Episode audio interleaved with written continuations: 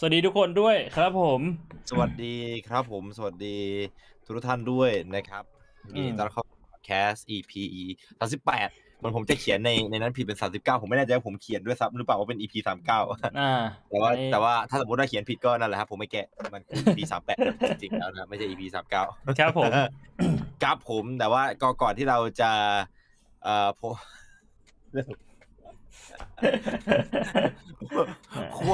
ห่วงห่วงแห่งการเวลาพี่อืม oh my god holy shit นะเราไปดูย้อนไปดูเรื่องของคอมเมนต์ในตัว EP ที่แล้วกันก่อนนะครับ EP อิทธิพลทางความคิด ครับคผรับมอืมเป็น EP ที่สนุกสนานคือคืนมากอืมอืมฟังช่วงแรกแล้วนึกขึ้นได้จริง ๆ มันก็ทฤษฎีทางจิตวิทยาที่พูดถึงอิทธิพลทางความคิด หมายถึงว่ามีใช่ไหมฮะมีมีทฤษฎีทางจิตวิทยาเหมือนตกคำว่ามีไป ที่พูดถึงอิทธิพลทางความคิดอยู่นะคะ ชื่อ self fulfilling prophecy อืมประมาณว่าเวลาเราคิดอะไร หรือว่าคิดว่าคนอื่นจะเป็นแบบไหน มันก็อาจจะทำให้เกิดขึ้นได้ขึ้นได้จริง ผ่านการคิดย้ำๆและการรับข้อมูลคล้ายๆกับที่พี่บอก อ่าอืมผมผมผมจำเรื่องนี้ได้ self fulfilling prophecy มันคืออันที่หลายๆ คนเข้ามาโยงกับไอ้นี่พี่เดจาวู อืมอืม แต่ผมจำไม่ได้ว่ามันโยงกันยังไงเหมือนกับไอ้ déjà vu มันคือสิ่งที่เราคิดคิดคิดคิดหรืออยากให้เป็นแล้วมันก็ดันเกิดขึ้นแบบเหมือนกับมันมันมันมันมันเราคิดเยอะมากอะอืมแล้วมันก็แค่ภาพมันมาตรงกันกับที่เราคิดแล้วมันก็กลายเป็น self fulfilling prophecy เพราะว่าเหมือนกับเอ่อผมมันเดผมมันจะ déjà vu เวลาเล่น Dota บ่อยอืม déjà vu เวลาเล่น Dota ว่าเฮ้ย moment เนี้ยเล่น Dota กับพี่กับพี่กิฟต์ผมเป็นประมาณสี่ห้ารอบเลยอ่าตอนที่ stream อ่าอยู่แล้วใช่ผมก็บอกใช่ช่องเล่นแชดอททว่าก็เป็นเฮ้ยเดจาวูเออคือมันเหมือนกับเป็นเพราะว่าตัวเราอะ มันมันส่งอิทธิพลอิทธิพลทางความคิดต่อตัวเอง คือเราอิทธิพลทางความคิดของตัวเองอะมาเป็นมาเป็นมาเป็นสิ่งที่อยู่ในหัวว่าแบบว่า เราอยากเล่น Dota แล้วเราก็จินตนาการภาพว่าเล่น Dota กับพี่กับพี่พี่พี่กิฟต์บ่อยมากๆแล้วพอมันดันตรงกันขึ้นมามันก็กลายแบบเฮ้ย déjà vu อะไอ้สัตว์เออเหมือนแบบว่ามันเคยเกิดขึ้นแล้วอ่าทางที่จริงอืมๆมันเป็นสิ่งที่อยู่ในหัวเราที่เราอยากให้เกิดขึ้นเฉยจริงๆจะได้ว่าน่าสนใจไอไอไอเซลฟูลฟิลลิ่ง prophecy นี่เราก็เคยพูดไปบ้างแล้วนะ คือคือไม่ได้พูดอืมเป็นหัวข้อหลักแต่ว่า พูดเป็นเหมือนแบบว่าหัวข้อรองที่แบบเอ้ยมันอาจครับไปเกี่ยวโยงกับใน episode นั้นๆ อะไรเงี้ยครัคืบอ self fulfilling prophecy มันจะมีเขาแปลแปลตรงตัวก็คือคำพยากรณ์ที่เราเป็นคนทำให้มันเกิดขึ้นเองอะๆอ่านึกออกไหมอ่า ซึ่งส่วนใหญ่มันจะเป็นอารมณ์แบบว่า สมมุติว่าเราคิดว่าในอนาคตเนี่ย แฟนเราจะต้องนอกใจเราแน่ ๆ เลย แล้วในอ่าอนาคตเนี่ยอ่าแฟนเราเนี่ยอ่านอกใจเราจริง ๆ แต่จริง ๆ มันไม่ใช่เพราะคำพยากรณ์ที่หมอดูเขาทักว่าแฟนเราจะนอกใจเรา แต่มันเกิดใช่จากการที่เราอะเชื่อฝังหัวไปแล้วว่า เฮ้ยหมอดูทักว่าแฟนเราจะนอกใจเรา แล้วสุดท้ายเราก็จะเริ่มทำตัวระแวงแฟนเราทำให้แบบแฟนเรารู้สึกว่าแบบ เราเราไม่ไว้ใจเขาเหมือนแต่ก่อน แล้วสุดท้ายแฟนเราเนี่ยก็นอกใจเราจริง ๆ แต่ไม่ใช่เพราะคำพยากรณ์ เป็นอืมเพราะเอ่อ ตัวเราเองไงแหละตัวเราเองที่เราเชื่อคำพยากรณ์มากเกินไป แล้วก็เราก็เปลี่ยนตัวเองไปอืมทำให้แฟนเราแบบไม่อยากอยู่กับเราแล้ว ก็เลยเกิดครับเป็นคำว่า self fulfilling prophecy อะมันจะเป็นประมาณนั้นอ่าอันนี้เป็นสิ่งที่ต้องระวังบางครั้งครับเอ่อเอ่อเรื่องของตัวเลือกก็อาจจะเป็นหัวข้อที่น่าสนใจนะครับเพ ราะมีอะไรให้พูดคุยเยอะทั้งในหัวข้อเรื่องของวิธีการเลือกในแต่ละบุคคล ซึ่งจะแตกต่างกันไปตามอุปนิสัยของบุคคลนั้นๆความยากในการตัดสินใจอะไรบางอย่าง ความรู้สึกอันเป็น after effect หลังจากการเลือก อืมตัวเลือกเหรอฮะ แบบอ่าอ่าน่าสนใจนะพี่ทำไมเราถึงได้เลือกอะไรแบบนี้อย่างเงี้ยเหรออืม อืม น่าสนใจนะ น่าสนใจนะ ก็เป็นแบบเอ่อดูเป็นอะไรที่ psychological episode อีกแล้ว อะไรที่มันเกี่ยวกับเรื่องของความคิดเอ่อการตัดสินความใจคิดอ่าครับ ก็ก็เป็นอะไรที่น่าพูดเสมอสำหรับผมนะผมชอบพูดอะไรอย่างนี้อืมรู้สึกว่ามันเป็นอะไรที่พึ่ง opinion ระดับหนึ่งอืมเออมันทำให้คุยได้ครับ เพราะว่าเราก็ไม่อยากเอาแฟกต์มาเยอะจนแบบจนทุกอย่างมันกลายเป็นแฟกต์หมด เพราะว่าเมื่อไหร่ที่ทุกอย่างมันกลายเป็นแฟกต์หมด มันจะเริ่มไม่ใช่พอดแคสต์แล้วอืมมันจะเริ่มเป็นด็อกิเมนทารีอืมใช่อ่าใช่มันจะเป็นมันจะเป็นสารคดีแทน นะครับ ซึ่งเราก็พยายามเอาเรื่องของความคิดเห็นของเราสองคนมาใส่เพื่อให้มันสนุกนะอืมโดยที่เอาเอาเอาเอาเรื่องของความจริงมาเป็นหลัก น่าครับสนใจน่าสนใจเรื่องตัวเลือกอืมเดี๋ยวดูว่ามีคอมเมนต์ไหนอีกอืมอยากให้พูดถึองยากให้เรื่อง การล่าแม่มด อันเดียวกันั่นนไงปะผมว่าอันนี้แล้วกำลังจะอ่าน คุณพี่พี่อ่านเพราะว่าเป็นพัดแชมแชมพี่ไม่ใช่ไม่ใช่อ๋อคนเดิมเหรอคนเดิมเหรอพี่พัดแชมแชมเออเออพัดแชมแชมพัดแชมแชมพัดแชมแชมเขารู้อะเขารู้ว่าเขาวที่แล้วหัวข้อมันมาจากเขาแล้วเขาเขาวที่เขาใส่ยับเลยพี่ อยากพัดให้แชพูมดถึงแชมเรื่องมาการเรื่อล่ายมดอยากให้พูดถึงเรื่องความสำคัญของการศึกษา อยากให้พูดถึงเรื่องการดูดชีวิตจากการทำงานหนักแล้ว อยากให้พูดถึงเรื่องการเป็นหัวหน้าอยากให้พูดถึงเรื่องการขาดความรู้เลื่อนลงมาไม่ยังมีอีกเรื่อยๆเลยอยากให้พูดถึงเรื่องความประทับใจแรกพบโอ้โหๆเฮ้ยแต่เอาจริงๆหัวข้อที่เขาแนะนำแต่ละหัวข้อมันก็เป็นหัวข้อที่น่าพูดเป็หัวข้อนะที่ดี คือผมรู้สึกว่าเขาเป็นคนที่ดูเราบ่อยมากอ่าผมคิดว่านะอ่าแล้วแล้วเขาก็พอจะเก็ตเขาว่าเราชอบพูดหัวข้อแนวแนวไหน ใช่อืมเขาเก็ตว่าการที่เราจะเลือกหัวข้อหัวข้อหนึ่งมาพูดอะมันใช้อะไรในการพูดคือแบบว่าอ่าเป็นหัวข้อแบบไหนที่พวกเราสองคนพูดได้อะผมว่าอ่าเขาเป็นคนที่ดูติดตามเรามานานพอตัวเลย ก็น่าสนใจน่าสนใจขอบคุณคุณพัชแชมแชมอีกครั้งหนึงพี่จำชื่อเขาไม่ได้นะ แต่พี่จำรูปโปรไฟล์เขาได้ เป็นรูปสีผมจำได้ดำๆแม่แล้วนตรเลงยกอะลางว่า EP EP ที่แล้วผมพูดแต่ชื่อเขาแล้วพี่จะพูดพัชแชมแชมพัชแชมแชมอะมันเป็นชื่อติดหัวผมไปแล้วอะเออแม่งเอ้ยเปลี่ยนชื่อไหมฮะเปลี่ยนชื่อเป็นเอ่อ Creative Thinker of s i g n i Podcast หรือเป็นชื่อเป็นว่า ฉันคือผู้แนะนำหัวข้อให้ s i g n i Podcast V1 เผื่อว่าโดนแบนหรือว่าเยอะเกินไปโดนแบนจะได้มี V2 ต่อ เออ ดีดีดีดีดี อัดเสียงขี้ที่บ่วงแล้วเอาไปประมูลใน eBay ครับ What the fuck What ใช่เหรอ what? เอพิโซดที่แล้วนี่คือเสียงตอนของขี้มันเข้ามาข้างในไม่นี่เข้าเหรอไม่เข้าไม่เข้าไม่ก็เป็นเพราะว่าตอนไอ้พี่แล้วที่พี่บอกว่าไอ้นี่ไงพี่พี่บอกว่าเออเดี๋ยวกะว่าจะเข้าไปแล้วก็เอาพี่พี่จะเอาตัวเองเข้าไปด้วยคือแบบพกตัวเองเข้าไปด้วยไงอ่าเออเออเอามือถือเข้าไปด้วยเออมันจะมีคนในแชทที่บอกว่าเอ้ยพี่ไม่ต้องปิดแบบผมพูดว่าเฮ้ยแต่ถ้าผมว่าพี่ไม่ปิดไมค์มันก็จะมีเสียงเสียงขี้ของพี่เข้ามาด้วยนะแล้วพี่ก็บอกเอองั้นปิดไมค์ดีกว่าแล้วก็มีแชทที่บอกว่าเออไม่ต้องปิดหรอกครับให้มันเป็นธรรมชาติ ธรรมชาติก็เฮียแล้ว ใครใครมันพอดแคสต์ในห้องขี้กันวะเนี่ย นั่งกินข้าวกำลังดูย้อนหลังเจอพี่บ่วง ผมโดนอิทธิพลทางความคิด พักช่วงไปสิบนาทีค่อยกินต่อ นึกว่าไปกินข้าวก่อนแล้วค่อยมาต่อเออหนังเรื่อง Ghost Lab ดีมากครับ เอ้ย พี่ได้ดูยัง ผมยังไม่ได้ดู ยังไม่ได้แต่ดู คือแต่คือเป็นซีรีส์ที่ดูดีนะพี่ เอาไม่ซีรีส์เหรอเป็ นน่าน่าจะผมไม่แน่ใจเป็นหนังหรือเป็นซีรีส์อะแต่นักแสดงคุณภาพอะนักแสดงคุณภาพของของไอ้ค่ายนั่นอะไอ้ค่ายไอ้ค่ายค่ายค่ายเด็กฮอร์โมนอะผมจำชื่อค่ายแกไม่ได้อะอ๋อแต่ว่าเป็นของไทยใช่ไหมอ่าใช่อืมคือเขาพูดเกี่ยวกับเรื่องของเอ่อผีและวิทยาศาสตร์ว่ามันเชื่อมโยงยังไง คือเราจะหาผีด้วยวิทยาศาสตร์ฟิลประมาณนั้นน่ะพูดถึงหลักหาเหวอะไรก็ไม่รู้ผมว่าน่าสนใจนะ อืมหนังเรื่อง Ghost Lab ดีมากอยากให้ไปพูดในพอดแคสต์หัวข้อประมาณว่า Ghost and Science เอ่อช่วงนี้ผมอินในนี่ด้วยแหละไอเอ่อ บัสฟีดอะพี่ไอ้บัสฟีดอืมก็คือเขาเขาก็ใช้ Science ในการพูดนะอืมไม่ใช่ ไม่ใช่เข้าไปเหมือนกับพี่เคยดูนี่ปะไอศครีมไอศครีมไอโจ๊กกับพี่พี่โจ๊กอ่าเอ่ออ่าพี่อ่าที่เข้าไปพี่ตายล่านะล่าล่าท้าผีอะนะ ไอ้ล่าท้าผีเนี่ยเข้าไปแบบเต้นยั่วผีอะมาจุดน้ำมันร้อนสันเผาไอ้นะอันนั้นอะอันนั้นน่ะมันไม่ใช่วิทยาศาสตร์เอออันนั้นน่ะมันคือกวนตีนเลย คือถ้าผีมีจริงนะผมเป็นผีผมก็ออกมาหักคอแต่ว่าใจก็คือไม่มีใครโดนหักคอไงเออก็แสดงว่าพรูฟได้ระดับหนึ่งว่าผีไม่มีจริงแต่คือมันเราสามารถใช้วิธีแบบทางไซแอนได้โดยที่ไม่ต้องยั่วโมโหอ่าเออมันก็มันก็น่าสนใจนะเรื่องของข้อโกสันไซแอนไอศครีมเนี่ยแบบเลเจนดารี่เลย เอออืม อยากให้พูดถึงการเปลี่ยนแปลงของสังคมครับ หมายถึงสังคมของเรา ในแต่ละช่วงวัยเปลี่ยนไปเป็นอย่างไรและเพราะอะไร อืมอืมช่วงเปลี่ยนไปของวัยเหรอ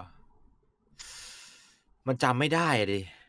แบบแบบผมไม่รู้ว่าพี่จำได้หรือเปล่าว่าตอนพี่แบบ พี่เป็นคนแบบเนี้ยก่อนอันนี้พี่เป็นคนยังไงครับอืม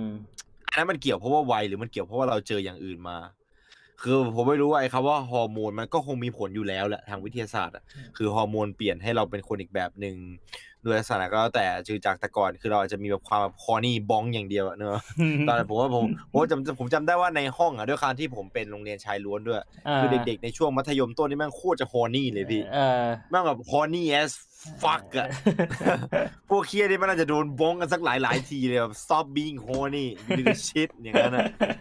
เออแบบช่วงฮอร์โมนกำลังแบบเติบโตอะแล้วก็เป็นช่วงที่ฮอร์โมนมันแบบถดถอยแล้วเราก็เริ่มจะมีความเครียดเข้ามาในชีวิตมากขึ้น ซึ่งถามว่ามันจำได้ไหมว่ามันเป็นยังไงชัดเจน มันจำไม่ได้ไงมันแบบว่ามันนานมาแล้ว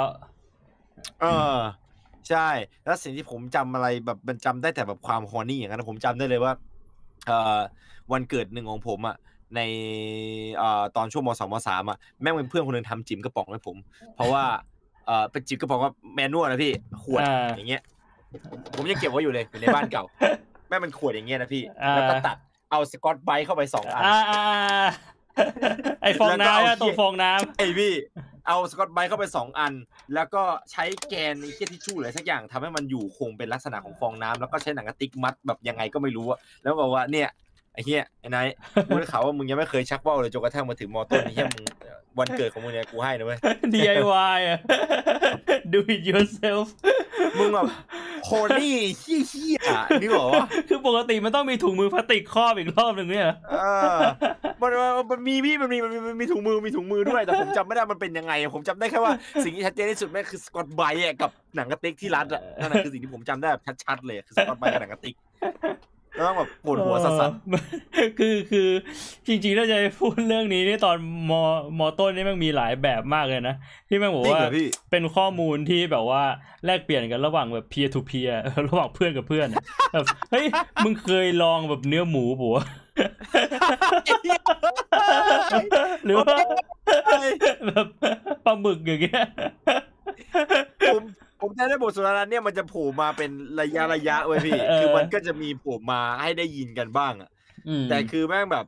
ว่าคือจะบอกว่านั่นมันคือช่วงระหว่างวัยไหมผมก็ไม่รู้ไงผมไม่คิดว่ามันเป็นอย่างนั้นทุกเหมือนกับมันมันมันจะเป็นการแอสซูมไปหรือเปล่าว่าแบบเอ่อทีนมันจะต้องแบบฮอนี่ตลอดผมมองก็มองว่ามันก็ไม่ใช่นะแล้วพี่พี่เออว่าผมพี่ว่าไม่ได้เป็นการแอดซูมนะจริง ๆ แล้วพี่เหรอพี่รู้สึกว่าคือคือด้วยความที่อะพี่ไม่รู้ว่าผู้หญิงเป็นยังไง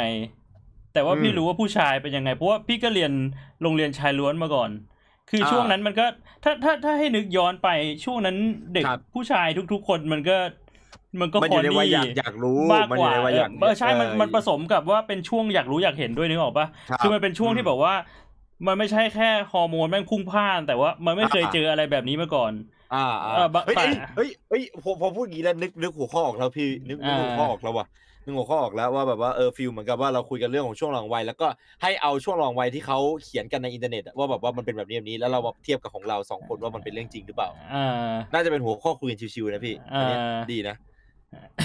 น่าสนใจมากน่าสนใจมาก แล้วพี่ก็ลองไปถามปิ่นดูว่าตอนอันนั้นเป็นยังไง เพราะว่าผมอะอะอย่างไอแพดอย่างนั้นอะอืมันก็เคยเล่าว่าในช่วงตอนมอต้นอะผู้หญิงก็เป็นพี่อืมมันมีผู้หญิงคนหนึ่งที่ชื่อเอ่อชื่อไข่อ่า แล้วน้องไข่เนี่ยนะครับเขาก็ไปไล่ไล่เด้าผู้หญิงทุกคนเลย ทุกวันนี้เป็นทอมเออแต่ก็คือแบบว่าไล่ไล่เด้าผู้หญิงทุกคนอะคือเป็นผู้หญิงที่ไปไล่เด้าผู้หญิงอะอืมคือผู้หญิงคนไหนที่แม่งแบบเอ็นอยู่อย่างเงี้ยเป็นโรงเรียนหญิงล้วนไงโรงเรียนโรงเรียนแพทย์สมัยก่อนนะพี่อ่าแล้วผู้หญิงคนไหนที่กำลังเอ็นตัวอย่างเงี้ยไอ้ไข่ก็จะเข้าไปแต่แต่อ่าอ่าผู้หญิงก็อาจจะแบบไม่ค่อยอ่ามีมีแบบนี้มันอาจจะแบบแลแต่ผู้ชายมันเป็นเป็นแบบนี้แบบ แทบจะทุกคนปะ อืมผมก็ไม่รู้ไง ผมถึงได้บอกว่าผมไม่อยากจะแอสซูมเพราะว่าอ่าสถิติทั้งหมดของในชีวิตผมอะมันก็มาจากไอ้นี่ไงพี่สถิติในชีวิตผมมันก็มาจากห้องเรียนของผมไงมหรือคนที่ผมรู้จักสถิติของพี่มันก็มาจากคนที่พี่รู้จักถูกไหมอืมผมก็เลยไม่กล้าแอสซูมว่าบางทีโรงเรียนนานาชาติเบิร์กลีย์เขาอาจจะแบบว่า ดีกว่านี้ ไม่แต่แต่ส่วนหนึ่งพี่ว่าการที่เราเป็นโรงเรียนชายล้วนก็น่าจะมีผลอ่าคือทำให้แบบว่าอ่าเด็กผู้ชายก็แบบไอ้นี่มากขึ้นเฮี้ยวอืมมากขึ้น คือแบบว่าอื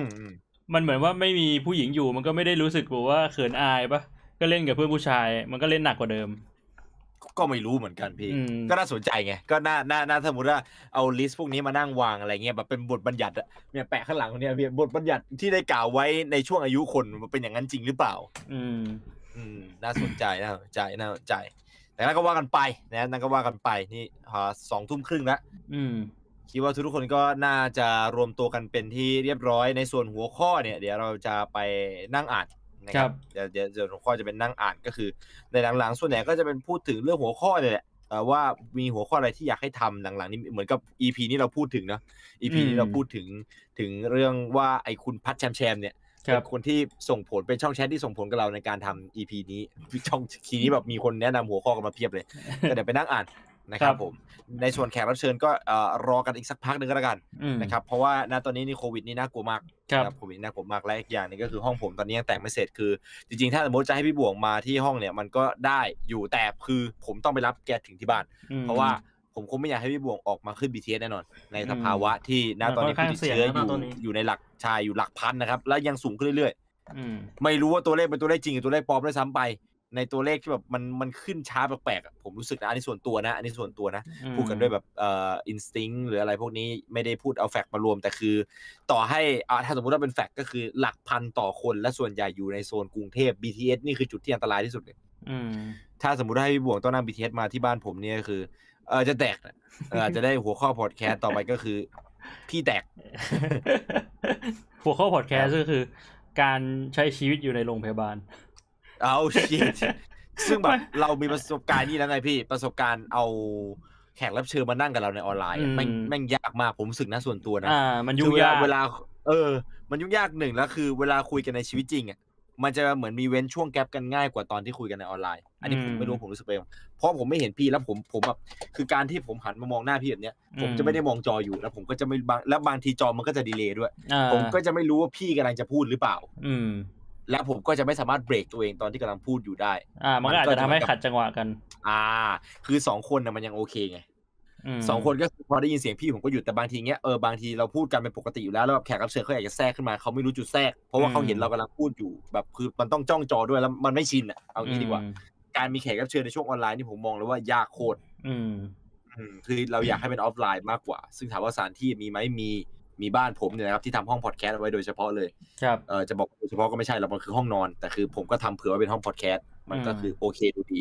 ปัจจัยคือนั่นแหละการเดินทางในสภาวะณตอนนี้มากกว่าใช่ที่ทำให้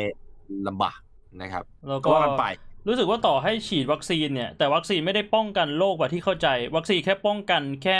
ถ้าสมมุติว่าเรา Fatality เป็น rate อ่า ถ้าอืมถ้าเวลาเราเป็นเราเราไม่เป็นหนักนะตอนนี้ครับ อืม fatality rate mortality rate ก็คือเวลาเราเป็นแล้วเราไม่ตายอืมนะครับลดอัตราการตายของการเป็น เพราะว่าเอ่อ mortality rate ของของตัวเชื้อโรคมันสูงขึ้นนะคครัรับบณตอนนี้เพราะว่าเชื้อโรคที่ diverse ออกแล้วเราก็ได้พูดเรื่องของ evolution ไปแล้วนะครับอืมเมื่อเมื่อเมื่อไม่กี่ EP มาก่อนหน้านี้ ไอการ evolution ของไวรัส strain เนี่ยมันก็ถือเป็นการ evolution นะใช่เพราะไวรัสอันเก่ามันไม่รอดไงอืม ไวรัสอันเก่ามันไม่สามารถมีชีวิตรอดได้ แต่ไวรัสอันใหม่มันรอดได้ มันก็เลยสามารถขยายพันธุ์ได้ ขยายพันธุ์ได้ก็กลายเป็นไวรัสสเตรนใหม่ขึ้นมา อืม ที่แล้วมันวัก็คซีทำได้นดีด้วยมันอาจจะแบบว่าป้องกันไม่ได้ ตอนนี้เป็นหกสายพันธุ์แล้วฮะ จากต้นปีที่มีสองสายพันธุ์อะจากต้นปีที่มีแค่ A กับ B อะตอนนี้คือมีอืมหกสายพันธุ์เรียบร้อยแล้ว แล้วคือดูทรงแล้วคือเขามีนักวิทยาศาสตร์ ไม่อยากพูดให้แพนิกอะนะฮะ แต่พูดไว้ให้เป็นความรู้เพื่อที่เราจะได้อาจจะสามารถไปบอกคนในครอบครัวได้อืม ว่าให้ระมัดระวังตัวเพิ่มขึ้น ถ้าสมมติว่าครอบครัวของคุณท่านผู้ชมนะเป็นครอบครัวที่ไม่ตระหนักนะครับ ไม่ได้ alert ถึงเรื่องนี้นะครับ ก็คือมีมีนักวิทยาศาสตร์ท่านหนึ่งเขากล่าวไว้ว่า ถ้าสมมุติว่าเรายังไม่สามารถจะกำจัดโควิดออกไปจากโลกได้ภายในหนึ่งปีเนี่ยอ่ามันจะหยุดไม่อยู่แล้วอืมเพราะว่าสเตรนมันจะสเปรดคือมันจะเหมือนกับปกติแล้วอะเราจะสามารถยับยั้งสเตรนของไวรัสเพื่อไม่ให้เกิดการแพร่กระจายได้ จนกระทั่งมันถูกควบคุมให้เหลือแค่สเตรนเดียว อ่าแต่ถ้าสมมุติว่ามันกระจายอย่างนี้ยออกต่อไปเรื่อยๆ และคือเนี่ยมันเป็น global pandemic น่าจะไม่กี่ครั้งอืมตั้งแต่ human history เลยก็ว่าได้อืมปกติมันจะเป็น continent pandemic ครับมคือแบบว่าอย่าง black plague อย่างเงี้ยเอ่อโรคไอเขาเรียกว่าอะไรนะพี่ ผมจำไม่ได้ภาษาไทยคืออะไรโรคเอ่อหาภาษาอัปะงกฤษใช่ปะจำไม่ได้เอแล้วอผมก็จำไม่ได้แต่ภาษาอังกฤษมันคือ black plague ซึ่งอืม black plague เนี่ยมันมีแค่ในยุโรปอย่างเดียวนะครับอืมมันมันมีมันมันมันมาจากทางเอ่อเส้นทางสายไหม คือในโซน China ก็ได้รับผลกระทบ เหมือนจะเป็น China เนี่ยจะเป็นจุดเริ่มต้นอืมแล้วก็ เดินทางมาทางเรือแล้วก็ทางเส้นทางสายไหมผ่านเข้ามาที่ยุโรปเกิดเป็นโรคในช่วงนั้นอืมแล้วก็มีโรคอีกหลายครั้งที่เกิดขึ้นโรคซาร์สอะไรพวกเนี้ยมันจะไม่ได้เป็นกันทั้งโลกแบบเนี้ยอืมคืออันเนี้ยคือ global pandemic แบบ global pandemic อะคือเราเป็นกันแทบจะทุกพื้นที่ของโลกแล้วอะมันทำให้การขยายสายพันธุ์ของโลกอะมันน่ากลัวมาก นะครับอืมมันจะมันจะสเปรดไปได้อีกคือจากหนึ่งแกลายเป็นสองจากสองแกลายเป็นเอ่อสี่จากสี่แกลายเป็นแปดจากแปดแกลายเป็นสิบหกแล้วคือไวเอ่อตัววัคซีนมันจะหยุดไม่ได้ อืม อืม คือมันเหมือน่านกลัวมันเหมือนว่าด้วยความที่ปัจจุบันเนี่ย การคมนาคมมันมันถึงกันง่ายไงใครก็ไปมาหาสู่กันได้อะจากแบบคอนติเนนต์หนึ่งไปอีกคอนติเนนต์หนึ่งทวีปไปอีกทวีปอะไรอย่างเงี้ยมันก็เลยทำให้เอ่อ มันสเปรดไปไวมาก มันกระจายไปไวมาก อืมซึ่งเอาจริง ๆ แล้วนะฮะ เนี่ยไอหัวไอไอไอตัวที่ไอตัวเรื่องของโลกที่เราพูดถึงเนี่ย ก็ส่งผลถึงเรื่องหัวข้อที่จะคุยเรื่องวันนี้ด้วยนะ เรื่องการลงทุนในอนาคตว่าทำไมการลงทุนชนิดที่เราพูดถึงเนี่ย คือบอกไว้ก่อนอย่างนี้นะครับ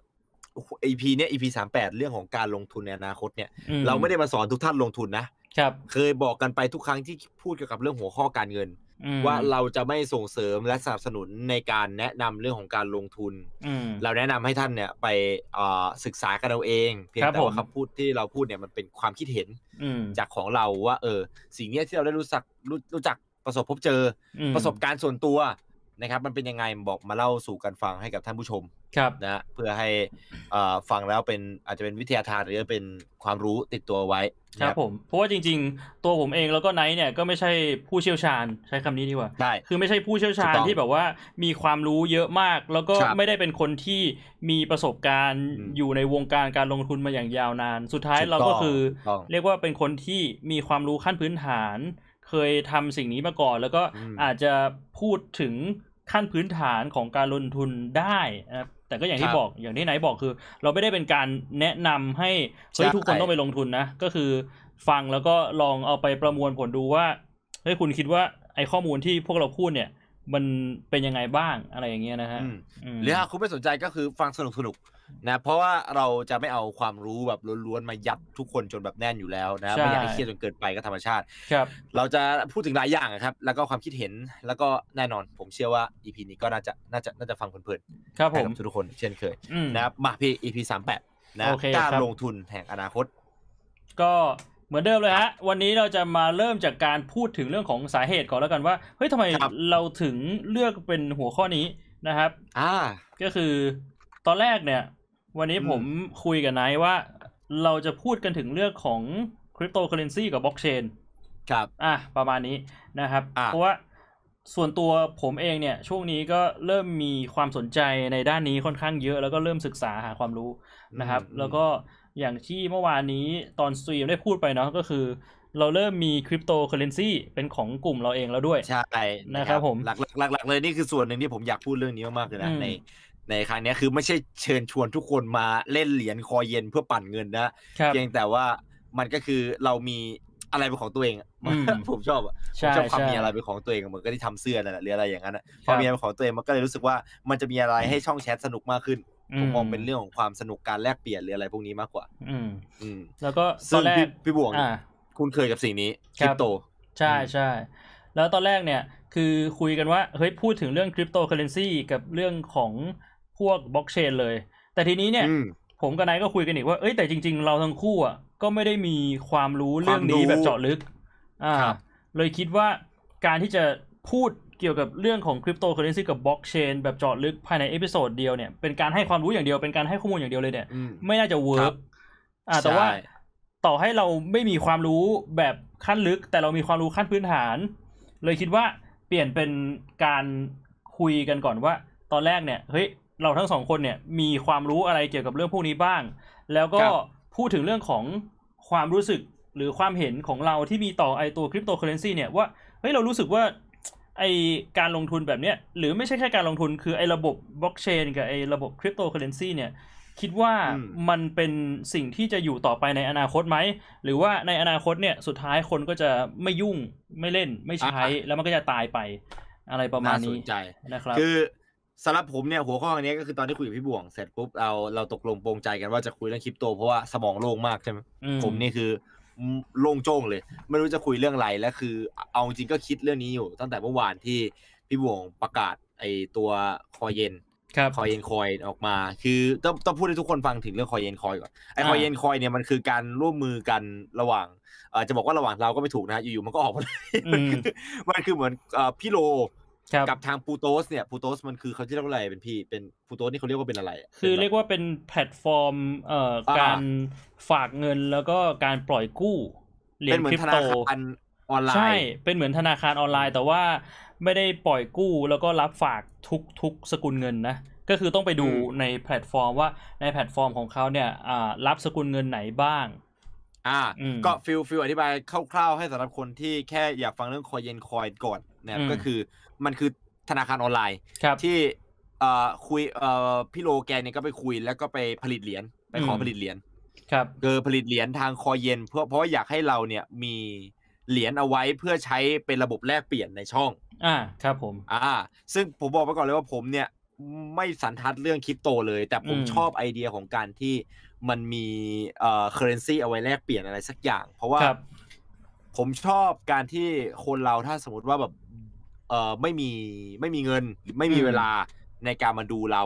แล้วเขามีโอกาสได้ตัวเหรียญคอยเย็นเนี่ยอืมจากการที่เขาดูเราตอบคำถามพี่คือมันในอนาในอนาคตมันอาจจะมีแบบว่า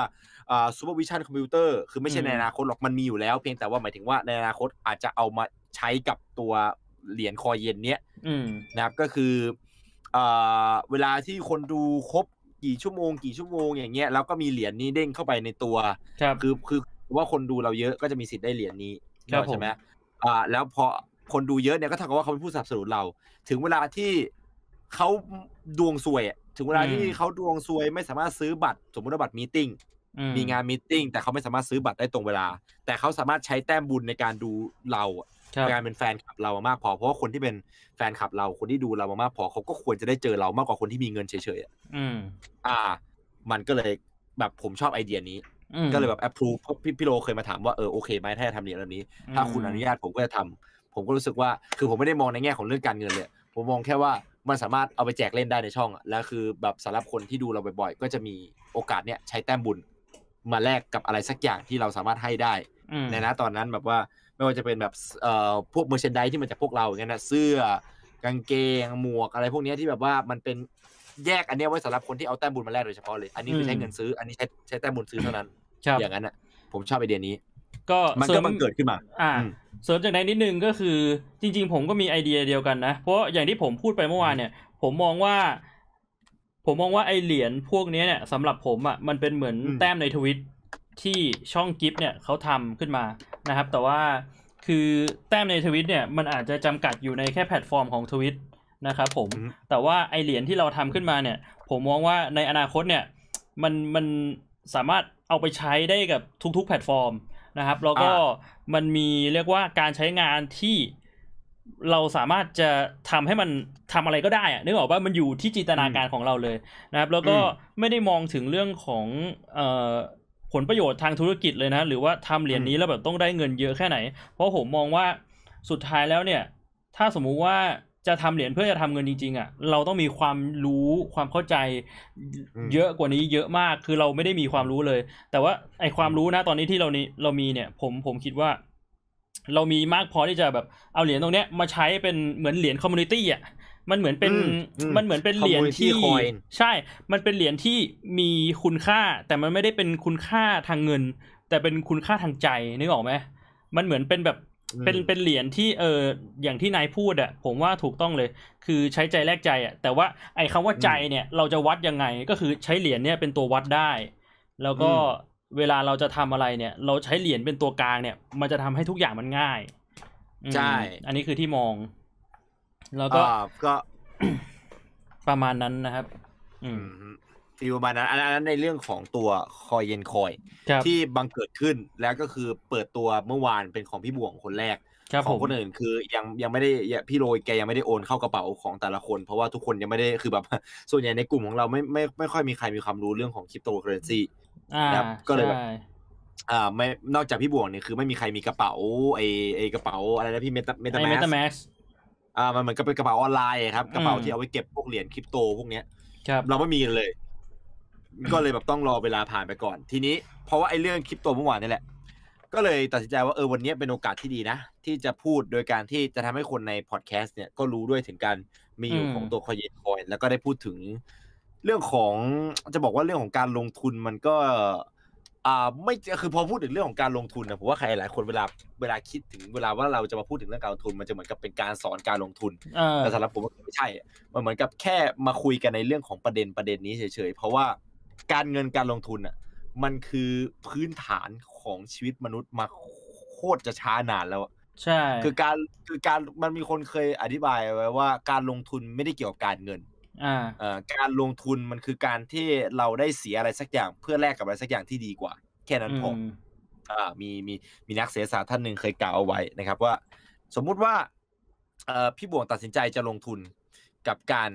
เอ่อกินน้ำ ต่อจากนี้คือพี่บวงจะต้องกินน้ำทุกวันเนี่ยการลงทุนมันต้องสูญเสียอะไร คือถ้าสมมติจะมองเป็นแง่ในแง่การลงทุนนะแม้อืม กระทั่งเล็กๆแค่นั้นก็นับว่าเป็นการลงทุนได้ คือลงทุนเวลาไงลงทุนเวลากับความคิดเพื่อที่จะเอ่อเตือนตัวเองไว้ตลอดว่าจะต้องกินน้ำสิ่งที่ได้กลับมาคือสุขภาพอย่างนั้นนะเหมือนกับเอ่อลงทุนกับการเราจ่ายเงินให้กับฟิตเนสเพื่อให้ฟิตเนสได้มอบสุขภาพกลับมาให้เรา ถ้าเราไปที่ฟิตเนส อืม มันก็นับว่าเป็นการลงทุนทุกอย่างนะเป็นการลงทุนได้หมด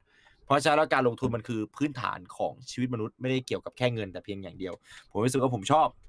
ผมชอบเรื่องของการลงทุน แต่สุดท้ายแล้วพอพูดถึงการลงทุนทุกคนก็จะวนกลับมาเรื่องของเงิน อ่า มันหนีจะไม่ไม่พ้นพ้มันหนีไม่พ้นในสิ่งนี้ ครับ เพราะว่าเงินมันเป็นปัจจัยที่เราไม่สามารถหนีได้ถูกไหมพี่ อืม บทพูดที่ผมเขียนลงไปใน Facebook วันเนี้ยครับ เป็นบทพูดที่ผมเคยคุยกับไอ้โตยนานมากแล้วแต่นั้นไปเล่าด้วยกัน แล้วคือเวลาผมไม่รู้ว่าเพื่อนพี่เป็นกันหรือเปล่า แต่ผมว่าคนเวลาคนเมาส่วนใหญ่อะมันจะเปลี่ยนจากเด็กทะเลนให้กลายเป็นนักปราชญ์ได้นะพี่ อ่าแอลมันกอจะฮอล์กลายเนี่ยกลายสาเป็นมารถว่ามันชอบพูดเรื่องชีวิต ชอบพูดเรื่องปรัชญาใช่งานที่แบบตอนเพิ่งเริ่มกินเนี่ยยังไม่ได้เมาเนี่ยคือมันจะแบบว่าหีแถดอะไรก็ได้ มึงจะพูดอะไรก็สามารถพูดได้ แต่พออ่าเริ่มเมาเข้าไปจริง ๆ มึงกลับแบบกลายเป็นแบบว่า มึงว่าสังคมของคนเรามันจะไปได้อีกไกลแค่ไหนวะเพื่อน อืม หัวก็มึนไงหน้าก็สั่นกูว่านะมนุษย์เนี่ยมันพัฒนามาไกลแล้วเพื่อน ปรัชญาได้บังเกิด และผมจำได้เลยว่าตอนนั้นที่ที่ที่ที่ที่คุยกันก็คือพูดกันว่าเออ ชีวิตคนเราแม่งแสวงหาแต่ความสุขอืมเออ ถ้ามีความสุขมันก็แฮปปี้แล้ว มแล้วไอ้ตัวก็บอกว่า ไม่ไอ้เฮียมันเป็นไปไม่ได้หรอก มึงชีวิตคนเราอะแสวงหาเงิน ทุกวันนี้ที่มึงทำอยู่มันก็คือเพื่อหาเงิน ไม่ได้หาความสุข ไม่แต่กูหาความสุขเพื่อมาหาเงินไง แต่มึงต้องมีเงินก่อนมีความสุขไงมึงอย่าพูดเยอะดิไอ้เฮียสมองกูมันคิดไม่ทันมันมันหมุนอยู่ไอ้สัสมึงพูดอะไรนะเออแต่มันก็เป็นความจริงในระดับหนึ่งนะอืมว่าทุกวันเนี้ยอ่ากับบางคนก็อาจจะรู้จุดมุ่งหมายว่า เราหาเงินไปเพื่ออะไร อืมแต่กับบางคนอะ ไม่รู้แต่คือมันรู้ว่ามันต้องหาเงินไงไม่งั้นมันไม่มีชีวิตรอดอืม หลายๆ คนณปัจจุบันเนี้ยโดยเฉพาะท่านผู้ชมที่กำลังดูอยู่นะครับ ก็คือโคบางคนก็คือไม่รู้ด้วยซ้ำว่าจะทำอะไรในอนาคตอะแต่คือรู้ว่ามันต้องหาเงินไงเพราะไม่งั้นมึงก็ไม่มีแดกในวันพรุ่งเนี้ยอืมอ่าเพราะฉะนั้นการลงทุนเลยเป็นเรื่องเบสิกและเขาว่ากันว่า การลงทุนที่ประสบความสำเร็จที่สุด คือการลงทุนในอนาคตอืม invest in the future คำว่า invest in the future ก็จะมีการต่อมาอีกว่า ถ้าอย่างนั้น ถ้าสมมุติว่าคุณจะพูดว่า invest in the future เนี่ย investment ที่ดีที่สุดก็คือ investment in knowledge การลงทุนในความรู้ คือการลงทุนที่ profit มากที่สุด พี่เห็นด้วยไหม statement นี้ ก็เห็นด้วยนะ เพราะว่าสุดท้ายแล้วเนี่ย คือความรู้มันคือพื้นฐานของการจะทำอะไรก็ตามอะ พูดถึงความอืมรู้อะมันไม่ได้พูดถึงแค่เอ่อข้อมูลในหัวอย่างเดียว ความรู้มันยังเป็นอืมเรื่องของความสามารถถูกป่ะอืมมันมันเชื่อมกันแล้วทีเนี้ย คือถ้าสมมุติว่าการที่เราจะทำอะไรให้สำเร็จสักอย่างหนึ่งเนี่ย ความรู้ความสามารถของเราเนี่ย มันเพิ่มโอกาสที่จะทำให้สิ่งสิ่งนั้นนะอืมมันสำเร็จได้มากขึ้น อย่างเช่น เราเล่น .a เนี่ย โอกาสที่ชนะมันจะมีน้อยมาก ถ้าเราไม่มีความรู้หรือความสามารถในการเล่น .a เลย แต่ถ้าสมมุติว่าเรามีความรู้ความสามารถเนี่ย เราก็จะมีโอกาสที่จะชนะเกมมากขึ้น เช่นเดียวกันอืมถ้าสมมุติเราบอกว่าเราอยากจะหาเงินเดือนหนึ่งเราอยากจะหาเงินได้เยอะๆ ถ้าสมมุติเราไม่มีความรู้ความสามารถเนี่ย โอกาสที่เราจะหาเงินได้เยอะต่อเดือนเนี่ย มันมันแทบจะเป็นไปไม่ได้ แต่ถ้าสมมุติว่าเรามีความรู้มากเนี่ย เราก็จะสามารถหาเงินต่อเดือนได้มาก โอกาสอืมสำเร็จมันก็จะมีเยอะ เพราะฉะนั้นเนี่ย คิดว่าการลงทุนในความรู้มันเป็นเรื่องที่ดีที่สุดน่าจะเป็นเรื่องจริงนะเพราะว่าอืมความรู้มันติดตัวเราไปตลอดด้วยแหละ อืมอืมอันเนี้ยเป็นข้อดี คือ คือมันก็คงไม่ตลอดหรอก ถ้าเราเป็นอัลไซเมอร์มันก็อาจจะลืมอะไรบ้าง แต่ว่ามันอยู่กับเราไประยะยาวอะ ใช่ใช่อืมมันเป็นมันมันเป็น long term investment แล้วใครหลายคนก็เชื่อว่า long term investment ก็คือสิ่งที่ดีที่สุดอืซึ่งมันก็จะมีปัจจัยหลายๆอย่างเติมเข้ามานะครับอืมผมเคยพูดเรื่องนี้กับเพื่อนผมคนหนึ่งที่เป็นคนที่ขายตรงที่ประสบความสำเร็จ ในชีวิตคนเดียวที่ผมรู้จักเลย เป็นเพื่อนสนิทในช่วงสมัยมปลาย ที่ผมรู้จักและเขาทำขายตรง และทุกวันนี้ก็ยังทำขายตรงอยู่และคือแม่งแบบคือแบบ big อะพี่เบิ่มๆแล้วอะ big แบบเลยเบิ่มๆแล้ว big เลย เป็นระดับอืม big ที่สามารถแบบขับรถเบนซ์แล้วก็ เอ่อกินเงินแบบ passive income แบบสบายๆเลยพี่ อืม เคยพูดเรื่องนี้มาคือพอเวลาแบบถึงเรื่องเมาทีไรแม่งก็ต้องวนกลับมาเรื่องนี้ตลอดเลย อืม แล้วพอวนกลับมาเรื่องเนี้ยก็คือพูดกันว่า เออ สุดท้ายแล้ว invest ใน knowledge มันดีที่สุด เพื่อนคนนี้มันก็พูดกันมาว่า ไม่อะกูว่ามันไม่ถูกร้อยเปอร์เซ็นต์มันไม่ใช่ statement ที่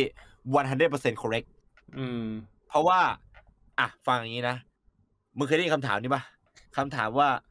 ถ้าสมมุติว่ามีให้มึงเลือกพระเจ้าลงมาให้มึงเลือก ระหว่าง ณตอนเนี้ย มึงได้ความรู้ มึงได้ความรู้แต่ว่าเงินทั้งหมดในชีวิตของมึงจะหายหมดเลยอืมมึงจะไร้บ้านมึงจะไร้รถ แต่มึงจะมีความรู้ที่แบบ best knowledge in the world อืมกับการที่ณตอนเนี้ยมึงได้เงินไปเลยร้อยล้าน แต่ว่ามึงเป็นไอ้งูอืมเลือกเป็นอะไรอืมอ่าคือสเตทเมนต์เนี้ยคนส่วนใหญ่ก็จะต้องเลือกว่า คนมีความรู้ดิไอ้เหี้ยอืม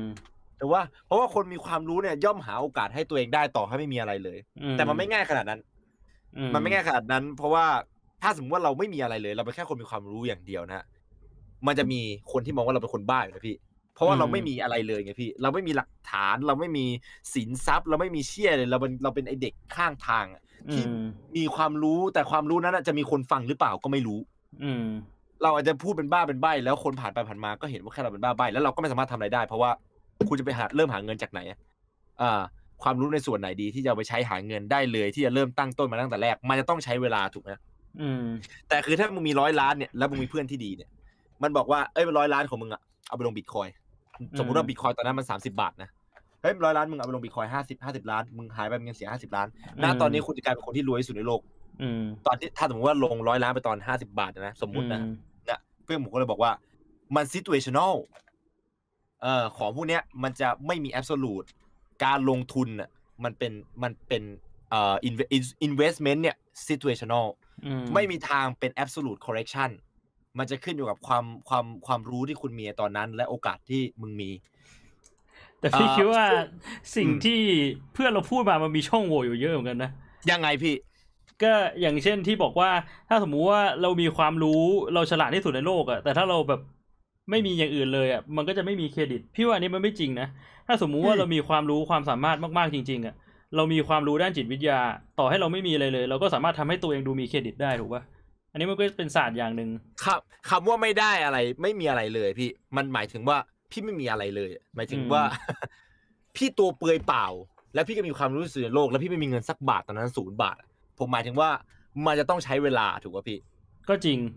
และเวลาเนี่ยก็เป็นแอสเซทแบบหนึ่ง ซึ่งอ่าอันที่สองเนี่ยมันอาจจะดูเหมือนกับว่ามึงมีแค่เงินอย่างเดียว แต่ไม่ใช่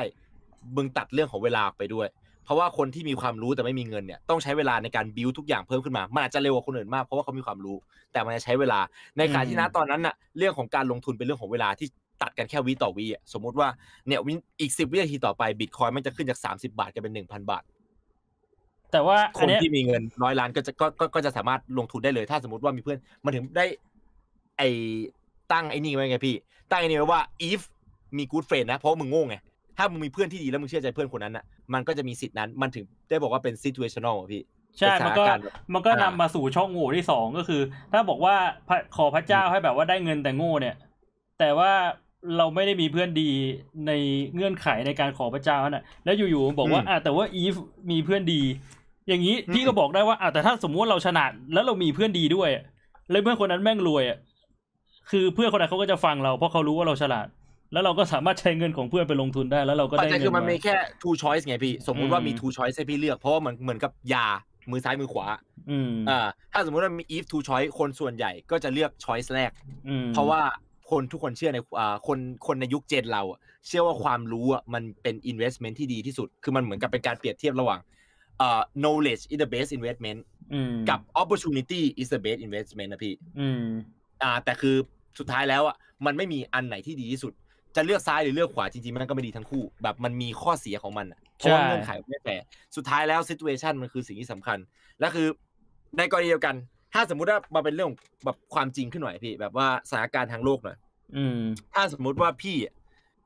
เป็นเด็กทั่วไปเลยเป็นเหมือนที่พี่เป็นอยู่ทุกวันเนี้ยแต่ว่าพี่อ่ากำลังเรียนอยู่นะสมมติว่าอ่าพี่เรียนปอเอกอยู่ตอนนี้อืมแล้วพี่กำลังจะเรียนปอเอกจบแล้วอืมแต่ว่ามีงานให้กับพี่อืม ให้พี่ไปทำงานที่พี่มีโอกาสที่จะเติบโต แต่ว่าพี่จะต้องสูญเสียการเรียนปอเอกมาทั้งหมด2ปีที่เรียนมา2ปีครึ่งกำลังจะจบแล้วแล้วแม่งเรียนโคตรยากเลย พี่จะเลือกอะไร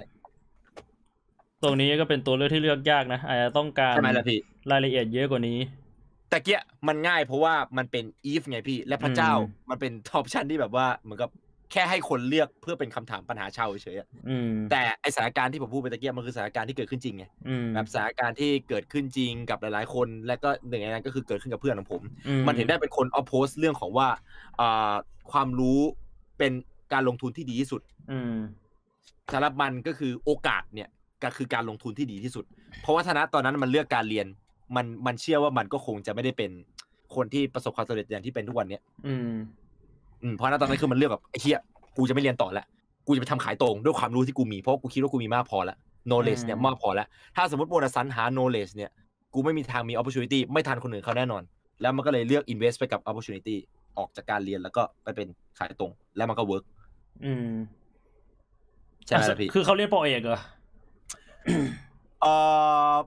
เรียกว่าไอ้นี่แล้วกัน ผมไม่ได้คุยกับเขานานแล้วพี่ อืมเรียกว่าสมมุติขึ้นมาไม่มามันมันมันคือมันคือเรื่องราวเอาเป็นว่าอืมสมมุติว่าเรื่องราวประมาณนี้ แต่คือแบบว่าผมพี่ก็รู้อยู่ว่าผมไม่ถูกกับคนขายตรงอะอืมต่อให้เป็นเพื่อนที่รู้จักกันมานาน แต่ผมก็ไม่ได้ถูกกับคนขายตรง ก็แบบว่าอืมสั่นกลัวนะพี่ เพราะว่ามันมันมันก็นะ มันอาจจะ มันอาจจะจบอีหลอบเดิมไงคือนะที่เรามีความสัมพันธ์ดีๆต่อกันน่ะก็ให้มันจบกันอยู่ที่ความสัมพันธ์ดีๆต่อกันก็สักพักก็แบบไหนไหนเออมึงมีเวลาว่างแล้ววันละสามชั่วโมงบัวเออเพราะอย่างนั้นน่ะ เรื่องของการลงทุนคือผมถึงชอบหัวข้อต้องพูดอย่างนี้ ผมชอบหัวข้อวันนี้มากเพราะอย่างนี้ การลงทุนแห่งอนาคต ผมไม่ได้เราเราไม่ได้บอกไงพี่เราไม่ได้บอกว่าการลงทุนในอนาคตเราจะพูดถึงเรื่องเงินอืมเราไม่ได้บอกว่าการลงทุนในอนาคตเราจะพูดถึงเรื่องความรู้อืมหรือการลงทุนในอนาคตเราจะพูดถึงเรื่องอะไร แต่เราพูดถึงเรื่องการลงทุนของแห่งอนาคต คือความคิดเห็นของพี่กับผมอืมว่าการลงทุนในอนาคตเนี่ยมันคืออะไร อ่า แต่แต่ปัจจัยหลักที่เราควรจะพูดกันในวันเนี้ยก็คือมันก็คงจะเป็นคริปโตเคอเรนซีอืมอืมเหมือนว่าเป็นแต่สำหรับเป็นหัวข้อหนึ่งที่จะพูดใช่อ่าแล้วก็คงจะพูดเป็นหลักๆด้วย คือเหมือนกับเป็นเชิงเขาเรียกว่าอะไรนะพี่ เอ่อ example อะเป็นอืมเป็นตัวอย่างที่ดีที่จะพูดถึง เพราะว่าถ้าสมมติว่าเป็นหุ้นทุกคนก็รู้จักกันมานานแล้วอืมถ้าสมมุติว่าเป็นแบบนู้นแบบนี้มันเป็นอะไรที่รู้จักกันมานานแล้วแต่คริปโตเนี่ย ถึงแม้ตลาดจะเกิดมานานกว่า 20 ปีแล้วเนี่ย แต่มันเพิ่งจะมาบูมช่วงปี 2 ปี 3 ปีที่ผ่านมานี้ อืม อืม เพราะฉะนั้นมันถึงเป็นตัวอย่างที่ดีว่าอ้าวแล้วทำไมมันถึงได้เกิดขึ้นอืมถ้าเอ่อถ้าสมมติว่าคนมีวิสัยทัศน์เนี่ยนั่นแหะคือการลงทุนที่เป็นอนาคตหรือเปล่า อืมอะมีคำว่าหรือเปล่าอยู่ข้างหลัง ผมเลยชอบ อะ ถ้าถ้าสมมุติว่าพูดอย่างเงี้ยงั้นพี่ถามไนท์ก่อนเลยดีกว่าว่าไนท์มีความคิดเห็นยังไงเกี่ยวกับคริปโตเคอเรนซีเอ่อคริปโตเคอเรนซีตลาดคริปโตนะตอนนี้ คือผมเนี่ยอะต้องพูดกันไว้อย่างนี้นะ ไม่มีความรู้และไม่มีความเข้าใจใด ๆ เลยอืมผมผมมั่นใจว่าตัวเองเนี่ยเป็นคนที่รักการเรียนมากอืมและเช่นเดียวกันกับทุกๆคน ถ้าสมมุติว่ามีโอกาสให้เลือกระหว่างความรู้ กับเรื่องของโอกาสหรืออะไรพวกนั้นนะผมจะเลือกความรู้มากกว่าเหมือนกันอืมเพราะว่าผมชอบผมชอบที่ตัวเองรู้สึกว่าเอ่อค่าความรู้มันสามารถหยิบไปใช้ได้ มันลดความเสี่ยง ผมชอบการลดความเสี่ยงในชีวิตอืมอ่ายกเว้นเรื่องการเที่ยวอะถ้าเป็นเรื่องการเที่ยวผมชอบที่ที่มันไปเที่ยวแล้วมันเสี่ยงๆดูน่าสนุกอืมดี ถ้าตายก็ถือว่าเออไปคุยกับพระเจ้าแล้วก็มีเรื่องคุยอะอืมไม่ได้คุยกับพระเจ้าว่าทำไมมึงถึงได้สร้างพื้นที่อย่างนั้นขึ้นมาว่าพระเจ้าอืมมันแบบเสี่ยงมากเลยนะ แต่มันก็สนุกดีนะ พูดถึงแล้วอะไรอย่างนั้นอะคือคริปโตสำหรับผมอะมันเหมือนกับ ปีนเขาเอเวอเรสต์อะพี่เพื่อไปหาขุมสมบัติ อืม เมื่อวันก่อนหน้าเนี้ย ผมไปคุยกับพี่โล เรื่องไอ้ตัวเรียนของเราอะพี่ แล้วเขาก็พูดสิ่งที่อยู่ในใจผมก็มา คือเหมือนกับพี่พี่โลแกก็เล่นคริปโตใช่ไหมล่ะพี่อืมแต่แกเล่นคริปโตที่ที่แกเป็นคนลงทุนเองอืมก็คือตัวพูโตสอะอืมแกแกถือหุ้นในพูโตสอยู่อะแล้วแกก็อืมลงทุนในสิ่งที่แกรู้และแกรู้ว่ามันไม่ใช่สแกมอืมคือตลาดคริปโตอะ แม่งเป็นตลาดสแคมที่ใหญ่ที่สุดในโลกตอนเนี้ยอืมมันใหญ่ มันใหญ่กว่าเอ่อขายตรงแบบคนละแบบคนละเท่าเลย market cap ของคริปโตตอนนี้มันสูงมากๆอะอืมแล้วคือพี่โรพูดว่าคือผมไม่รู้จำนวนไงแต่พี่โรแกก็พูดด้วยความมั่นใจว่า 98%ของตลาดคริปโต แม่งคือเหรียญ scam อืมมึงลงทุนไปตลาดปิด เจ้ามือแม่งชวดเงินหนี แล้วมึงก็เสียไปฟรีๆ ถ้าสมมุติว่ามันมันมันมันมันเด้งขึ้นมาแล้วมึงขายทันมึงก็รอด มันเด้งขึ้นมามึงขายไม่ทันโดนแฮ็กไป คือไม่ว่ามันจะเกิดขึ้นจากอะไรก็แล้วแต่ มันเกิดขึ้นจากแฮกเกอร์ มันเกิดขึ้นจากเจ้าของที่ปิดหนีเอง เพราะว่าของพวกเนี้ยถ้ามันไม่มีเรื่องของสัญญาครับที่ปกติการลงทุนจะมีกันอะอสังหาริมทรัพย์ก็มีสัญญาอืมหุ้นก็มีสัญญาอ่า บางตัวคริปโตมันไม่มีสัญญาอืถ้ามีก็ดีไงถ้ามีก็เป็นสองเปอร์เซ็นที่เหลือ แต่เก้าสิบแปดเปอร์เซ็นต์เขาบอกว่าเป็นสแกม อืมมันก็เลยแบบ ผมผมผมผมก็ยิ่งสั่นกลัว ผมก็เลย ไม่ค่อย ไม่ค่อยไม่มันไม่รู้มันเป็นมันเป็นธรรมชาติของเราที่ที่อยู่ในอยู่ในตัวหรือเปล่าที่ที่พอรู้เรื่องเนี้ยคือมันมันรู้มาก่อนที่จะรู้ตัวเลขจริงๆอะแต่เรารู้มาก่อนอันนี้แล้วผมรู้สึกว่า มันไม่เหมาะกับการที่จะเสียเวลาเพื่อไปเรียนรู้ เพื่อไปตามหาสองเปอร์เซ็นต์อืมนึกออกปะพี่ คือมันมีความเป็นไปได้ในความรวยอยู่ แต่มันคือการที่เราวิ่งไปตัดหน้ารถเพื่อไปหยิบแบงค์ยี่สิบอืม อ่า คืออาจจะเป็นแบงค์แบงค์แบงค์แบงค์แบงค์ล้านหนึ่งก็ได้ ถ้าสมมติว่าอืมคุณเก่งมากๆคุณก็อาจจะหยิบแบงค์ล้านหนึ่งแต่มันคือการวิ่งตัดหน้ารถสิบล้ออืมแล้วผมไม่ชินผมไม่ชินในเรื่องนั้นนะผมเป็นคนช้าพี่ ผมเป็นคนดูอะไรช้า ผมเป็นคนทำอะไรช้า สมองผมช้า ผมไม่สามารถทำมัลติแทสได้ ผมรู้สึกว่าเออการลงทุนกับคนแก่ไม่เหมาะกว่าสำหรับผมคือหุ้น อืมคือจะบอกว่าคนแก่มันก็ไม่เชิงอะทุกวันนี้แบบเด็กก็เล่นก็เยอะแยะแต่คือ มันก็ถ้าสมมติกับเด็กที่ใหม่มากๆสมัยนี้เขาก็จะเรียกว่าการลงทุนที่ในยุคก่อนไง ในรุ่นก่อน คือเขาว่าเขาว่ากันว่าคริปโต is a new wealth คริปโตอืมคือแหล่งใหม่ที่จะทำให้คนกลายเป็น billionaire ได้อืมมีคนเคยพูดเอาไว้ อืมเพราะฉะนั้นถ้าพี่ถามความเห็นผมเกี่ยวกับเรื่องนี้คือผมแบบ ผมว่ามันคือการปีนเขาอะแล้วผมเอ่อไม่ถนัดเท่าไหร่พี่อ่ามันมันเสี่ยงแล้วมันก็ยากมากๆ อืม อืม โอเค ก็อ่าก่อนที่จะพูดถึงเรื่องคริปโต พี่ขอพูดถึงเรื่องของความรู้กับเรื่องของโอกาสอีกนิดนึงแล้วกันคือตัวเนี้ยอืม ที่พี่คิดนะ พี่คิดว่าจริง ๆ ความรู้กับโอกาสเนี่ย สุดท้ายอืมแล้วอะความรู้มันเหมือนเป็นสิ่งที่เราต้องมีก่อนที่เราจะเห็นโอกาสนะคือมันไม่ใช่ว่าโอกาสเนี่ย เวลาที่เราใช่ใช่ใช่พี่เอ่อเวเวลาที่โอกาสมันเข้ามาหาเรา มันไม่ได้หมายความว่าเราจะเห็นโอกาสนะพี่มองว่าความรู้อืมมันเป็นเหมือนเจมอะแล้วโอกาสมันเป็นเหมือนแบบอืมฮีโร่ที่มันหายตัวอยู่อะถ้าสมมุติอืว่ามเราไม่มีเจม เราเราก็ก็ไม่จะไม่เห็นเห็นโอกาสนั้นนะโอกาส ใช่ ต่อให้โอกาสไม่จะเข้ามา เพราะฉะนั้นบางทีเนี่ย การจะถามว่า เอ้ย ระหว่างโอกาสกับความรู้มันเป็น situational นะ มันก็อาจจะไม่ใช่สิ่งที่ถูกต้องซะทีเดียว แต่มันก็ไม่ใช่สิ่งที่ผิดหรอก พี่มองว่าสุดท้ายแล้วก็ มันก็ขึ้นอยู่กับคนคนนั้นจริง ๆ นะ ว่าณตอนนั้นเขาต้องการอะไรอะ อืม ไม่พี่ และทีเนี้ย ผมพูดอย่างนี้ไปกับเพื่อนใช่ไหมอืมแล้วเพื่อนผมก็พูดไปคำหนึ่งถ้าอย่างนั้นกูจะเพิ่ม situational เพิ่มไว้ให้ให้มึงอย่างเวล่ะอืม มึงอยู่ในประเทศไทยตอนเนี้ยมึงอยากเลือกออปชันไหนอะ คนมีความรู้ไม่ทำไม่ทำเฮียอะไรในประเทศไทยได้บ้าง มาทำเฮียอะไรไม่ได้หรอก มึงไม่ มึงไม่มีอำนาจอะ มึงก็ทำเฮียไม่ได้ แล้วต่อให้มึงมีความรู้แขนงไหนนะ มึงก็ไปหาอำนาจในตัวเองไม่ได้ถ้ามึงไม่มีเงินเลยแม้แต่บาทเดียว มึงก็เป็นเหมือนหมาข้างถนนที่อยู่ในประเทศไทย แต่ถ้ามึงมีอืมร้อยล้านต่อให้มึงเป็นไอ้โง่ มึงก็ใช้ชีวิตอย่างสบายในประเทศไทยได้ ไม่พี่เขาพูดว่าคำนั้นพี่ว่าถ้ามีเงินร้อยล้านเนี่ยอยู่ประเทศไทยไม่น่าจะได้นานถ้าเป็นไอ้โง่ ก็หายหมด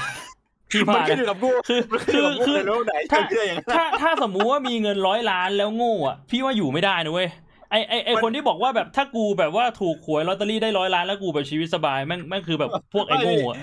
มันมันมันขึ้นอยู่กับไอ้โง่ของพี่อะมัน definition ไอ้โง่มันอยู่ในเลเวลไหนเออเดี๋ยวว่าคือคือสำหรับผมกับเพื่อนอะคำว่าไอ้โง่มันไม่ได้แบบไอ้โง่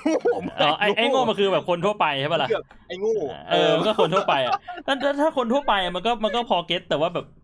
เอาจริงๆพี่ว่าแบบคือถ้ามีร้อยล้านแล้วไม่มีความรู้อะแม่งแบบว่า เงินเงินแม่งไม่สามารถแบบว่าถูกเก็บไว้กับตัวเราได้อะแม่งแม่งไปแน่ๆคือในมุมมองมันคือ ไอ้โง่ดักดานเนี่ยพี่เออไอ้โง่ดักดานเพื่อนแบบเฮ้ยทำอะไรวัยรุ่นอะไม่แบบบางทีเออบางทีมันไม่ใช่ไอ้โง่ดักดานนะบางทีแค่คนทั่วไปอะก็ความรู้ไม่พอที่จะเก็บเงินร้อยล้านอยู่นะ คือจริง ๆ แล้วอะมันไม่ใช่แค่เรื่องของความรู้ด้วยซ้ำมันคือเรื่องของสถานการณ์ที่เราไม่เคยเจอนึกออกปะคือคือคือการที่อยู่ๆเรามีเงินหนึ่งร้อยล้านเนี่ยแม่งคือสิ่งที่เราไม่เคยเจอมาก่อน แล้วก็ถ้าเราไปดูคลิป YouTube เนี่ย แม่งเคยมีคนทำประวัติ คนที่ถูกลอตเตอรี่แจ็คพอตเยอะๆอะอืมแล้วเขาก็ทำเปอร์เซ็นต์ออกมาเขาบอกว่าแบบคนที่ถูกหวยแบบลอตเตอรี่อะโอกาสที่คนคนนั้นแม่งจะแบบมีชีวิตอยู่อย่างปกติสุขแบบมีความสุขอะเป็นคนปกติต่อไปอะแม่งมีน้อยมาก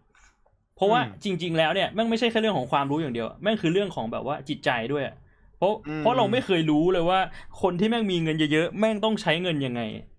อืมอืมแบบว่าพอมีเสร็จปุ๊บสิ่งที่เราคิดคืออะไรกะหรี่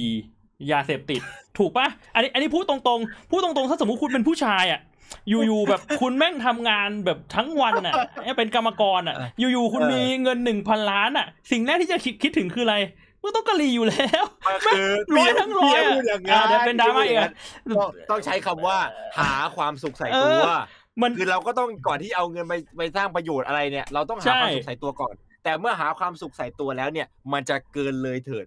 ใช่คือเหมือนกับพอเราได้เสพความสุขหลังจากที่เราเป็นทุกข์มานานเนี่ยคุณเป็นทุกข์ในในประเทศไทยมา 27 ปีเอผมอมา27 28 ปีเนี่ยมันแล้วคืออยู่ๆวันหนึ่งแม่งมีความสุขขึ้นมา แล้วเราก็รู้สึกว่าเฮ้ยเหลือเงินอีกตั้งเยอะแยะที่เราสามารถเอาไปใช้กับความสุขได้มก่อนที่มันจะหมดอะแต่พอรู้ตัวอีกทีมันก็ไม่เหลือ ใช่คือคือมันสำหรับพี่มันแบบว่า no way in hell เลยที่แบบว่าคนที่แม่งอยู่ๆมีเงินขึ้นมา แล้วแม่งจะแบบสามารถแบบเก็บอืมเงินต่อไปได้อะอะอืมแต่ว่าอืมเรื่องนั้นจบไปถ้ามาถึงเรื่องของคริปโตเคอเรนซีเนี่ยอืม พี่พี่ต้องอืมพี่ต้องพูดถึงแบ็กกราวอืมของพี่ก่อนว่าพี่รู้จักไอ้ตลาดคริปโตนี้อืมตั้งแต่ตอนไหนอืมคือจริง ๆ อะ พี่รู้จัก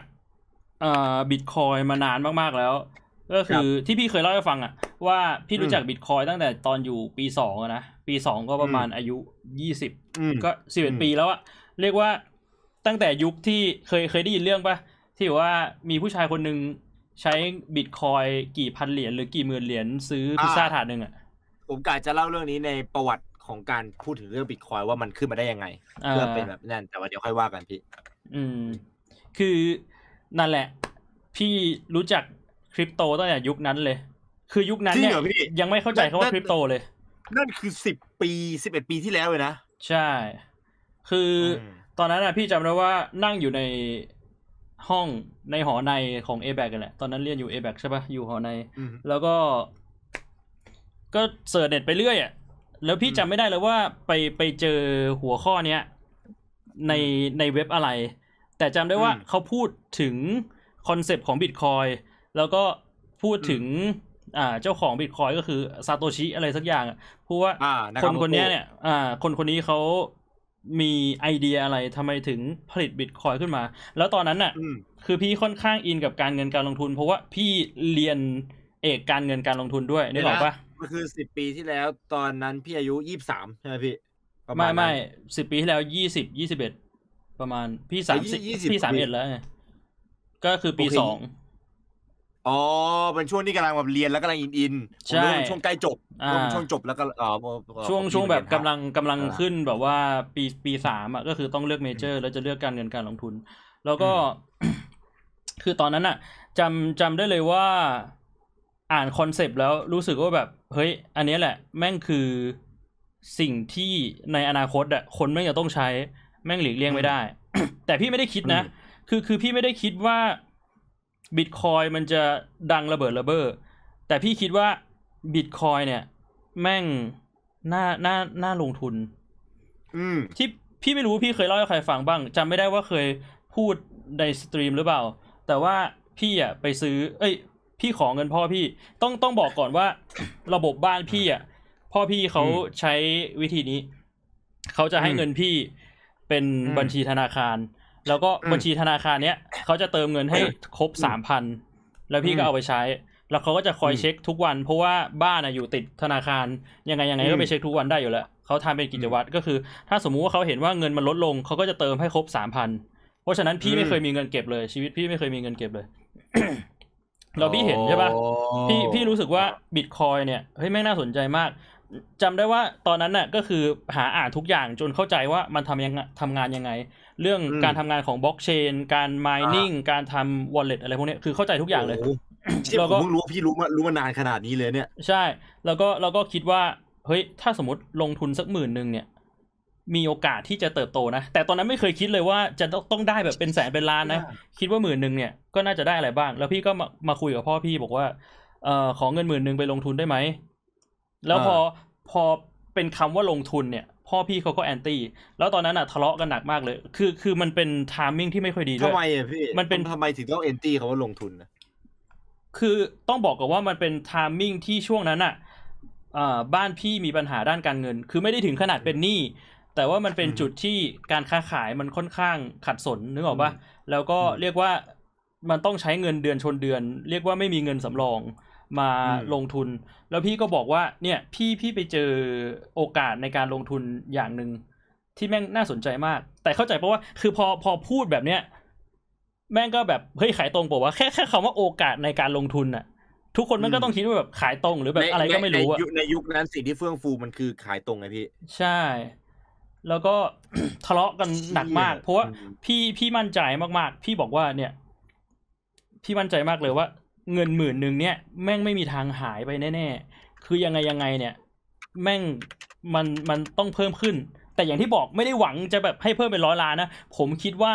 ตอนนั้นน่ะ ผมประเมินหมื่นหนึ่งเนี่ย ถ้าลงทุนไปสักสิบปีเนี่ยอาจจะได้ประมาณแบบเฮ้ยห้าหมื่นเลยนะเว้ยอะไรอย่างเงี้ย ซึ่ง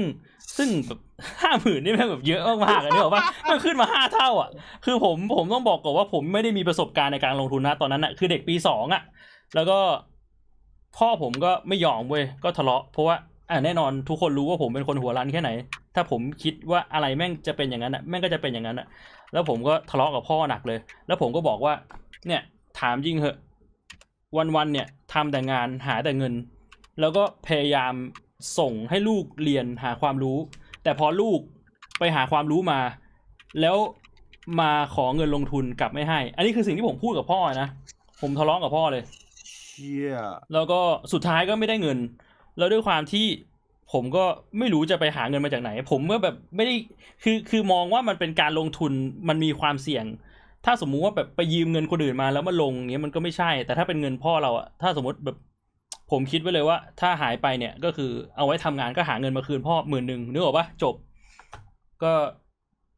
สรุปแล้วก็คือไม่ได้เงินก็เลยปล่อยผ่าน แล้วพอไม่ได้เงินไม่ได้ลงทุนก็เลยไม่ได้สนใจเลย แล้วมารู้อีกทีก็คือเมื่อประมาณสามปีที่แล้วอะคือคือสามปีที่แล้วอะ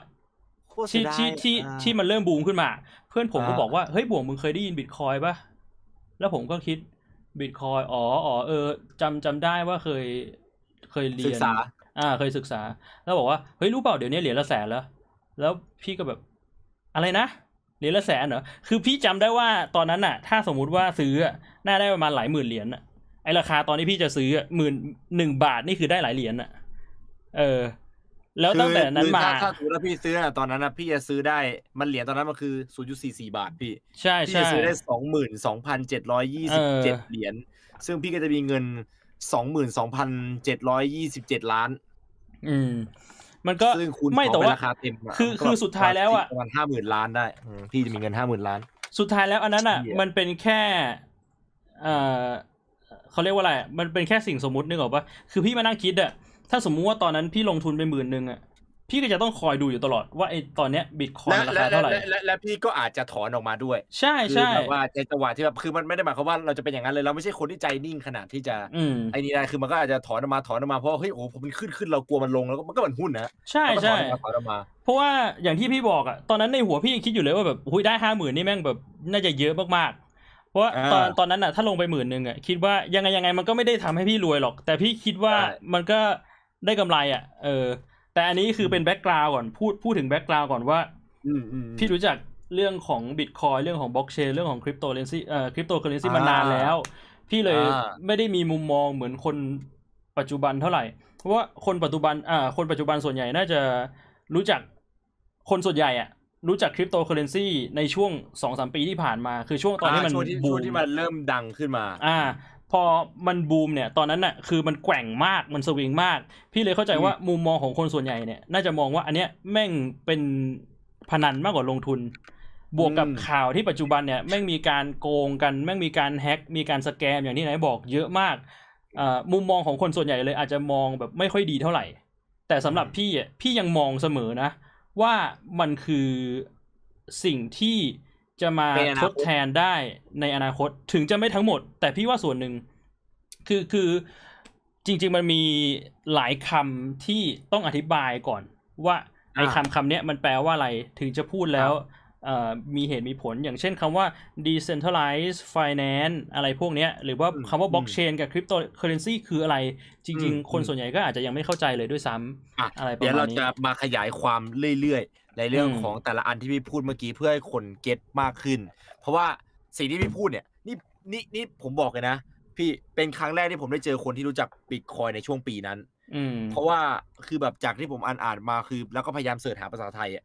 บอร์ดฟอรัมที่คุยกันเรื่องบิตคอยอะมันมีนะมันมีมานานมากแล้ว มันมีมานานมากแล้วใช่ในใช่ไทยก็มีคนคนที่เขาเล่นหุ้นสมัยก่อนเขาก็มองคือคนที่เป็นคนที่อยู่กับการลงทุนมานานอะเขาจะหาโอกาสที่เป็น new chance of wealthy อยู่แล้วครับ new chance of wealth โอกาสที่จะแบบเป็นการรวยเด้งขึ้นจากตัวเองมีแบบแสนหนึ่งให้กลายเป็นแบบว่าสิบล้านจากสิบล้านกลายเป็นแบบพันล้านพวกนักลงทุนส่วนใหญ่อะสไตล์แบบพี่โรอย่างเงี้ยเขาจะหาพวกนี้อยู่แล้วเพราะฉะนั้นเขารู้กันอยู่แล้ว แต่ว่าแม้กระทั่งจะรู้กันอยู่แล้วในจำนวนนั้นนะก็มีคนน้อยมากๆ ที่คุยกันถึงเรื่องบิตคอยคนธรรมดาเนี่ย ในกรณีของพี่อะเรียกว่าคนธรรมดาถูกไหมพี่คนพี่กับผมอะคือมนุษย์ทำงานทั่วไปเนี่ย หรือมนุษย์เรียนทั่วไปที่เกิดจากบ้านชนชั้นกลางที่ส่งลูกเรียน แล้วก็หวังให้ลูกแบบ ไปเป็นเจ้าคนนายคนเนี่ยมันคือแบบอืมเบสิกที่แบบว่าแทบจะไม่มีโอกาสได้เข้าถึงข้อมูลพวกนี้คือไม่ไม่มีเวลาไปคิดใช่ไม่ได้คิดถึงอะไรพวกนี้ ถ้าพูดถึงการลงทุนในช่วงยุคปีเมื่อสิบปี แล้วคนก็จะนึกถึงหุ้นมากกว่าอืมหุ้นแล้วก็ดอกเบี้ยแบงก์ก็จริงทีเนี้ยนะครับ สิ่งที่พี่บงพูดอะมันคือเรื่องของอดีต ซึ่งอดีตนี่แหละ เนี่ยคือปัจจัยที่ทุกอย่างที่พูดมาในก่อนหน้านี้เรื่องของความรู้เนี่ย ผมมองว่าเนี่ยแหละคือสิ่งที่สำคัญ ความรู้ที่สำคัญที่สุดอย่างหนึงคือความรู้ในเรื่องของเอ่อเขาเรียกว่าอะไรอะการการประกอบการตัดสินใจอะซึ่งการประกอบการตัดสินใจเนี่ยมันจะเกิดขึ้นได้หลายอย่าง ความเป็นไปได้ในอนาคตที่เรามองเห็น สิ่งที่เกิดขึ้นในอดีตที่เราเรียนรู้ และปัจจุบันเรากำลังทำอะไรอยู่ อืมพี่มองเห็นความเป็นไปได้ในอนาคต อืม ซึ่งเสียดายว่ะพี่ คือความเป็นไปได้ในอนาคตนั้นมันไม่เกิดขึ้นจริงไงเออมาเพราะเพราะฉะนั้นมันก็ต้องอธิบายว่าทำไมตอนนั้นน่ะ พี่ถึงคิดว่าเฮ้ยสิ่งเนี้ยแม่งคือสิ่งที่มันจะมาทดแทนเอ่อการเงินในปัจจุบันอืมอืมอืมก็ผมยาคือรู้ากรู้เนี่ยแหละ ได้เวลาอธิบายแล้วเรื่องบล็อกเชนกับเรื่องเอ่อคริปโตเคอเรนซีอะไรพวกเนี้ย อืมคือผมคิดว่า หลักๆอะต้องอธิบายก่อนว่าบล็อกเชนคืออะไร แต่ว่าไม่อยากจะอธิบายแบบเจาะลึกแล้วกัน เพราะรู้สึกว่าสุดท้ายแล้วตรงเนี้ย เน้นความคิดเห็นของเรามากกว่าเนาะอ่าอ่าคือบล็อกเชนเนี่ยต้องบอกว่าถ้าอธิบายแบบง่ายที่สุดเลยนะ มันเป็นเทคโนโลยีที่ทำให้โอกาสในการที่เอ่อข้อมูลมันจะถูกเปลี่ยนแปลงไปเนี่ย มันมีน้อยมากๆถึง จุดที่เรียกว่ามันแทบจะเป็นไปไม่ได้เลย ที่จะอืมเปลี่ยนแปลงข้อมูลในบล็อกเชนนั้นๆอืมันไม่เหมือนกับคอมพิวเตอร์ปัจจุบัน คือคอมพิวเตอร์ปัจจุบันเนี่ย มันถูกเปลี่ยนแปลงข้อมูลได้ง่าย ไม่ว่าจะเป็นข้อมูลที่อยู่ในฮาร์ดดิสก์หรือว่าข้อมูลที่อยู่บนอินเทอร์เน็ตเนี่ยมันถูกแฮกเกอร์แฮกแล้วก็เปลี่ยนข้อมูลได้นึกออกปะอืมอ่า แต่ว่าพอมันเป็นบล็อกเชนเนี่ย คือด้วยรายละเอียดของเทคโนโลยีเนี่ย มันทำให้โอกาสในการจะโดนแฮกเนี่ย มันแทบจะไม่มี แล้วก็อีกอย่างหนึ่งเลยคือ ถ้าสมมุติว่ามันเป็นข้อมูลที่อยู่ในเครื่องเซิร์ฟเวอร์ที่เดียว แล้วเครื่องเซิร์ฟเวอร์ตรงนั้นอะ มันพังข้อมูลมันก็อาจจะหายไป มันก็อาจจะต้องมีวิธีการแก้ปัญหาตรงนั้นก็คือการ backup นู่นนี่นั่น แต่ว่ากับบล็อกเชนเนี่ยด้วยความที่มันเป็นเทคโนโลยีบล็อกเชนเนี่ยอย่างที่บอกผมไม่อธิบายรายละเอียดแล้วกันนะ แต่ว่าบอกแค่ว่า ไอ้เทคโนโลยีเนี้ยมันทำให้ข้อมูลเนี่ยมันถูกกระจายไปสู่ทุกคนที่อยู่ในระบบนึกออกปะมันทำให้ต่อให้คอมพิวเตอร์ของคนคนหนึ่งเมื่อเจ๊งข้อมูลเมื่อจะหายไปอะข้อมูลในระบบของคนอื่นมันก็ยังอยู่ครบถ้วน เพราะฉะนั้นเนี่ยตัวบล็อกเชนเนี่ยต้องเรียกว่ามันเป็นระบบที่มีความมั่นคงดีมากอืมอืมอืมๆทีนี้ไอ้ระบบเนี้ยมันจะมาแทนที่ระบบปัจจุบันได้ยังไง นึกออกไหมอืมคือ ระบบปัจจุบันเนี่ยเขาใช้คาว่า centralized finance ซึ่งอืมไอ้ระบบของบล็อกเชนเนี่ยมันคือ decentralized finance ต่างกันยังไงคำว่าอืม finance คือคำว่าการเงิน ส่วนคำว่าอือฮึ centralized คือศูนย์กลาง ส่วน decentralized เนี่ยคือการไม่มีศูนย์กลาง คืออมปัจจุบันเนี่ย เวลาพี่จะโอนเงินให้ไหนอะครับพี่ไม่สามารถแบบว่าโอนเงินให้ไหนโดยตรงได้ พี่ต้องถูกต้องผ่านธนาคารถูกปะมอะสมมติ Mobile พี่จะโอน banking อ่าพี่จะโอนเงินให้ไหน วิธีที่ง่ายที่สุดก็ใช่ mobile banking พี่มีเงินอยู่ในบัญชีธนาคารกรุงศรีพี่ก็ถามเบอร์บัญชีธนาคารไหน แล้วก็อืมโอนไปถูกไหมอืมอืมพี่ต้องผ่านตัวกลาง ซึ่งตัวกลางครับคือธนาคาร อันเนี้ยคือระบบ centralized finance หรือว่ามีศูนย์กลางทางการเงิน ใช่มีศูนย์กลางทางการเงินอืมแต่ด้วยความที่ระบบบล็อกเชนเนี่ย มันเป็นระบบที่มันไม่จำเป็นต้องมีศูนย์กลาง พี่สามารถโอนให้ไนท์ผ่านระบบ ซึ่งระบบคือทุกคน นึกออกปะอืมเราไม่จำเป็นต้องมีตัวตัวกลางมาเป็นตัวจัดการอะไรต่างอืมๆทีนี้พอมันไม่มีตัวกลางมาจัดการเนี่ย มันมีข้อดีขึ้นมา ข้อดีก็คือมันมีความเป็นอิสระ ครับ นึกออกใช่ไหมแล้วก็อืมข้อดีอีกอย่างหนึ่งคือมันง่ายอืมแล้วทุกคนก็เข้าถึงได้ ถ้าสมมุติอืมว่ามีตัวกลางเนี่ย ตัวกลางสามารถทำอะไรก็ได้นึกออกปะอืมตัวกลางกำหนดว่าเฮ้ยต้องทำตามนี้ตามนี้นะ ถ้าไม่ทำตามครับนี้ไม่ให้ใช้ เราก็อ่าต้องทำตามกฎของตัวกลางครับ อ่า แต่ถ้าไม่มีกฎก็คือมันง่ายสำหรับทุกคนอืมพี่ก็เลยมองว่าอันเนี้ยคือข้อแรกแล้วที่เฮ้ยในอนาคตเนี่ย ถ้าสมมุติว่ามันไม่มีตัวกลางน่าจะดีกว่า ในบาง transaction นะ คือสุดท้ายพี่มองว่า เอ่อ มันมีข้อดีข้อเสีย ไอ้แบบ centralization กับแบบ decentralization ก็คือแบบที่มีตัวกลางกับแบบที่ไม่มีตัวกลางเนี่ยมันมีข้อดีข้อเสียต่างกัน เพราะว่าแบบที่มีตัวกลางเนี่ย ถึงแม้ว่ามันอาจจะมีแบบว่าระบบระเบียบเยอะ แต่ข้อดีก็คือถ้าสมมุติว่าพี่โอนเงินผิดบัญชี เวลาพี่จะโอนเงินไปให้ไหน พี่อาจจะไปตามกับธนาคารได้ให้เขาช่วยอืมตามเงินกลับอ่าให้ แต่ว่าในระบบ decentralization หรือว่าในระบบบล็อกเชนเนี่ยอาจจะตามกลับไม่ได้นึกออกไหมอ่าครับ เพราะฉะนั้นเนี่ยมองว่ามันไม่เชิงเป็นระบบที่จะมาแทนที่การเงินปัจจุบันร้อยเปอร์เซ็นมันเป็นแต่ alternative ใช่แต่มันเป็นระบบที่มีข้อดีบางอย่างที่การเงินปัจจุบันอะ มันไม่มีอืมแล้วไอตัวบล็อกเชนเนี่ยจะสามารถมาเรียกว่ากลบข้อด้อยตรงนั้นได้ อันนี้คือครับสิ่งที่พี่คิดนะตอนแรกที่พี่ศึกษาเรียนรู้เกี่ยวกับเรื่องระบบบล็อกเชนนะอืมแล้วก็ต่อมาก็คือเรื่องของ คริปโตเคอเรนซีครับคริปโตเคอเรนซีเนี่ย มาจากคำว่า cryptographer เอ่อ cryptography กับ currency currency อืมแปลว่าสกุลเงิน ก็คืออย่างเช่นเงินบาทก็คือ currency คือสกุลเงิน หรือแบบ US ดอลลาร์ก็คือสกุลเงิน ส่วน cryptography เนี่ย แปลว่าการเข้ารหัส แน่นอนว่าพอเงินมันต้องอยู่ในโลกออนไลน์ อยู่ในฮาร์ดแวร์ อยู่ในอะไรที่มันเกี่ยวกับพวกดิจิตอลเนี่ย คนก็จะกังวลกันเรื่องความปลอดภัยถูกไหม อ้าวแล้ควรับเราจะรู้ได้ไงอะว่าเงินที่แม่งถูก store อยู่ในพวกเอ่ออะไรที่มันเป็นดิจิตอลเนี่ยถูกเก็บอยู่ในดิจิตอลเนี่ยมันปลอดภัย ก็คือเลยเกิดขึ้นเป็นคริปโตเคอเรนซีคือเป็นสกุลเงินที่มันมีการเข้ารหัส แล้วก็วิธีการเข้ารหัสเนี่ยก็แน่นอนว่าผมไม่อธิบายลงลึกนะ แต่ว่าอืมด้วยเทคโนโลยีที่เขาถูกพัฒนามาการเขียนโปรแกรมการเขียนโค้ดอะไรต่างๆ เนี่ย มันทำให้เหรียญเนี่ยมันถูกเข้ารหัสจนไม่มีใครสามารถ มาแฮกเหรียญนี้ได้นี่หรอกปะมนอกจากเอ่อคนที่มีกุญแจไขรหัส นึกออกไหมอะพูดพูดง่าย ๆ ประมาณนี้ ก็คือคือมันตู้เซฟประมาณนั้น ใช่ใช่เพราะฉะนั้นเนี่ย พอเรามีสกุลเงินที่ไม่มีการโดนแฮ็กได้ กับระบบที่ไม่มีการโดนแฮ็กได้ มันเลยสามารถมารวมกันเป็นเอ่อระบบการเงินที่ปลอดภัยสำหรับทุกคน แล้วก็ง่ายต่อการเข้าถึงนึกออกปะ อ่า แล้วก็จริง ๆ ยังมีข้อดีอีกหลายอย่าง อย่างเช่นในเรื่องของเอ่อความรวดเร็วในการโอนเงิน คือปัจจุบันเนี่ยครับถ้าเราจะโอนเงินใส่เอ่ออืมธนาคารที่สหรัฐเนี่ย มันอาจจะต้องยุ่งยากอะไรหลายๆอย่าง แล้วก็อาจจะเสียค่าฟรีหรือว่าค่าโอนเยอะ แต่ว่าถ้าเป็นระบบบล็อกเชนหรือระบบ decentralization เนี่ย ระบบที่ไม่มีตัวกลางเนี่ย แป๊บเดียวมันไปเลย แล้วก็เอ่อมันไม่ต้องเสียเรียกว่าค่าส่งเยอะ นะครับครับผมไม่มีค่าธรรมเนียมเหมือนกับระบบเซ็นทรัลไลซ์เพราะว่าธนาคารเนี่ยส่วนใหญ่เขาก็กินส่วนต่างกับใช่กับค่าธรรมเนียมในการโอนอืมในส่วนหนึ่งเป็นส่วนหนึ่งของรายได้เขา แต่ว่าไอ้ตรงนี้คือข้อดีของมันคือมันไม่มีตรงนี้ ใช่ สุดท้ายเนี่ย พอพอพี่เรียนรู้ตรงเนี้ยเนี่ยมันย้ำมีอีกคน้รั้องยดิผมพูดผิดบางเพราะมันอ่ามีมีมันมีแต่มันมีน้อย ใช่ย้ำอีกครั้งว่าพอเรียนรู้ตรงนี้เนี่ย เลยมองว่าเฮ้ยระบบเนี้ยมันมากบข้อด้อยของระบบการเงินในปัจจุบันได้ เลยคิดอ่าว่ามันมีอนาคต อืมอืมอืมอืมนั่นคือความคิดเห็นของพี่เกี่ยวกับเรื่องของตัวคริปโต อืม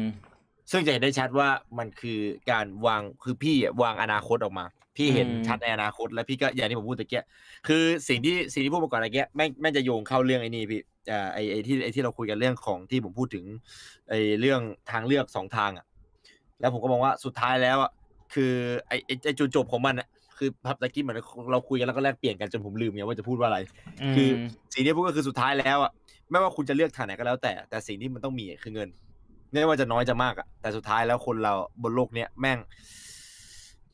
ผมสามารถปะสามารถพูดว่ามันไม่สามารถอยู่ได้ด้วยเงินได้ปะมันอ่ามันก็ไม่เชิงนะ ปัจจุบันอืมมันก็เหมือนลองลองถามตัวเองว่า ถ้าวันนี้ไหนไม่มีเงินไหนอยู่ได้ไหมผมอยู่ไม่ได้ดิพี่นั่นแหละคือคำถามนั่นนั่นนั่นแหละคือปัญหาคือ ปัจจัยคือ บางทีเราอาจจะอยู่ได้ แต่ถ้าจะทำอะไรสักอย่างเราทำไม่ได้ คือเราอาจจะอยู่ได้โดยมีชีวิตอยู่ แต่ไม่สามารถทำอย่างอื่นได้ อย่างเช่น ถ้าสมมติว่าตอนนี้ผมไม่มีเงินและไม่มีบ้าน แต่ผมรู้วิธีที่เอาตัวรอด อย่างน้อยผมก็อาจจะจุดกองไฟแล้วอยู่ได้ แต่ถ้าสมมติว่าผมต้องการที่จะอ่าขับรถออกไปข้างนอก ผมไม่สามารถทำได้โดยไม่มีเงิน ผมต้องเดินเอาอืมใช่ อย่างนั้นน่ะนะ in in in in in a sense ก็คือ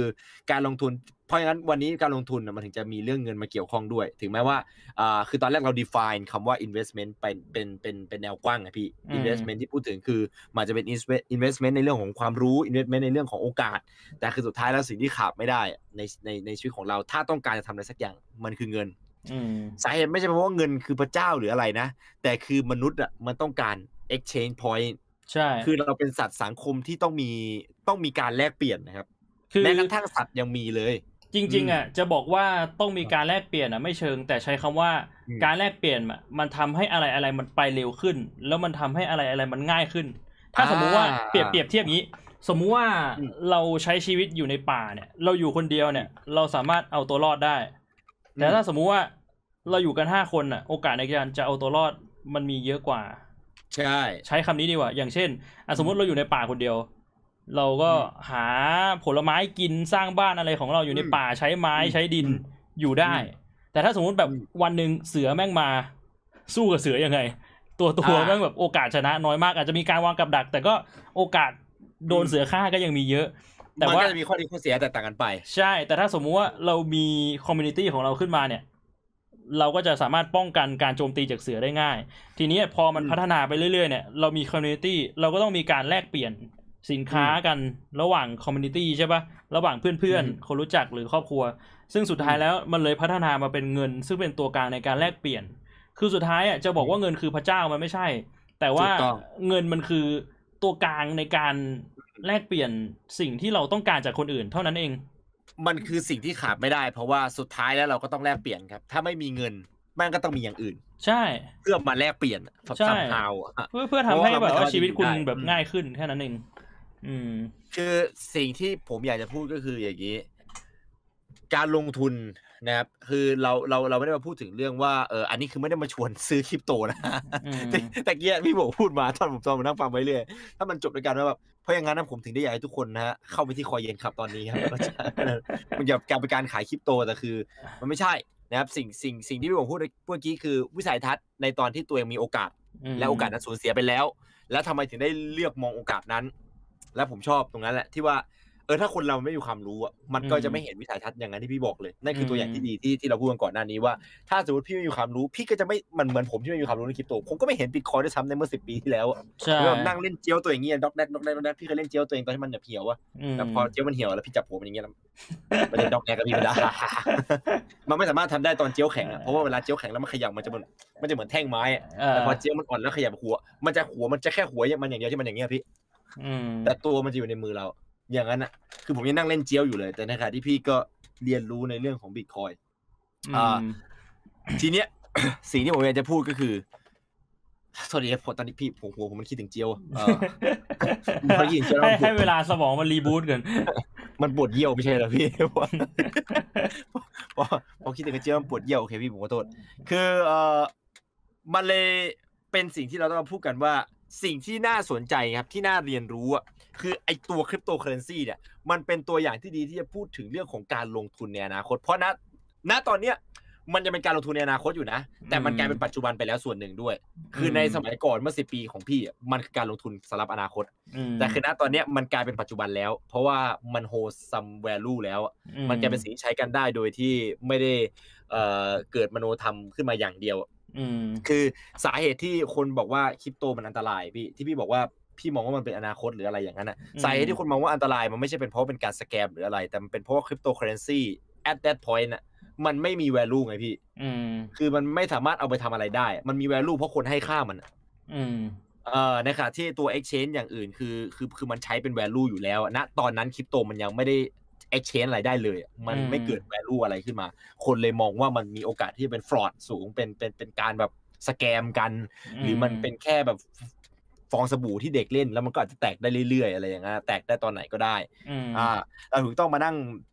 คิดถึงเรื่องของอดีตปัจจุบันและอนาคตอืมณตอนเนี้ยคริปโตเป็นปัจจุบันแล้วถ้าสมมติทุกคนฟังเรื่องคริปโตตอนเนี้ยแล้วรู้สึกว่าปัจจุบันเนี้ยมันยังเป็นอนาคตที่ไกลได้ มันก็เป็นออปชันของพวกคุณอืม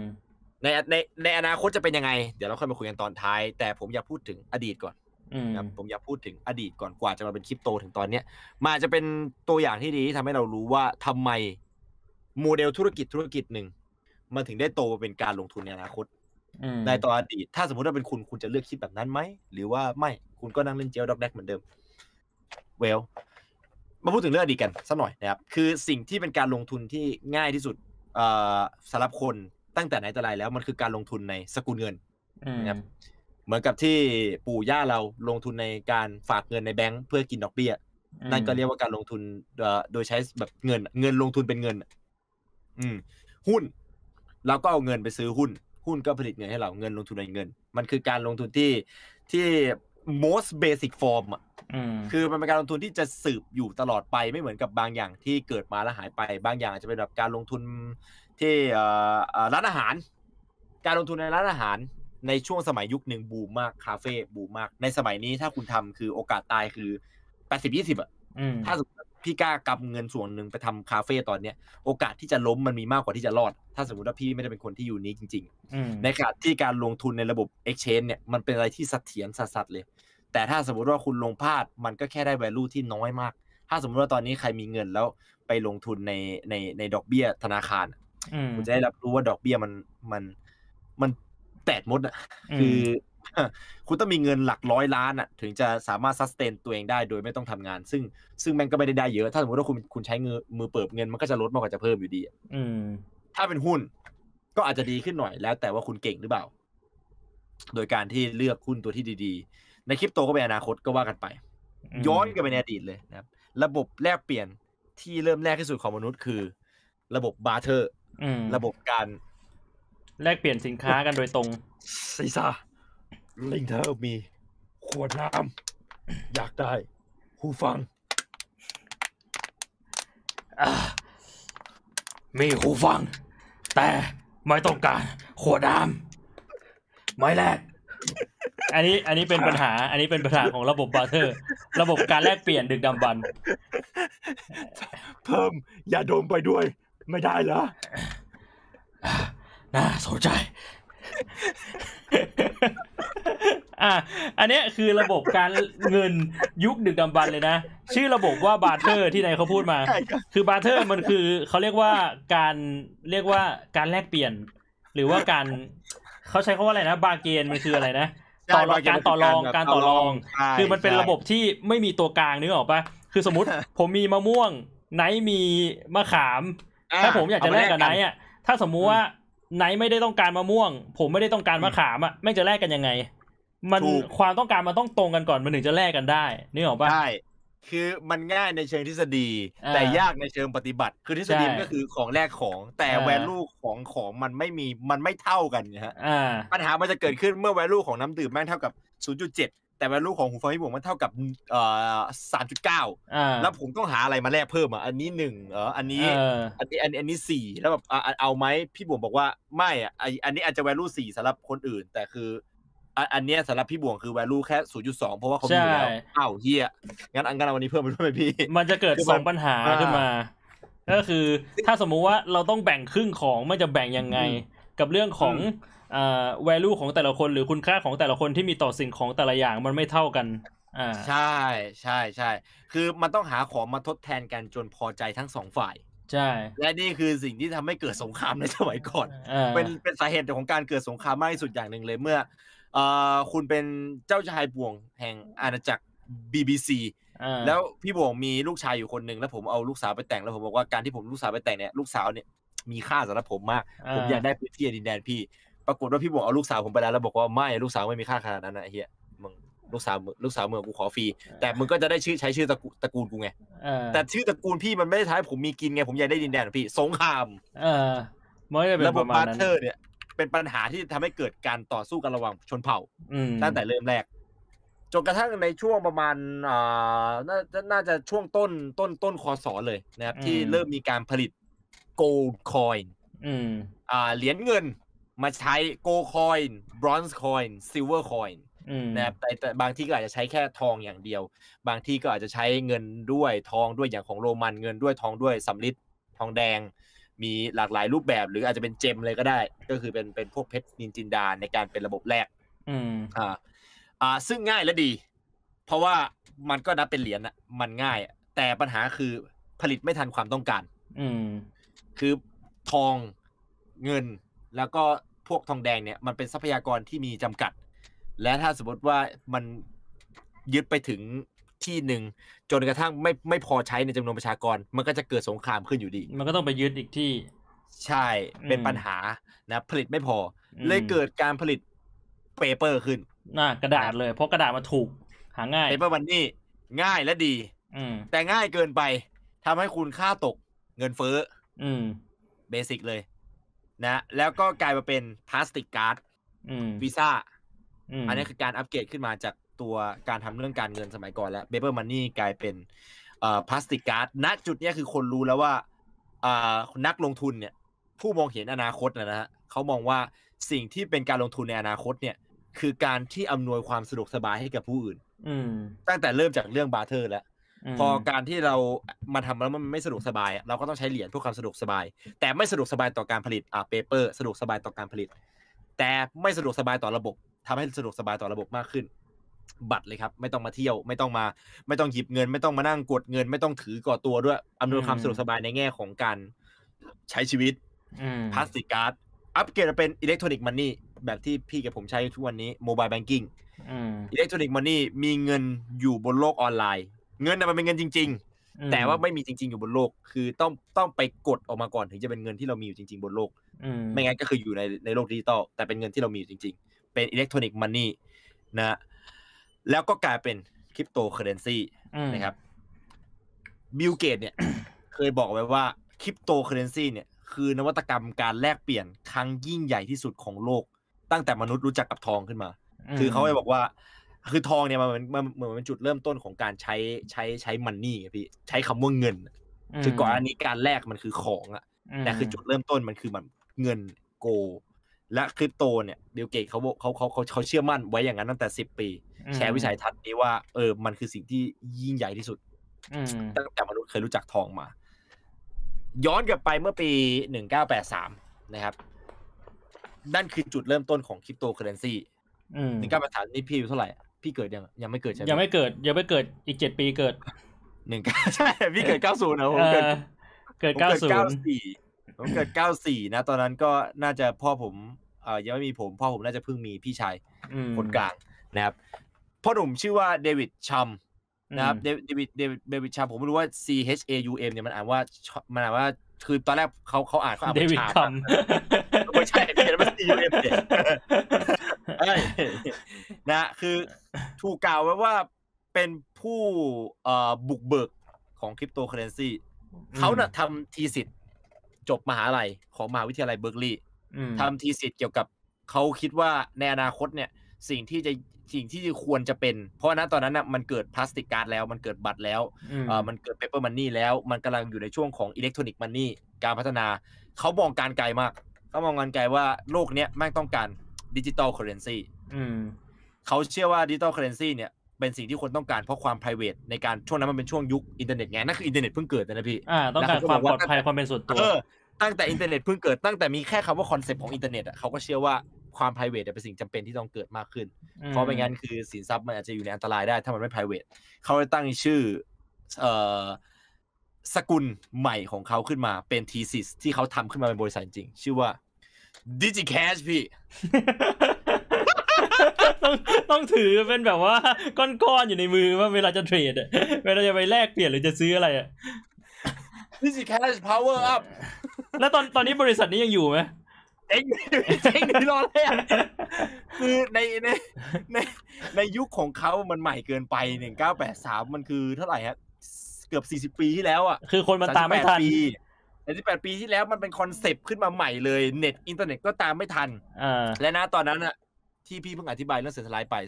มันยังไม่มี concept ของคำว่า DeFi ขึ้นมาพี่อืมคือไม่ คือณตอนนั้นทุกคนยังต้องพึ่ง centralized financial อยู่อืมไม่มีทางที่จะไม่มี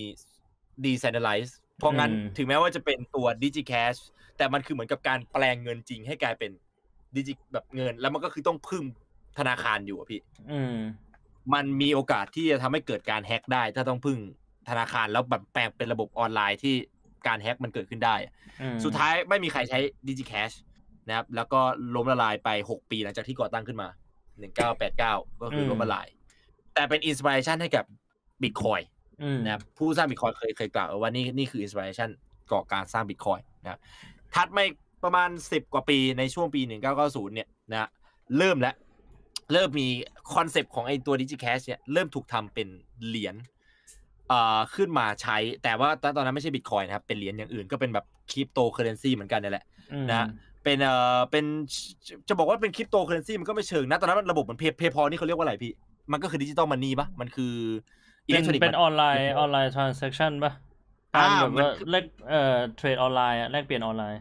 ช่วงนั้นอะคือเทรดออนไลน์เป็นช่วงที่โด่งดังขึ้นมาอ่าเป็นช่วงรุ่งเรืองของอิเล็กทรอนิกส์มันนี่อ่า เว็บที่ดังที่สุดในเว็บนั้นช่วงนั้นมันก็คือ Worldwide Money WWM ทำมาเรียนแบบ www อะพี่ World อ่า Worldwide Web อันนี้เป็น Worldwide Money ก็คือทำให้เราสามารถเทรดมันนี่ได้เป็นแบบ e-go อืมอ่าเขาใช้ทองอืมตัวเว็บเนี้ยคือใช้ทองในการที่จะแลกเป็นสกุลเงิน คือมันก็เป็นคริปโตแต่เป็นทองแทนนะพี่เออเป็นอืม e-go แต่ว่าโดนแฮ็กทำให้หมดความน่าเชื่อถือไปอืม คือมันก็ยังเป็นเซ็นทรัลไลซ์อยู่อะพี่ แล้วก็อืมโดนแฮ็กระบบเข้าไปได้ โดนโกง เจ๊งไปอีลอนมัสเอาไอเดียตรงเนี้ยผสมกับตัวของไอตัว g Cash พวกนั้นนะคือเอาไอเดียมารวมๆกันทำเป็น PayPal อืมและ PayPal ก็อย่างที่เราเห็นนะประสบความสำเร็จเป็นสิ่งที่ประสบความสำเร็จจนถึงทุกวันนี้นั่นเป็นตัวอย่างที่ดีของเนี่ยการลงทุนในอนาคตอืมนะตอนนั้นคือ PayPal ก็คือยังไม่ได้โด่งดังมากนะ แต่คือระบบของมันดีไงครับ แล้วเขาก็ทำออกมาจนทุกคนก็ใช้กันมาเรื่อยๆ จนนั่นแหละฮะ ประสบความสำเร็จใครลงทุนใน PayPal นะ ตอนนั้นก็คือซื้อหุ้น PayPal ตอนนั้นก็เรียกได้ว่ารวยอืมณตอนนั้นก็คือยังเป็น centralized transaction อยู่ PayPal ก็เป็น centralized transaction ตัว worldwide money e-gold ก็เป็น centralized transaction จนมาตรงช่วงใกล้ๆปี 2000 เป็น bit gold เป็นก่อน bitcoin เป็นเป็นเป็นเหรียญที่คนเริ่มรู้จักกันขึ้นมา bit gold เขาเป็นเหรียญที่ทำ smart contract อันแรก อืม พี่บวงรู้จัก smart contract ใช่ไหมพี่ ไอ้ smart contract เนี่ยเคยได้ยินแต่ว่าไม่ไม่เคยทำความเข้าใจนะ ไม่เคยพยายามไปหาความรู้อืม smart contract เนี่ยอันนี้ผมอะผมรู้มาจากพี่โลเมื่อวาน มันก็คือสิ่งที่ทำให้บิตคอยยังมีอนาคตอยู่นี่แหละ มันคือสิ่งที่ทำให้ที่ที่เขาพูดว่าสองเปอร์เซ็นต์ะที่ตะกี้ผมพูดไปก่อนหน้านี้ว่าเก้าสิบแปดเปอร์เซ็นของคริปโตะมันคือ scam อ่าส่วนสองเปอร์เซ็นต์ะไม่ scam เพราะว่าสองเปอร์เซ็นต์มี smart contract นี่แหละอ่า contract มันคือสัญญาอ่าเออพี่ เวลาทำอ่าธุรกรรมทางบ้านเราก็ต้องมีสัญญาอืมว่าบ้านเนี้ยเป็นบ้านชื่อของผม ไม่ใช่ไม่ใช่ซื้อเงินไปแล้วก็บอกปากเปล่าว่าแบบเออบ้านนี้เป็นบ้านของมึงอะนะแต่ถึงเวลาจริงๆคือเอกสารอยู่กับเขาแล้วเขาก็บอกตำรวจว่าไอ้เฮียนี่ให้เงินผมด้วยความสมัครใจ แต่ผมไม่ได้ขายบ้านให้เขาบ้านยังเป็นของผมอยู่ อืมไม่มีสัญญา เพราะงั้นมันถึงต้องมีการเซ็นสัญญาเกิดขึ้นว่าเออลงนามว่ากูซื้อมึงจริง ๆ เงินกูให้มึงจริง ๆ ของนี่เป็นของกูจริง ๆ นะอืมึงจะโกงกูไม่ได้เด็ดขาดนะซึ่งในโลกคริปโตก่อนหน้าเนี้ยมันไม่มี smart contract อืม เพราะว่าเพื่อเพื่อเพื่ออ่าการที่ทำ centralized อะ contract มันอยู่ที่ธนาคารไงพี่อืมสัญญามันอยู่กับธนาคาร ธนาคารเป็นคนดีลเรื่องสัญญาและสัญญาเนี่ยมันเอื้อต่อธนาคาร แต่การที่เราจะทำคริปโตเคอเรนซีเป็นคริปโตเคอเรนซีอะคือเพราะจุดมุ่งหมายมันคือการทำ currency เพื่อไอ้นี่ไงพี่ เพื่อแลกเปลี่ยนโดยไม่ต้องผ่านธนาคารถูกไหมพี่ อืม แต่มันไม่มันแบบมันเหมือนกับพอในพอก่อนหน้าเนี้ย มันไม่ทำสัญญาไงคือด้วยความที่เป็นคนต่อคน มันก็เลยไม่เคยมีการทำสัญญามาก่อน เพื่อความง่ายความสะดวกสบาย ไอตัว bit gold เนี่ยเป็น smart contract ที่ที่ถูกจัดตั้งขึ้นมามีสัญญา ระหว่างผู้ซื้อกับผู้ขายทางอืมออนไลน์ สัญญาที่เขียนไว้ในออนไลน์ว่าเนี่ยเงินที่ transaction ไปเป็นแบบนี้ คือสามารถที่จะมีการฟ้องร้องกันได้ แต่ณตอนนั้นผมคิดว่าถ้าฟ้องร้องกันไปก็คง เรียกว่าตำรวจก็อาจจะไม่ได้นั่นมั้งผมก็ไม่รู้ผมก็ไม่ได้ไปเสิร์ชเพิ่มในเรื่องของว่าไอตัว smart contract เนี่ยมัน efficiency แค่ไหนในยุคสมัยปี 2000อืมปัจจัยคือมันก็ไม่มีคนใช้อยู่ดี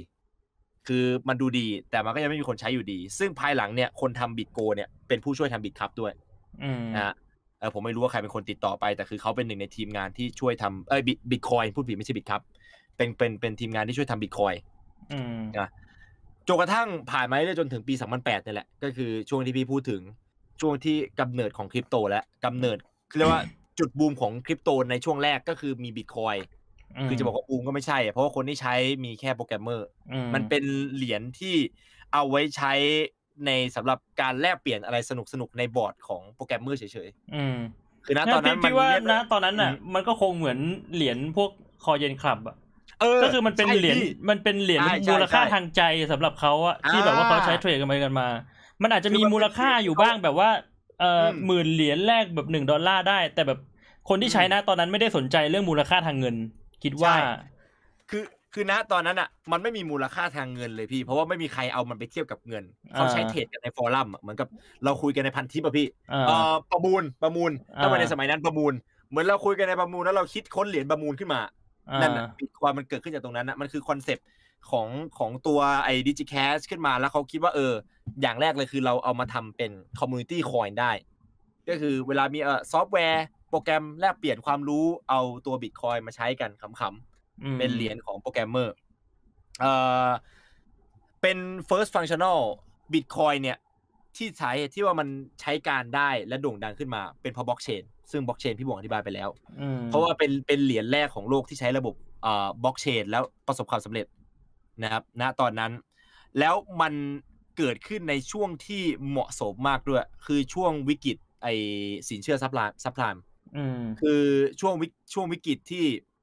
ธนาคารแม่งออกสินเชื่อ อืมแล้วเอ่อคือธนาคารแม่งออกสินเชื่อล่อให้คนกู้บ้านเยอะๆอืนึกออกปะพี่ฟิลเหมือนธนาคารมาบอกพี่ว่าเออพี่สามารถแบบไปกู้บ้านได้เดี๋ยวเขาจะออกเงินกู้ให้เนี่ยแล้วอืมแล้วบ้านที่พี่เนี่ยอีกสิบปีเนี่ยราคาขึ้นพี่ก็เอาไปขาย ธนาคารหลอกให้พี่กู้เงินอืมเพื่อที่พี่จะได้บ้าน เพื่อที่บ้านจะได้เอาไปขายในอนาคตพี่คิดแบบนั้นพี่ก็เลยกู้เงินจากธนาคารมาเพื่อซื้อบ้าน เยอะเข้าเยอะเข้าเยอะเข้าเยอะเข้าคนที่ได้ประโยชน์ก็คือ ในตอนแรกคือธนาคารกับนายทุนที่ทำบ้าน อืม เพราะว่าเขาก็จะสร้างบ้านให้คน ที่จะมาซื้อจากธนาคารเหมือนโคกันอะฟิลมานั่นนะพี่ แล้วสุดท้ายคือแม่งมีบ้านโคตรเยอะเลย แต่บ้านไม่มีมูลค่าที่อะไร เพราะไม่มีคนอยู่อืมคนซื้อบ้านเพื่อเป็นสินทรัพย์อะแต่ไม่มีใครอยู่ เพราะว่าบ้านแม่งสร้างเพิ่มขึ้นเรื่อยอืมๆให้ตรงกับความต้องการของคนที่อยากจะกู้เงิน แต่ไม่มีคนอยู่จริง ใช่อ่าเหมือนเรื่อง Big Short อ่าอ่าบิ๊กแล้วแม่งก็เลคือเลยทำมาจากเรื่องนั้นแหละ crash อืมอืมเป็นวิกฤตที่ crash ขึ้นมาเพราะว่าคนไม่สามารถได้เงินคืนจากบ้านคือบนพอมีบ้านแล้วขายบ้านไม่ได้ ไม่มีคนมาเช่าบ้าน ก็แต่ต้องจ่ายเงินกู้กับธนาคาร ไปเรื่อยๆจนคนไม่มีเงินกู้จากธนาคารแบบไม่มีคนไม่มีเงินจ่ายแล้วอะอืมคือพอไม่มีเงินจ่ายเสร็จทุกอย่างมันก็ค่อยๆ crash ลงมา ไม่มีเงินจ่ายธนาคารแม่งก็ไม่มีเงินหมุน ไม่มีเงินหมุน ไม่มีเงินเอาไปจ่ายไอ้บริษัทที่แม่งสร้างบ้าน ทุกอย่างมันค่อยๆ crash ลงกันมาทำให้ตอนนั้นคนออกมาประท้วงกันเรื่องว่าธนาคารเนี่ยแม่ง fraud ธนาคารเนี่ยแม่งหลอกลวงมและคนพยายามจะหาสิ่งที่มาแทนธนาคารมคือเขาเขาว่ากันว่า ไอ้คุณซาโตชินากาโมโตะเนี่ยที่เชื่อว่าเป็นผู้เอ่อกำเนิดบิตคอยเนี่ยนะฮะและหลายๆคนก็ไม่เคยเห็นหน้าจริงด้วย หลายๆคนเชื่อว่าเป็นฝรั่งที่มันเป็นวีฟ อืมคือใช้ชื่อญี่ปุ่น แต่จริงๆแล้วตัวเป็นฝรั่งอ่าเพราะว่าเอ่อมันไม่สามารถหาตัวตนได้ หรืออาจจะเป็นหลายบุคคล แต่ใช้ชื่อซาโตชินากาโมโตะซึ่งถ้าสมมติว่าหลายคนทำไมเราถึงใช้ชื่อว่าซาโตชินากาโมโตะผมก็ไม่รู้เหมือนกันปัจจัยคือมันหาคนมันหาตัวไม่ได้ เขาเชื่อว่า เนี่ยคนเนี้ยนากาโมโตะเนี่ยอาศัยจังหวะเนี้ยแหละคือจริงๆแล้วคิดเรื่องบิตคอยมาตั้งแต่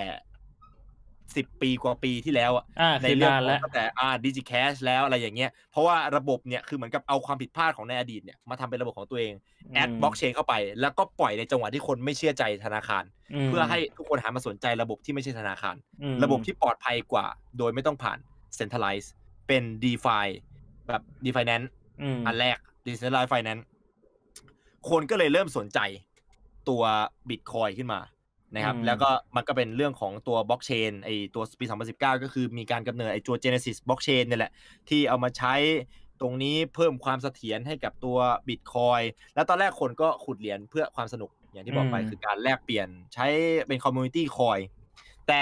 เรื่องที่พี่บ่วงพูดถึงในตอนที่เขาใช้เหรียญแลกพิซซ่าก็เกิดขึ้น นั่นคือการกำเนิด value ครั้งแรกของ Bitcoin อืมคือการที่มีชายคนหนึ่งซึ่งเป็นโปรแกรมเมอร์นี่แหละ เป็นโปรแกรมเมอร์ที่ก็ขุด Bitcoin เพื่อความสนุกกันแหละอืมเขาหิวข้าวนะครับในวันที่22เอ่อ May นี่เดือนอะไรพี่พฤษภาปะเดือนห้าเมปะ May พฤษภาใช่ อ่า May เอ่อปี2010นะครับเขาอยากจะกินพิซซ่าเขาก็เลยเอ่อหาพิมพ์ในบอร์ด forum ว่า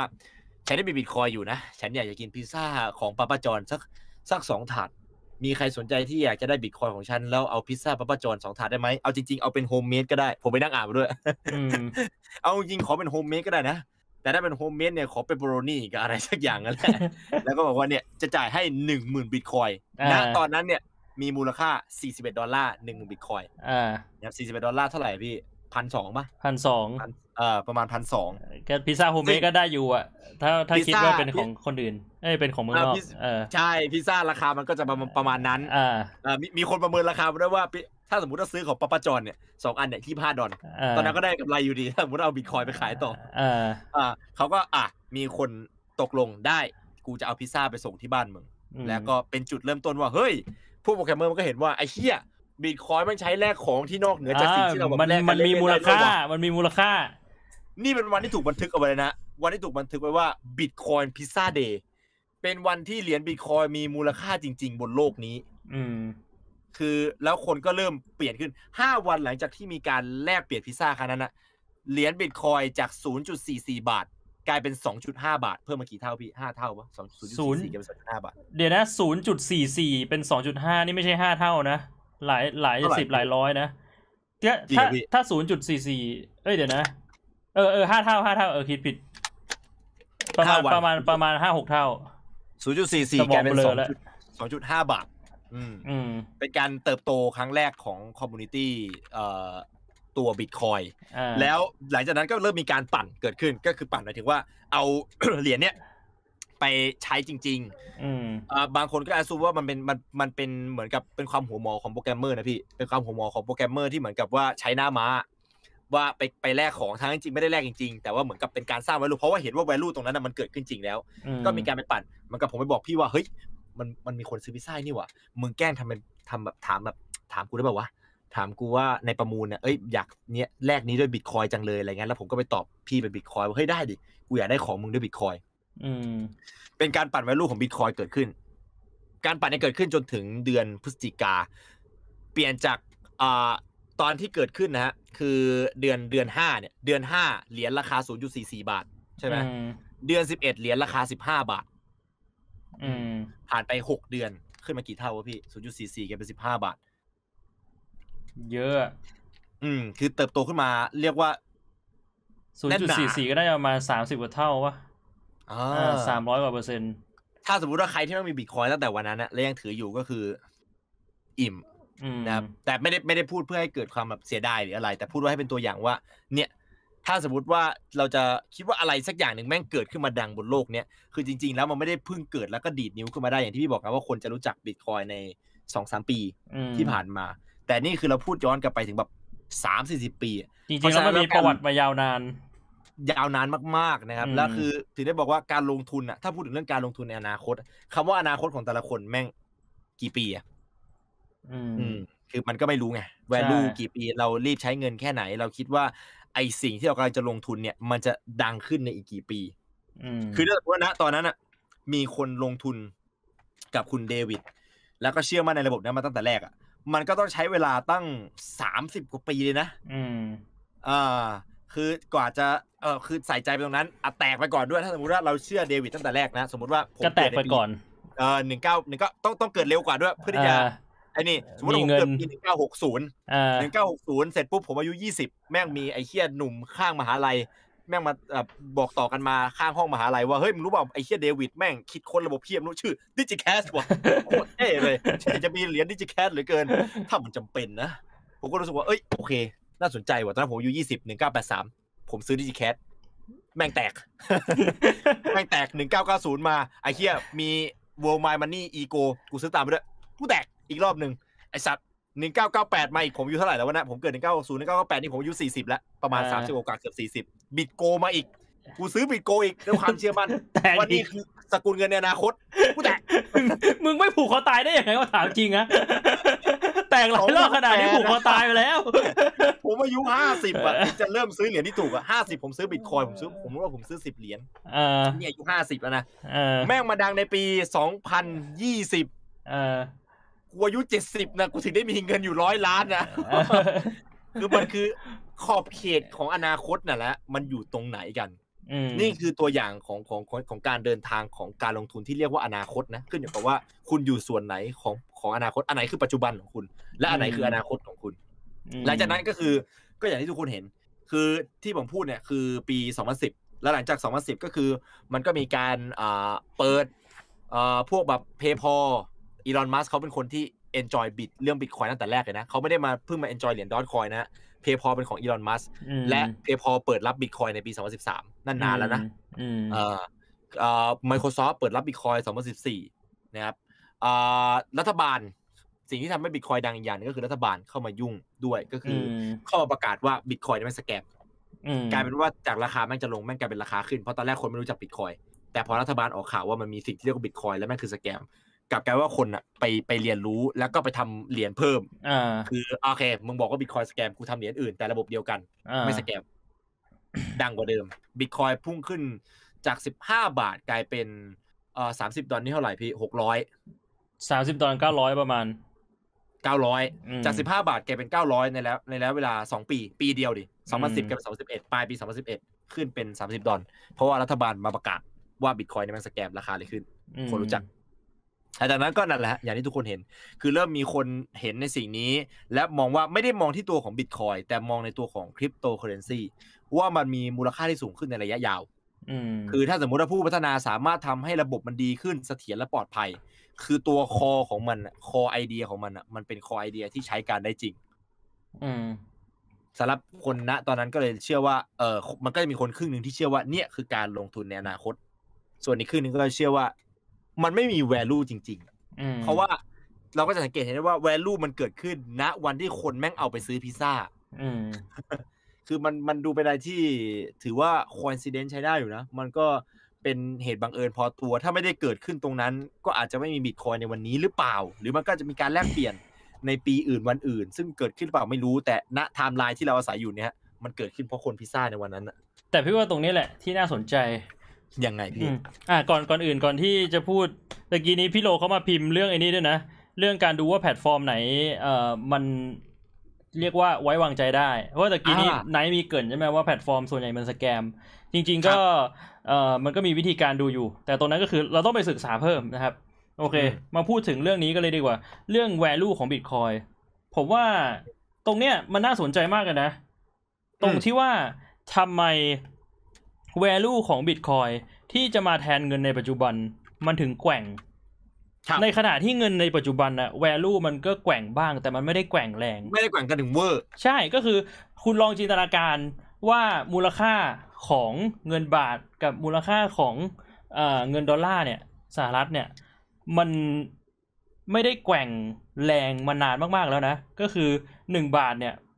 เอ้ยไม่ใช่หนึ่งบาทดิหนึ่งดอลลาร์สหรัฐเนี่ยมันจะมีมูลค่าประมาณสักยี่สิบกว่า30บาบาททในสมัยก่อนอ่าจนมาถึงสามสิบกว่าบาทในสมัยนี้คือเรียกว่ามันค่อยๆขึ้นมาอย่างแบบขยับว่าอืมอ่าทีละเล็กทีละน้อย ในขณะครับที่บิตคอยหรือว่าเหรียญอะไรก็ตามที่บอกว่าจะมาแทนที่เงินในปัจจุบันเนี่ย มันมีมูลค่าที่มันแกว่งอืมตรงเนี้ยผมว่ามันเป็นจุดที่สุดท้ายแล้วเนี่ย เราเราเอาเอ่อ ข้อดีของทั้งสองอย่างเนี่ยมาผนวกกันแล้วก็เอามาใช้ประโยชน์ในอนาคตได้ อันนี้คือสิ่งที่พี่มองสุดท้ายแล้วอืมซึ่งอะหลาย ๆ คนก็มีพิมพ์ในช่องแชทนะครับ ก็คือปัจจุบันเนี่ยมันมีเหรียญคริปโตเคอเรนซีที่เอามาผูกกับค่าเงินในชีวิตจริง เขาเรียกว่าการเพกเพกภาษาอังกฤษ PEG เพกแปลว่าจิกนกนกจิกอะไรเงี้ยคือ peg ก็คือเหมือนแบบว่าในในเชิงนี้ก็เหมือนการเอามูลค่าของคริปโตเคอเรนซีหรือว่าสกุลเงินคริปโตสกุลเงินหนึ่งเนี่ย มาผูกกันกับเงินในชีวิตจริง เพื่อให้มูลค่ามันไม่แกว่งนึกออกปะอืมอืมคือแล้วพอมันเป็นอย่างนั้นเนี่ย มันเลยกลายเป็นว่าไอสกุลเงินคริปโตเคอเรนซีอันนั้นน่ะมันจะได้อืมข้อดีของทั้งสองโลกใช้อย่างนี้ดีกว่า ก็คืออมมันได้เหรียญคริปโตที่มูลค่าไม่แกว่ง แล้วก็เป็นระบบ decentralized finance มา ก็คือเรียกว่าง่ายต่อการใช้อืมพี่เลยมองว่า เนี่ย ไอ้พวกเหรียญพวกเนี้ยมันก็อาจจะเป็น อนาคตไปอีกขั้นหนึ่งก็คือมันอาจจะดีกว่าพวกบิตคอยด้วยซ้ำเพราะว่าบิตคอยเนี่ย คนส่วนใหญ่มองว่า เฮ้ย มันเป็นอะไรที่มูลค่ามันแกว่งมาก สุดท้ายอืมจะเอามาใช้เป็นเงินแลกเปลี่ยนจริง ๆ ได้ไง มันจะไม่เหมือนซิมบับเวเหรอ ที่แบบว่าอยู่ๆเงินมันจะเฟ้ออะเพราะว่าอืมตอนเนี้ยคือบิตคอยก็อย่างที่เห็นอะล่วงลงมาเยอะมากจากที่อืมไปสูงสุดเนี่ยหนึ่งบิตคอยมาประมาณเกือบสองล้านแล้ว ตอนนี้ครับลงมาล้านต้นๆแล้วมันใช้ไม่ได้แล้ว ใช่อ่ามันเลยกลายเป็นว่าไอ้ stable coin เนี่ยก็คือเหรียญที่พี่พูดถึงก็คือเหรียญคริปโตที่มีการเอามาเพ็กกับเอ่อสกุลเงินในชีวิตจริงเนี่ยมันอาจจะเอามาใช้ประโยชน์ได้เทีบมาเทียบกับสกุลเงินหนึ่งต่อหนึ่งอะไรอย่างนี้ใช่ไหมพี่ใช่ ซึ่งตอนเนี้ยก็จะเห็นได้ว่ามันมีความพยายามจากรัฐบาลของหลาย ๆ ประเทศนะ ที่เริ่มทำคริปโตเคอเรนซีขึ้นมา แล้วก็เอามาเพ็กหรือว่าเอามาผูกกับเอ่อเงินของประเทศตัวเอง เพื่อที่จะให้ เอามาแทนที่การใช้จ่ายในชีวิตจริง ให้ประชาชนใช้จ่ายผ่าน decentralized finance ได้อืมันก็มีหรือเปล่าก็ไม่รู้นะไม่ชัวร์เพราะว่าได้ยินว่ามันมีเรื่องไอ้ดิจิตอลหยวนขึ้นมานะครับผม แล้วก็แต่แต่ผมไม่ชัวร์นะว่าดิจิตอลหยวนเป็นคริปโตเคอเรนซีไหมหรือว่าเป็นแค่สกุลเงินดิจิตอลที่แบบอยู่ใน centralized finance อยู่ดี อันนี้ยังไม่ชัวร์ไม่ไม่ค่อยได้ไปหาข้อมูล แต่แต่คิดว่า คือมันคือ step ต่อไปอะนึกออกปะถ้าถ้าสมมุติว่าเป็นรัฐบาลของประเทศที่มีวิสัยทัศน์อะมันมันไม่มีเหตุผลเลยที่จะไม่ทำอะนึกออกไหมสำหรับอืมสำหรับพี่พี่มองว่าแบบ แม่งไม่มีข้อเสียแม่งมีแต่ข้อดี เพราะว่ามันจะทำให้หนึ่งเลยคือ ถ้าเราพูดถึงเรื่องของการเงินในปัจจุบันด้วยอะไอ้เงินเฟียดหรือพวกเงินดอลลาร์ด้วย มันทำให้คนแม่งยังใช้เงินนั้นอยู่อะ เงินครับแม่งไม่ไหลออกไปนอกจากระบบเอ่อ ไม่ไหลออกไปนอกระบบนึกออกปะเพราะว่าครับสุดท้ายแล้วเนี่ยไอ้เงินบาทหรือเงิน US ดอลลาร์ที่มันมีค่าเพราะอะไร เพราะมันมีคนคนใช้อยู่ดีไงมันมีใช่คนใช้ใช่มันมีความไว้ใจครับถ้าสุดท้ายแล้วอะเงินสกุลไหนอะไม่ว่าจะเป็นสกุลคริปโตเคอเรนซีหรือเงินโลกเราในปัจจุบันอะถ้าแม่งเป็นสกุลไหนที่คนแม่งหมดความมั่นใจแล้ว คนแม่งไม่ใช้แล้วอะสุดท้ายแล้วคือเงินสกุลนั้นมันก็ต้องตายจากไปแม่งก็ไม่มีมูลค่า กระดาษแม่งก็กลายเป็นกระดาษเปล่าอะเพราะฉะนั้นอย่างที่พี่บอกอะคือ มันเป็นสเต็ปต่อไปที่รัฐบาลจะทำเว้ยเราเราไม่สามารถหลีกเลี่ยงได้อะพี่ว่าแบบในอนาคตอีกสิบยี่สิบปีอะยังไงยังไงเราก็ต้องใช้จ่ายผ่านดีฟาอยู่แล้คริวปอะโตตัวใช่ดีฟาไอตัวนี่เออดีฟาแต่แต่อาจจะไม่ได้ร้อยเปอร์เซ็นต์นึกออกปะพี่ว่าระบบที่ดีที่สุดอะคือแบบว่าส่วนหนึ่งเป็น d e f i ส่วนหนึ่งเป็นเอ่อ centralized finance ก็คือส่วนที่สำคัญก็ยังเป็น centralized อยู่คำถามก็คือพอพอเป็นอย่างเงี้ยพี่ พี่ก็ แล้วแล้วการลงทุนในอนาคตที่เป็นไอเดียของพี่อะคืออะไรถ้าอย่างนั้น คือตรงเนี้ยมันก็จะมาพูดถึงเรื่องของการฟาร์มแล้วก็การ staking แล้วปัจจุบันเนี่ยมันมีแพลตฟอร์ม อย่างเช่นแพลตฟอร์ม Plutos ที่ตะกี้ได้พูดไปตอนต้นคลิป ว่าแพลตฟอร์มเนี้ยมันทำตัวเป็นเหมือนกับอ่าส่วนหนึ่งของธนาคาร ไม่ได้ทำตัวเป็นเหมือนธนาคารทั้งหมดนะเป็นเหมือนส่วนหนึ่งอืมคือส่วนหนึ่งของธนาคารในปัจจุบันมีการอะไร มีการฝากเงิน แล้วก็มีการปล่อยกู้ถูกปะอืมตัว อืม Plutos เนี่ยคือเขาตั้งเว็บขึ้นมา แล้วก็รับฝากเงิน แล้วก็อือฮึสามารถกู้เงินจากเว็บได้ด้วย คือวิธีอืมการเนี่ย ถ้าใครอยากรู้ก็ต้องไปศึกษาเพิ่มเติมเอง ไอ้คำว่า do your own research หรือว่าการไปศึกษาด้วยตัวเองเนี่ยเป็นสิ่งสำคัญมากเลยนะ เพราะฉะนั้นเนี่ยฟังผมแล้วก็มันไม่ใช่ว่าแบบว่าเฮ้ยทุกอย่างแม่งดูดีก็ต้องหาข้อมูลด้วยเพราะผมก็หาข้อมูลอืมครับ เนี่ยคือคือพอมันเป็นมันเป็นเว็บไซต์ที่ตั้งขึ้นมาเพื่อทำอะไรสักอย่างหนึ่งเนี่ย มันสามารถให้คนเข้าไปฝากเงินเพื่อที่จะเอาดอกเบี้ยได้ หรือคนเข้าไปกู้เงิน เพื่อที่จะเอาเงินไปใช้จ่ายทำนู่นทำนี่ได้นึกออกปะมันก็เลยเพิ่มขึ้นมาอีกฟังก์ชันหนึ่งอะทีนี้ตรงนี้มันก็อาจจะทำให้เสถียรภาพของพวกธนาคารใหญ่ ๆ มันมีปัญหาหรือเปล่า อันนี้เราก็ยังไม่รู้ เพราะว่ามันก็เป็นอะไรที่เพิ่งเกิดขึ้นนึกออกปะคือการที่มันมีเว็บที่อยู่ๆมาทำหน้าที่แทนแบงก์เนี่ย มันก็เหมือนว่าไอ้เว็บพวกเนี้ยมันไป แย่งเงินส่วนหนึ่งจากธนาคารนึกออกปะอืมเออ ในอนาคตมันอาจจะเกิดปัญหาก็ได้ ใครจะไปรู้ไม่อืมไม่มีใครรู้ใช่เออเราตอบไม่ได้เพราะฉะนั้นแล้วสุดท้ายถึงได้เอ่อมาพูดถึงว่าการลงทุนอนาคตอะมันคือ ขึ้นอยู่กับว่าคุณมองว่าอนาคตอะมันใกล้แค่ไหนมากกว่าสำหรับอืผมมอืมคือสำหรับผมอะคริปโตเคอเรนซีอะมันไม่ใช่การลงทุนในอนาคต มันคือการลงทุนในปัจจุบันอืม เพราะว่าถ้าเป็นการลงทุนในอนาคตมันคือสิ่งที่การลงทุนนั้นยังไม่เอื้อมหน่วย แต่จะได้ผลประโยชน์ในอนาคตแบบหลายสิบเท่าอย่างเช่น ถ้าสมมติว่าคุณซื้ออหุ้น หรือว่าคุณลงทุนเกี่ยวกับการปลูกต่างศัลยกรรมที่ยังทำไม่ได้ในชีวิตเนี้ยอืม นั่นนะคือการลงทุนในอนาคตสำหรับผมอืมคือไม่ทำไม่ได้ คุณไม่สามารถที่จะปลูกถ่ายสมองของคนหนึ่งไปอีกสแบบคนหนึ่งแบบสมบูรณ์แบบแบบปลอดภัย หรือแบบว่าเอ่อไอยายุทธยายุวัฒนะอย่างนั้นน่ะคือการถ่ายชีพจรของตัวเองไปสู่อีกชีพจรหนึ่งอะแต่มันมีมันมีคนที่เขากำลังรีเสิร์ชเรื่องนั้นอยู่ คุณไปลงทุนแบบนั้นน่ะนั่นน่ะสำหรับผมอะเรียกว่าอนาคตอืมเพราะว่าคือสำหรับผมนะการลงทุนในอนาคตมันคือการลงทุนเพื่อแก้ไขปัญหาในปัจจุบัน อืม นั่นคือสิ่งที่ต้องมาแก้ไขโจทย์ว่าแล้วคริปโตเคอเรนซีมันแก้ไขปัญหาปัจจุบันหรือเปล่าอืมอ่าคำตอบมันคือใช่ เพราะไม่งั้นมันคงไม่ดังจนถึงทุกวันนี้ มันแก้ไขปัญหาปัจจุบันก็คือ ไอตัว d e f i Bank อะที่ที่มันมีปัญหาเกี่ยวกับเรื่องของตัว Central- ทุกอย่างที่เกิดขึ้นแล้วเป็นปัญหาของ Centralize อะอื มันแก้ปัญหาโดยการที่ทำให้ไม่ต้อง Centralize ก็คือตัดปัญหาของตัวกลางออก ตัดปัญหาค่าธรรมเนียมของตัวกลาง ตัดปัญหาการที่ตัวกลางโดนโกงเงินโดนปล้นแบงก์อ่าแบงก์มีปัญหาแต่ใดก็แล้วแต่อันนี้คือไม่มีปัญหานั้นเกิดขึ้นอืมแต่ปัจจัยคือมันสร้างปัญหาใหม่หรือเปล่า ก็มีปัญหาใหม่ขึ้นมา อ่า มีปัญหาผไม่ใหม่รู้ไงขึ้นมาอืมผมไม่รู้ไงคือคืออันนี้ผมตั้งคำถามเพื่อเพื่อเพื่อพูดถึงว่าสำหรับคนที่คิดว่ามันคือการลงทุนในอนาคตอะ คุณคิดอย่างนั้นจริงๆหรือเปล่า คุณได้คิด true out truly หรือเปล่าคือผมอะ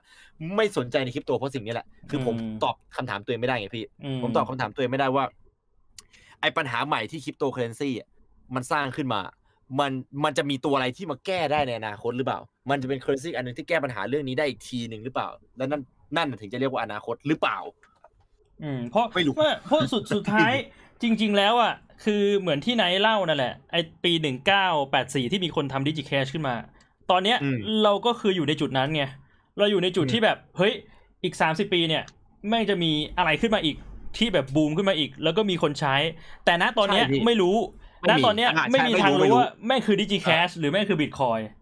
คือเอาเอาจริงณตอนนี้ right now แม่งก็อาจจะมีอะไรสักอย่างที่คุยกันในบอร์ดเรียบร้อยแล้วอะมีคนเออคุยกันในบใช่อร์ดว่ามันมีมันมีมันมีเม็ดเงินลงทุนแบบใหม่ที่ใช่จะมาแทนคริปโตเคอเรนซีอีก ซึ่งมันจะดังในอีกห้าสิบปีหน้าอืมเราก็ไม่อาจจะรู้ได้เลย มันถึงได้บอกว่าต้องตั้งคำถามกันว่าทุกคนมองว่าอนาคตคือไกลแค่ไหน ถ้าใช่อนาคตมันไม่ได้ไกลมาก ถ้าอย่างนั้นการลงทุนที่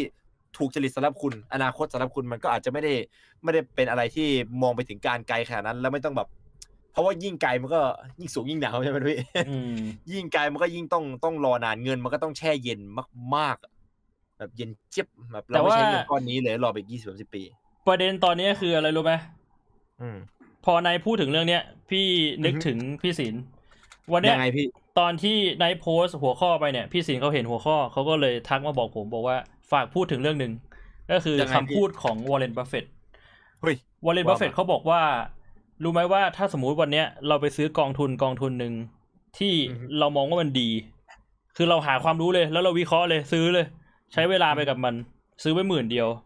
ในอีกประมาณสามสิบสี่สิบปีผ่านไปเนี่ย เรามีเงินเป็นร้อยล้านเลยนะ ถ้าตามสถิติแล้ว การเติบโตเนี่ย มันขึ้นไปขนาดนั้น เพราะฉะนั้นเนี่ยอืมคือมันเลยเป็นที่มาว่า ไอ้คำว่าเงินเย็นเนี่ย จริง ๆ มันไม่ต้องใช้เยอะ ถ้าสมมุติว่าเราหาของที่มันดีจริงดีจริงๆ เออเราเราใช้แค่หมื่นเดียวๆสุดท้ายแล้ววนกลับมาที่เรื่องเดิมก็คือการลงทุนอย่างแรกที่ต้องมีคือความรู้ ใช่ มันก็คือสิ่งที่พี่บอกแหละ คือในวันเนี้ยมันมีสิ่งที่จะเติบโตไปเป็นสิ่งที่มีมูลค่ามากมายในอนาคตอยู่แล้ว เพียงแต่ว่าเรามองไม่เห็น เพราะเราไม่มีความรู้เราไม่มีเจม เราต้องอืมซื้อเจมมาก่อน เราก็ต้องหาความรู้ก่อน พอเรามีความรู้ เราก็จะสามารถเห็น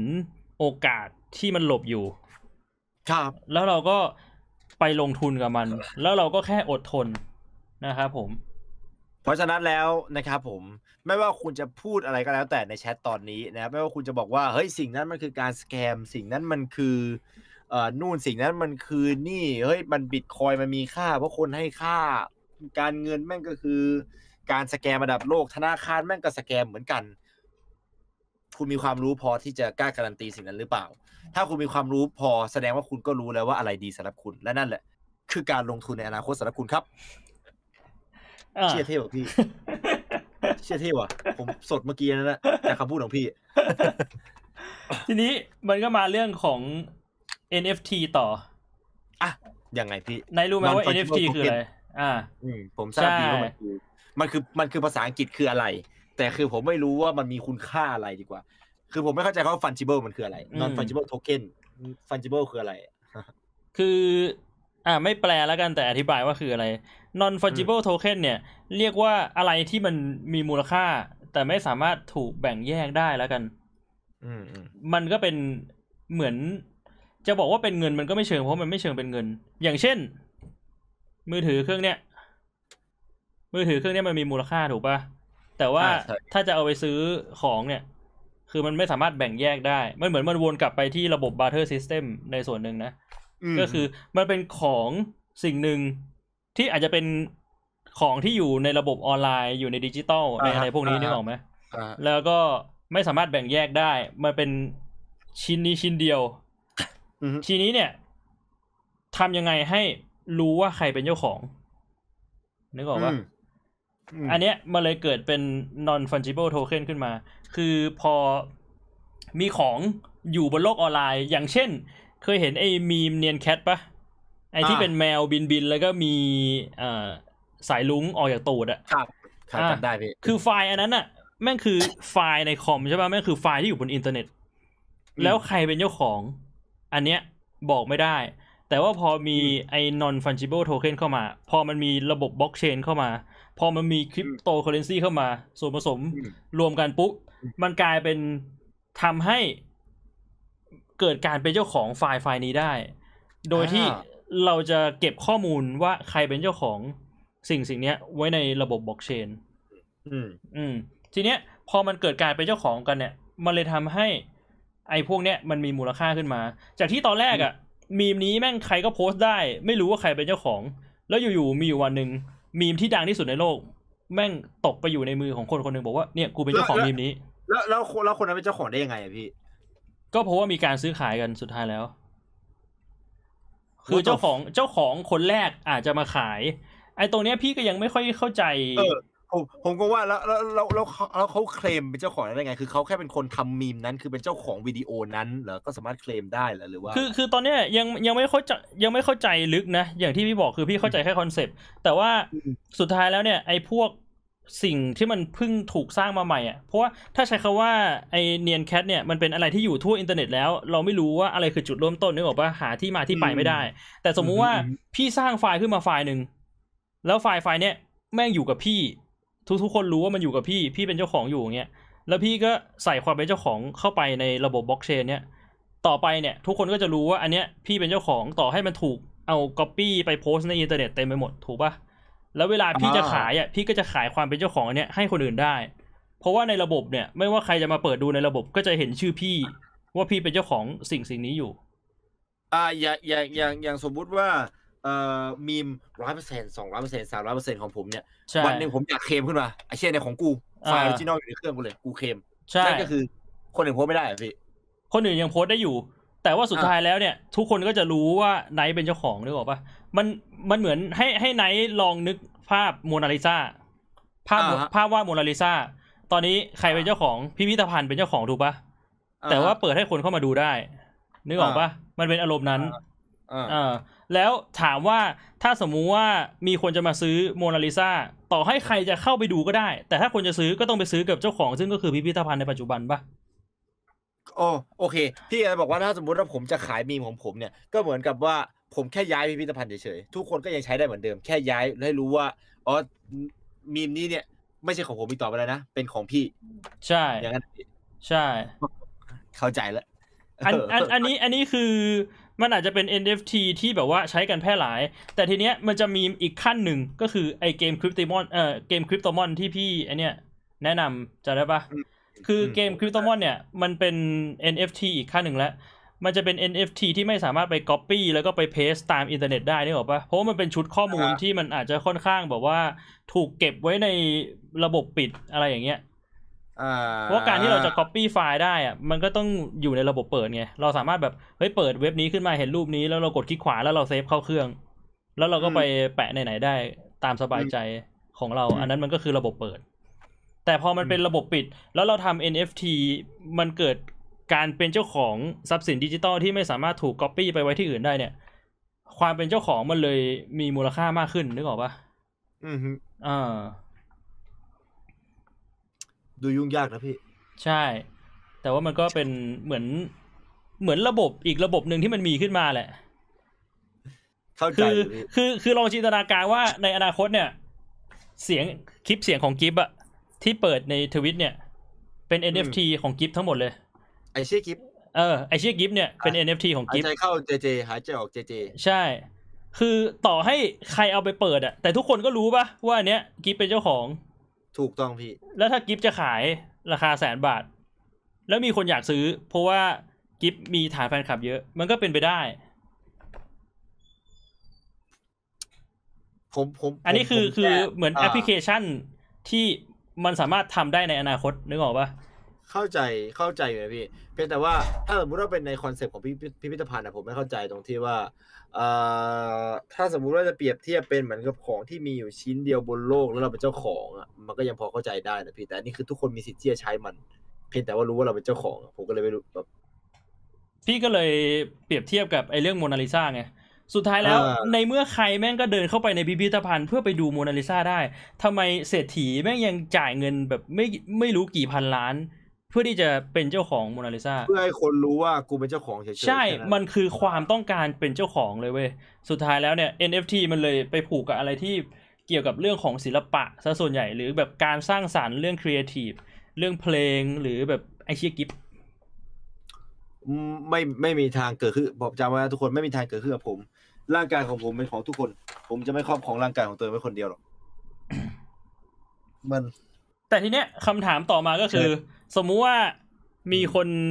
ตัดคลิปไนท์ไปครับเพราะว่าไนท์ไลฟ์ใช่ปะแล้วก็ไปทำ NFT แล้วบอกว่าอันเนี้ยเขาเป็นเจ้าของ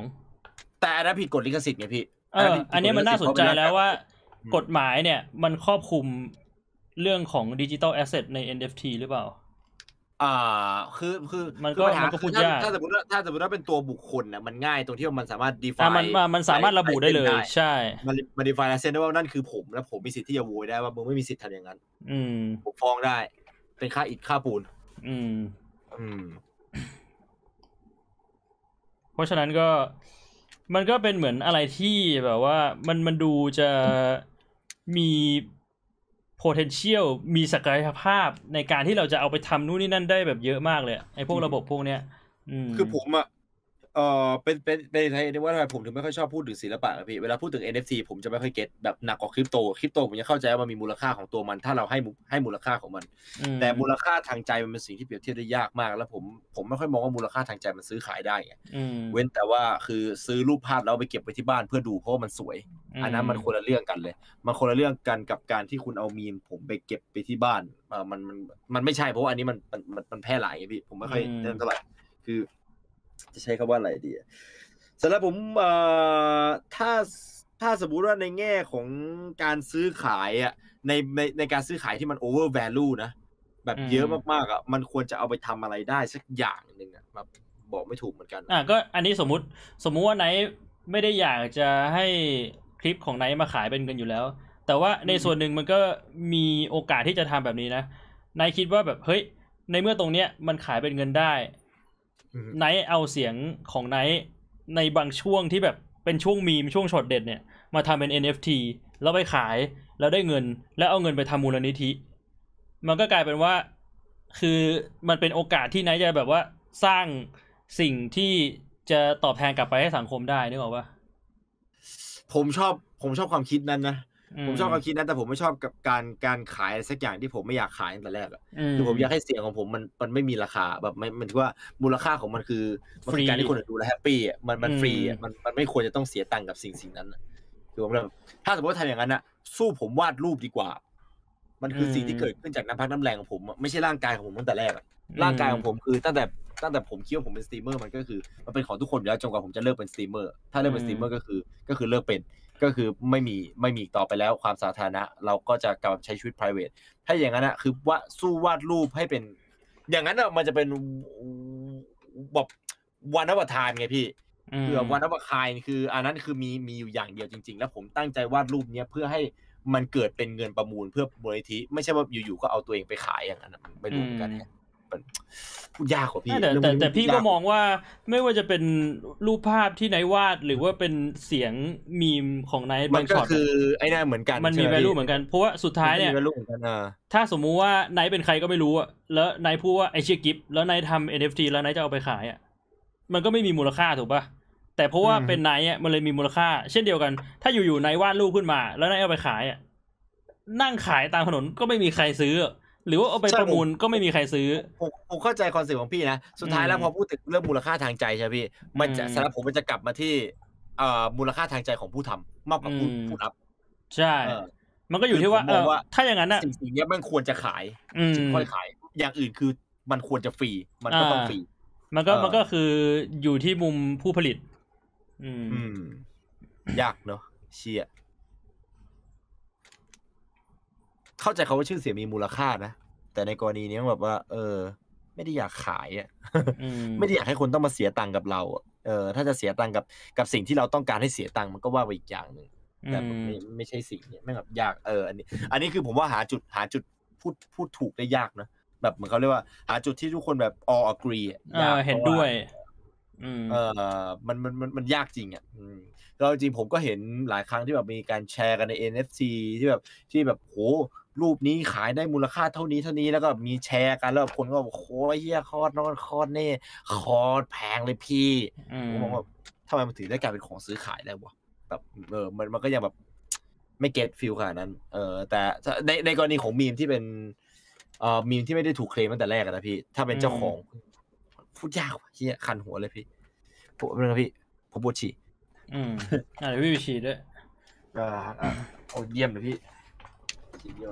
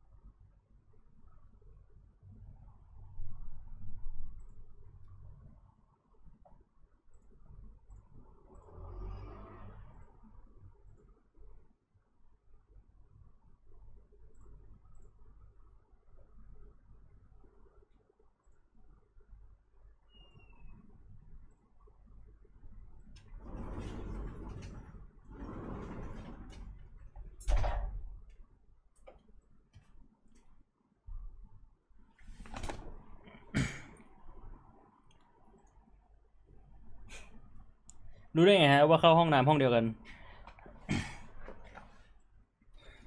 พี่บงรีบเดินยังกับพี่ เดินตามไม่ทันเลย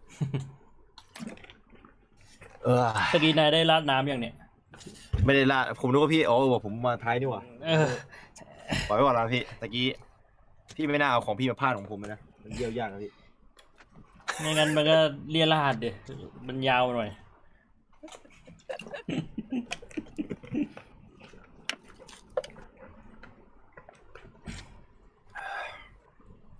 โอเค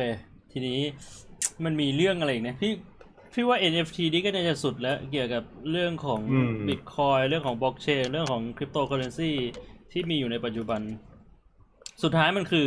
เรื่องของอนาคตเนี่ยแหละ ที่เราจะจินตนาการว่ามันจะไปในทางไหนอะอืม ใช่ใช่ใช่ผมชอบนะ ผมชอบนะ ผมชอบการที่มันมีเกิดขึ้นนะ เพราะว่ามันทำให้แบบเพื่อนเพื่อนเขาเรียกว่าอะไรอะ คือผมมีเพื่อนหลายคนที่ขายงาน art ไงพี่แบบขายงาน art ในในกลุ่มอะไรอย่างเงี้ยก่อนหน้านี้คือเขาต้องขายงาน art โดยแบบดูเหมือนลำบากอืมงานงาน art มันขายยากกว่าแล้วแบบขายแบบลิขสิทธิ์ของความเป็นตัวละครนั้นๆอะไรอย่างนั้นนะ NFT มันดูทำให้เขามีวิถีชีวิตที่ง่ายขึ้นใช่ง่ายขึ้นสะดวกขึ้นแล้วก็ดีขึ้นด้วยอืมเออผมแค่ยังไม่ get ทุกระบบของมันว่าอะไรคือขอบเขต หรือว่าอะไรก็แล้วแต่มันก็สามารถเป็นได้หมดแม้กระทั่งสิ่งที่แบบแม่งแบบปัญญาอ่อนมากๆอะอย่างเช่นแบบว่า เปปเปอโรนีชิ้นนั้นของผมอะแบบว่าผมเอาเปปเปอโรนีอันหนึ่งที่แบบผมแบบกินไม่หมดอะที่แบบหยิบออกมาจากพิซซ่าแล้วผมบอกว่านี่คือเปปเปอโรนีอันที่ผมเลียไว้หนึ่งที แล้วผมก็สามารถเอามันไปแปะแล้วก็ขายเป็น NFT ได้ถูกป่ะได้ เชดนั่นแหละไม่คือสิ่งที่ผมไม่ get ที่สุดแบบแต่สุดท้ายแล้วอะใช่ไนท์ไนท์จะทำเป็น NFT ของไนท์แล้วไนท์จะไม่ขายก็ได้ แค่บอกว่าอันนี้คือของเรานะ เพื่อที่จะอะไรรู้ไหมเชี่ยเพื่อที่ คนอื่นจะได้ไม่เอาไปทำเป็น NFT แล้วเอาไปขาย เพราะไนท์ตั้งใจว่าไนท์แค่อยากจะทำขึ้นมา ไม่ได้อยากจะให้มันถูกขาย อย่างน้อยๆเนี่ย ประโยชน์ก็คือมันใช้แสดงความเป็นเจ้าของได้นึกออกปะอืมเชี่ยอันนี้ก็เป็นอีกส่วนหนึ่งผมรู้แล้วว่ะเชื่อผมทำไปเลยว่ะถ้าสมมติว่าพี่บอกว่าไม่ไม่ต้องขายก็ได้ ผมทำดีกว่า ใช่ผมจะเพราะว่าทำเนี่ยสุดท้ายแล้วก็คือเราเป็นเจ้าเจ้าของนี่ เราจะทำอะไรก็ได้ เราจะเก็บไว้ หรือว่าเราจะแจกแฟนๆก็ได้เอาไว้ เชี่ยมันมันก็เท่านั้นเลย พูดได้ดีว่ะพี่ อันนี้คือผมแอจะปพลิเคชันทำของ NFT อันนี้คือ NFC นี่คือมันต้องทำมันมันมันมันมันมันคือเว็บเหรอพี่หรือมันคือแอปหรือมันคืออะไร เอาจริงๆพี่ก็ยังไม่ชัวร์นะว่าสุดท้ายแล้วหรืถ้าอว่าเราอยากจะทำ NFT NFT ของเราเองอะเออมันต้องทำยังไง มันคือสิ่งที่เรียกชิ้นนั้น แต่ว่ามันก็จะมีเว็บเว็บสำหรับขาย NFT อีกทีหนึ่งอย่างเงี้ยเหรอพี่ ใช่ แต่แต่คิดว่าน่าจะทำไม่ยาก เอาจริงๆคิดว่าน่าจะทำไม่ยาก เพราะว่าปัจจุบันคนก็ทำกันเยอะ อืม อืม โอ้ แล้วก็โอ้อีกเรื่องหนึ่งที่พี่มองว่ามันเป็นเรื่องของอนาคตก็คือ ไอ้พวกเว็บ d e f i ที่มีการเอ่อให้บริการฟังก์ชันต่างๆ ของธนาคารนั่นแหละที่พี่ว่า เพราะว่าอะตอนนี้ถ้าถ้าสมมุติว่าถามไนท์ไนท์อยากเปิดธนาคาร มันแทบจะเป็นไปไม่ได้เลยถูกปะถูกต้องพี่ คือถ้าจะพูดถึงการเปิดธนาคารในสักแบบว่าห้าปีสิบปีก่อนเนี่ยแม่ง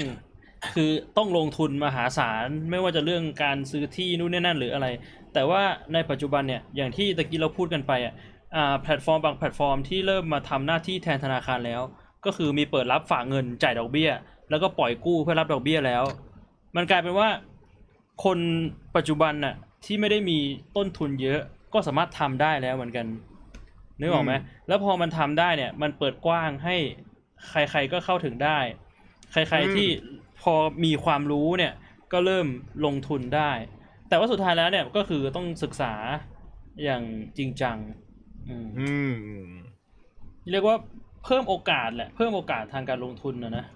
ให้กับคนส่วนใหญ่ อืม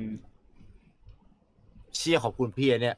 ผมนึกออกแล้วอะผมผมรู้แล้วว่าผมจะทำอะไรอืมเชี่ยชีวิตผมมีความความหมายแล้วอะพี่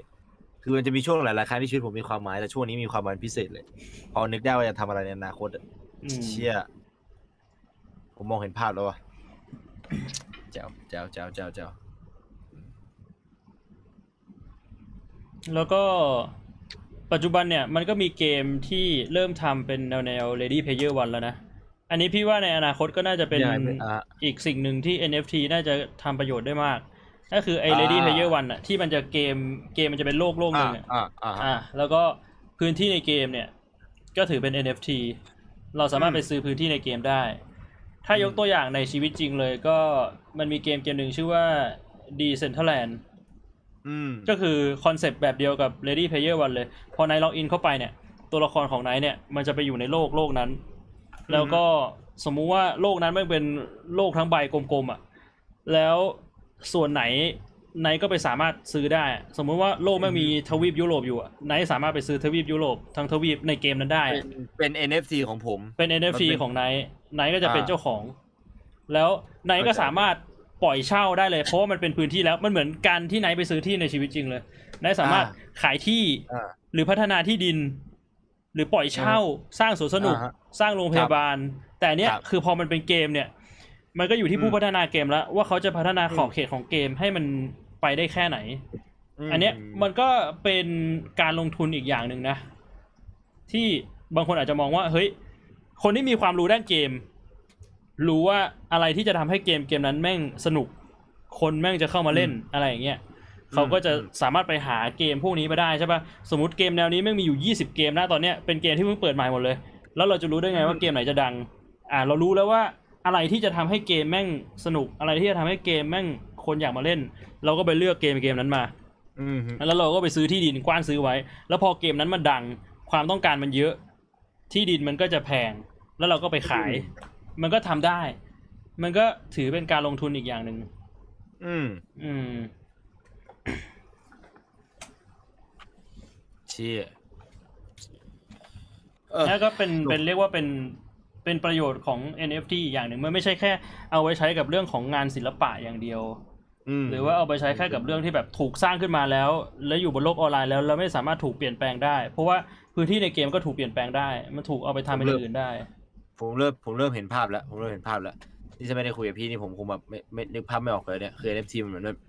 มันกว้างมากจนผมแบบเริ่มเออเออหน่อยตั้งแต่ตั้งแต่ตอนที่แบบอะคือมันมันมีเพจสักเพจหนึงเคยพยายามอธิบายเรื่อง NFT อยู่แต่เขาเขียนแบบอาราฮบทมากไปหน่อย แล้วผมอ่านไม่จบอะแล้วผมก็ยิ่งฟังผมก็ยิ่งงงอะคือเหมือนกับผมตีความว่ามันก็คือ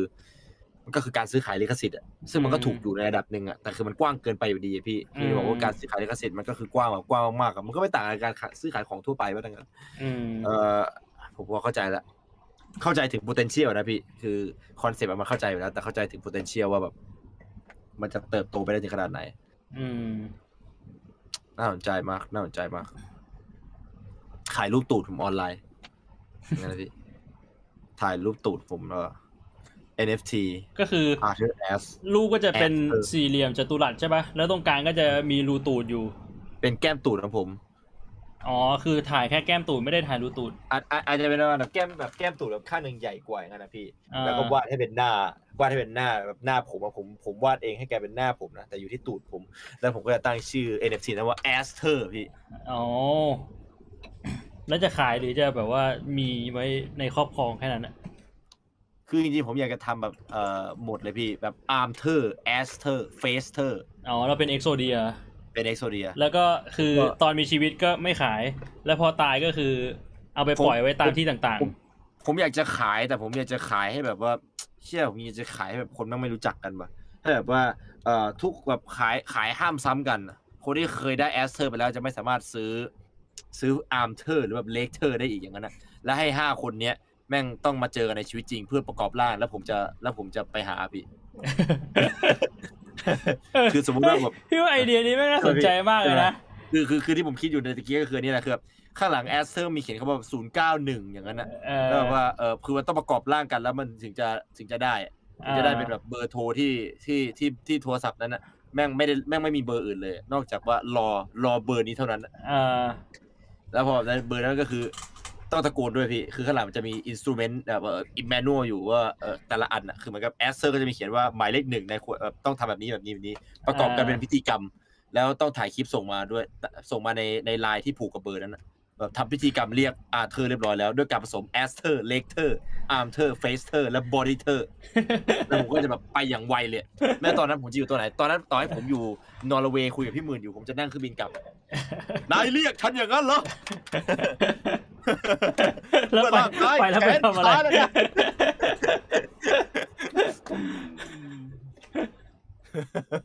แขนขาเนี่ยแค่นั้นนะพี่โอเคกลับแล้ว สวัสดีทั้งห้าคนด้วยฉันเออกลับแล้วจะเดินพอนะอยากฟังเพลงหมอลำไหมฉันจะร้องเพลงหมอลำให้ฟังเพลงหนึ่งนะเชียร์โคตรเท่อะพี่เนี่ยคือคือมันมีอะไรที่แบบให้ทำได้หลาย ๆ อย่างมาก อืม น่าสนใจจริง น่าสนใจจริงพี่ ใช้ได้ครั้งเดียวนะห้ามเอามาห้ามเอามารวมกันแล้วเรียกอีกรอบแล้วเพราะเดี๋ยวต้องกลับบ้านแล้วไม่ใช่ระหว่างทางกลับบ้านไม่โทรมาอีกรอบเลยกูตีได้เปรต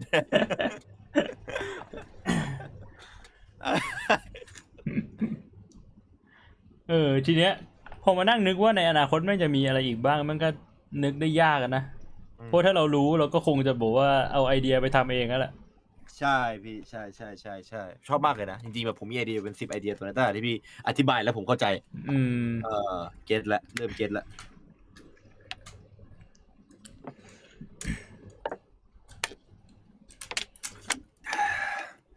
จะลองนึกก่อนว่ามันจะมีอะไรที่แบบน่าสนใจอีกเอาไปช่วง QA นั่งคุยกันไหมอะพี่ เออได้นะจริง ๆ อันนี้ เออมันมันเพราะว่าเรียกว่าเราสองชั่วโมงแล้วเหมือนกันเนี่ยเออสองชั่วโมงครึ่งแล้ววันนี้เราคุยกันไหลๆสบายๆเลยพี่ อืมเออช่วงช่วงช่วงนี้มีแต่เรื่องคุยที่แบบว่ามันก็มีส่วนที่เราคุยกันได้แบบเอ่อส่วนที่แต่ละคนสามารถพูดได้แล้วก็ไหลอะ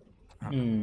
สบาย คือพอพอวนๆกับวันนี้มันมันเริ่มกลับไปเป็นเหมือนแบบ พอดแคสต์ตอนแรกๆแล้วไงพี่ที่เราใช้ความคิดบางบางทีเราเอา fact มาพูดกันมากเกินไป อืมคือจนเลยว่าพอดแคสต์มันควรจะเอาความคิดเห็นมาใส่แบบว่าแบบเออเราคิดยังไงแล้วให้คนที่อยู่ในช่องแชทแบบนั่งพูดกันแล้วสุดท้ายก็คือมาสรุปกันตอน QA อะไรอย่างนั้นอืม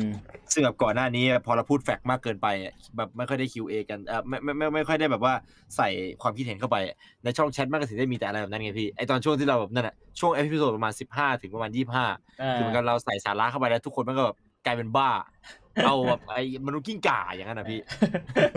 ไอ้เชี่ยมนุษย์กิ้งก่าตอนนั้นเราพูดถึงเรื่อง fact แล้วเราเอามนุษย์กิ้งก่ามาเล่นแบบนู้นนะว่าเออมันเกิดขึ้นจริงอะไรเงี้ยจบ episode คือเราแทบเราแทบไม่ได้ใส่ความคิดเห็นของตัวเองเข้าไปเลยนะคือมันเป็นอืม fact ที่เรามาพูดอะแล้วแบบทุกคนมันกลายเป็นแบบมนุษย์กิ้งก่าไอ้เหี้ยกูปวดหัวสัตว์เลย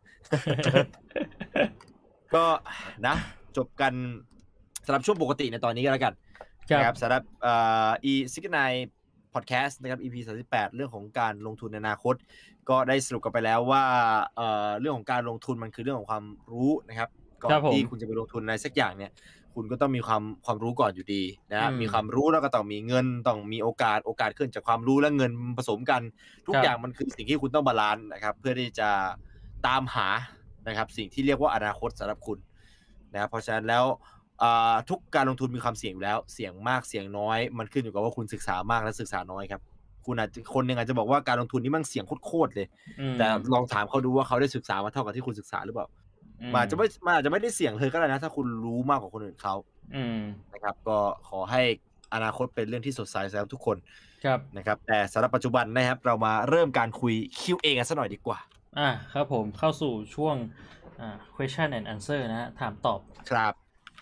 ว่ากันมาได้ตามสะดวกเลย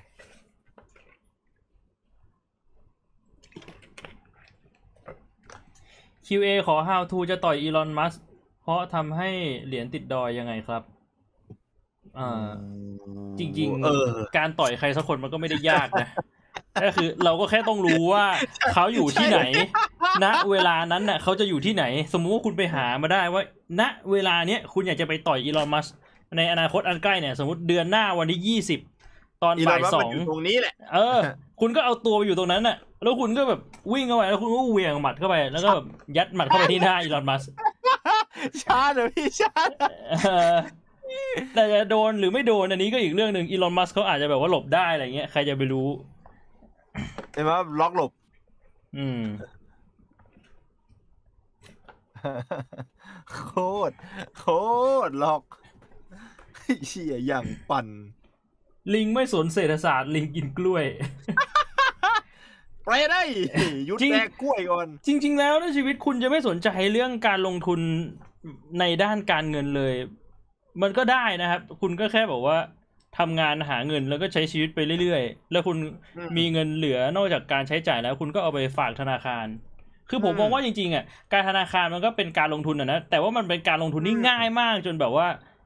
มันแทบไม่เป็นการลงทุนเรียกว่าเป็นการเซฟเงินมากกว่าประมาณเนี้ยมันมันก็ได้นะมันก็คือแบบชีวิตใครชีวิตมันคือ อย่างที่บอกเราไม่ได้แนะนำให้ต้องไปทำหรือเราไม่ได้บังคับว่าทุกคนต้องไปทำนะ เราก็แค่บอกว่ามาพูดถึงเรื่องเรื่องนี้แล้วก็ใส่ความเห็นเข้าไปนะใช่ใช่อืมใช่ใช่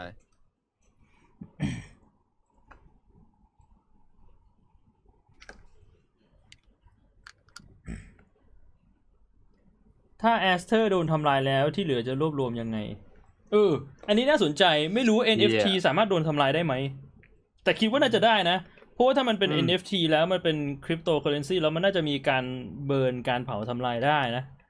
เออ เฮ้ย ถ้าสมมุติว่ามีคนซื้อแอสเทอร์ไปแล้วไป burn ทิ้งไปเผาทิ้งทำไง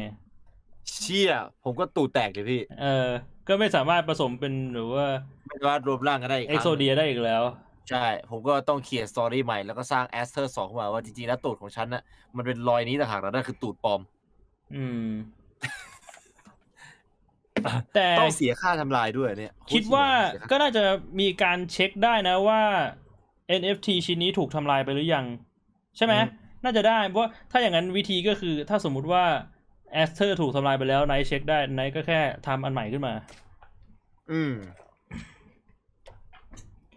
คนบางกลุ่มเชื่อว่า NFT ไม่มีอยู่จริงเป็นเรื่องโกหกต้มตุ๋น อืม ผมว่ามันก็ก็เป็นสิทธิ์ของเขาที่ไม่มีความรู้ แล้วก็ไม่สรรหาความรู้ที่จะรู้ น่าจะเป็นอารมณ์แบบว่าก็เชื่อว่าโลกแบนหรอมั้ง ก็ปล่อยให้เขาตัดสินไป อืมทำไมถึงมีเจ็ดวันทำไมวันถึงมีเจ็ดวันก็เพราะว่าวันไม่ได้มีแปดวันแล้วก็วันไม่ได้มีหกวันครับ เป็นคำพูดที่ดี อืม คิดว่าของฟรีมีในโลกไหม มีสิครับ มันมีอยู่แล้วอะ มันขึ้นอยู่กับนิยามคำว่าฟรีของคุณมันคืออะไร เนี่ยคำว่าฟรีของผมก็คือสิ่งที่คุณไม่ต้องจ่ายอะไรสักอย่าง สิ่งที่คุณไม่ต้องเสียอะไรไปสักอย่างเพื่อได้มันกลับคืนมา อย่างเช่นถ้าสมมุติว่าผมให้อันนี้กับคุณฟรีๆนั่นก็หมายความว่าคุณไม่ต้องเสียอะไรเลย อะแต่ถ้าจะบอกว่าเสียเวลา ต้องเสียเวลาถ้าไปอย่างเอานั้นก็ต้องเป็นอย่างนั้นไงพี่ ก็จะไม่มีก็สมมุทางติว่าฟรี เขาเขา มีดิพี่ ก็ในกรณีที่เราให้อะไรกันสักอย่างณตอนนั้นเลย มันก็จะเรียกว่าฟรีได้จริงๆถูกไหมล่ะพี่อืมถ้าสมมติว่าผมอยู่กับพี่แล้วผมหยิบอะไรสักอย่างให้พี่แล้วผมบอกว่าผมให้พี่ฟรีอืมนั่นมันก็เรียกว่าฟรี truly ฟรีก็คือพี่ไม่ต้องเสียอะไรเลยยกเว้นจะบอกว่าแบบเสียพื้นที่ในกระเป๋าอย่างนั้นนะอย่างนั้นก็คงไม่มีอะไรฟรีคือถึงได้บอกว่าขึ้นอยู่กับคุณ define คำว่าฟรีว่าอะไรสำหรับผมฟรีก็คือการที่คุณได้อะไรสักอย่างโดยที่คุณไม่ต้องแบบเอ่อลงทุนอะไรไปสักเท่าไหร่ ไม่ไม่ไม่ไม่ไม่ต้องลงทุนเลยดีกว่าอืม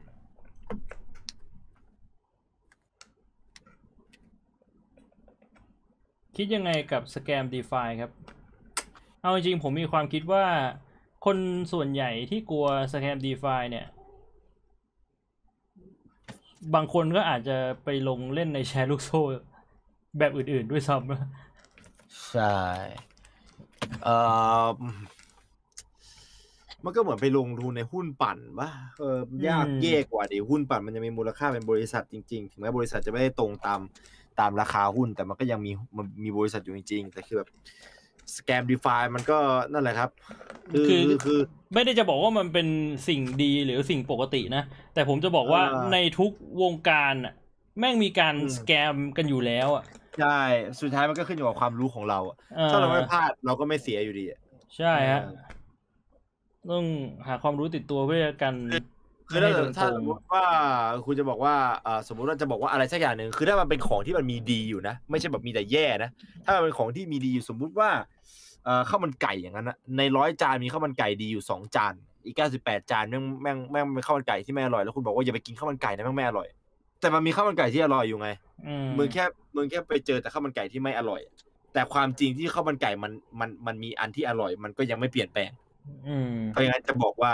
เออสิ่งนี้เป็นสิ่งที่ไม่ใช่อะอย่าทุกคนอย่าเข้าไปหามัน แบบไอ้เชี่ยคริปโตเคอเรนซีมันคือเรื่องลวงโลก อย่าไปยุ่งกับมันนะมันคือมันคือคุณนะที่ผิดอ่าคือจะมีคนหลอกคุณมันก็ไม่แปลกอะหรือว่าคุณไปโดนหลอกก็ไม่แปลกเช่นเดียวกัน แต่แต่คุณไม่สามารถพูดได้ว่ามันไม่ใช่สิ่งที่ไม่จริง เพราะว่ามันเป็นสิ่งที่มีอยู่บนโลกจริงๆอืมดาวอังคารมีกล้วยไหมครับ มีครับ ผมเอาไปปลูกไว้ อะไรนะพี่ What วอวอจะวอจะ say พี่ปลูกกล้วยเป็นอังคารเหรอ ใช่ปลูกทุเรียนไว้ด้วย พี่ไปตอนไหนอะเมื่อประมาณยี่สิบวันที่แล้วทำไมพี่ไม่ชวนผมอะตอนนั้นยานอวกาศที่พี่ใช้นั่งไปมันนั่งได้แค่คนเดียว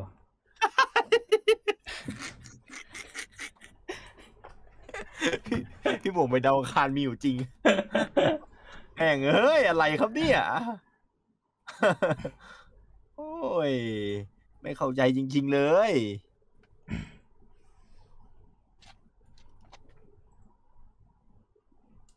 คิดว่าการลงทุนคือกีฬาได้ไหมครับฮะมองเรื่องในอะไรแง่นะมุมไหนฮะ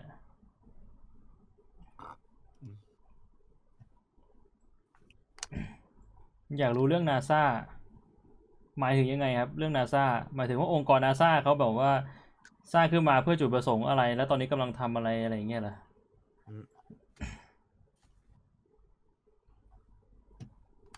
คือเราหน้าเราดูมันเป็นคนที่อยู่ในองค์กรแล้วเนี่ยคือเราก็มันมันยังไม่ทราบอะแต่ถ้าอยากรู้เดี๋ยวจะพยายามไปหามาให้นะพี่บ่วงต่อยแรงไหมครับ ไม่นะ ผมไม่ค่อยได้ออกกำลังกายจริงๆแล้ว ช่วงนี้แบบว่าร่างกายไม่ไม่ได้มีกล้ามเนื้ออยากรู้มึงก็เข้ามาหน้าใกล้ๆหน้าพี่บวงดิสัส เอาจริงๆถ้าจะให้วิ่งไปต่อยใครสักคนแบบเต็มๆไม่น่าจะไม่สลบนะ อย่างมากก็เจ็บนิดๆหน่อยๆอะไม่หรอกพี่มันขึ้นอยู่กับจุดที่พี่ต่อย ถ้าพี่ต่อยคางยังไงก็ถลบพี่อ๋ออ่าต่อให้เบาถ้าสมมติว่าซัดเข้าไปที่คางอะยังไงก็ก็ก็ล่วงได้อยู่ ไม่ใช่ว่าม่วงก็ล่วงได้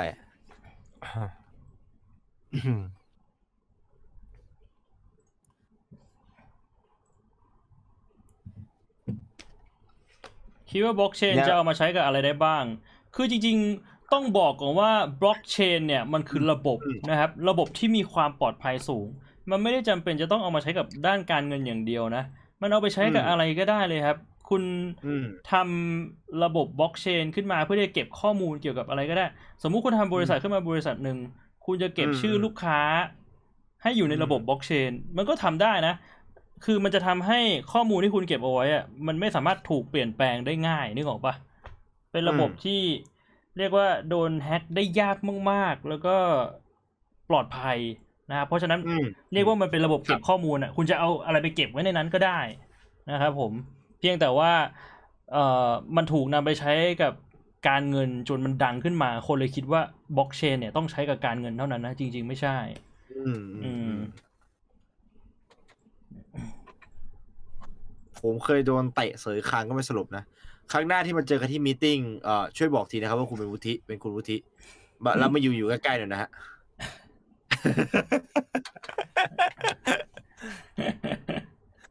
ไม่จะจะจะตบไหลไงพี่บอกว่าเฮ้ยเก่งไงเนี่ยโดนเตะคางแล้วไม่สลบด้วย ยากนะ ยากนะ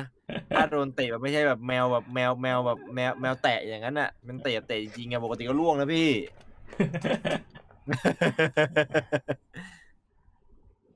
พี่บวงกับอีลอนมัสต่อยกันใครจะชนะครับคิคิดดว่าว่าต่อยกันถามใหม่ว่าถ้าอีลอนมัส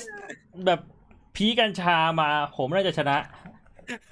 เขาน่าจะแบบว่าหลบหมัดผมไม่ได้อะแล้วก็แบบต่อยสวนคืนไม่ได้ เพราะว่าตอนนั้นกำลังแบบกำลังไฮแบบไฮไฮอยู่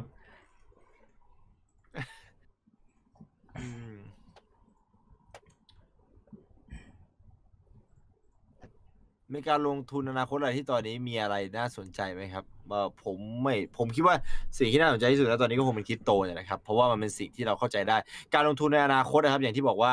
อ่ามันขึ้นอยู่กับว่าอนาคตแค่ไหน ถ้าอนาคตมากๆที่มูลค่าจะสูงมากคือเหมือนกับเอ่อยิ่งนานปีไปยิ่งทบคูณอะเหมือนกับเหมือนกับเหมือนกับบิตคอยอย่างนั้นนะในช่วงอืมแรกอะครับคุณไม่ถ้าสมมติว่าคุณไม่ใช่คนวงในคุณแทบจะไม่รู้เลย เพราะว่าเขาคุยกันด้วยภาษาที่คุณไม่เข้าใจ แล้วเขาอืมมองวิสัยทัศน์ที่ที่เราเป็นคนที่ไม่ได้อยู่ในวงการนั้นแล้วเรารู้สึกว่ามันมันมันไม่เข้าใจว่ามันทำงานยังไงอืมเพราะฉะนั้นถ้าถ้าเป็นแบบนั้นนะคือผมก็เป็นคนผมกับพี่บวงก็เป็นคนธรรมดาเหมือนกับทุกคนนะครับ อืมคือในกรณีที่ถ้ามีอะไรสักอย่างที่เราสองคนรู้อะก็จะต้องมีคนในแชทรู้เช่นเดียวกัน อืมอ่าและและและจากที่ผมรู้ก็คงอืมถ้าใช้คำว่าน่าสนใจอะผมคิดว่าไม่ไม่ไม่มีนะเท่าที่รู้นะไม่มี อืมอืม เอาจริงๆตรงเนี้ย มันผมผมไม่ค่อยอยากจะพูดเท่าไหร่นะ เพราะว่าอ่าฮะคือจริง ๆ มันมีเรื่องกฎหมายการแนะนำการลงทุนอยู่อะใช่ซึ่งใช่ซึ่งใช่ซึ่งส่วนตัวรู้ว่ามีอยู่ แต่ไม่รู้ว่ากฎหมายมันครอบคลุมถึงไหนครอบคลุมบ้างถึงตรงไหนอะอ่าแบบเป็นการที่เราพูดแบบว่า เฮ้ย ไปลงอันเนี้ยดีนะแค่นั้นนะอ่าถ้าพูดแค่เนี้ยในความคิดของเราไปลงเนี้ยดีนะถือว่าเป็นการแนะนำปะถ้าเราบอกว่าสมมติว่าเออเฮ้ยคลิปตัวผิดกฎหมายหรือเปล่า อันนี้เราไม่รู้อ่าใช่ เพราะฉะนั้นเราไม่เราไม่สามารถนะครับ ถ้าสมมติว่ามีใครที่มีความรู้ในเรื่องนี้ ในแชทก็รบกวน enlighten นะครับ ได้โปรดให้ความรู้เราที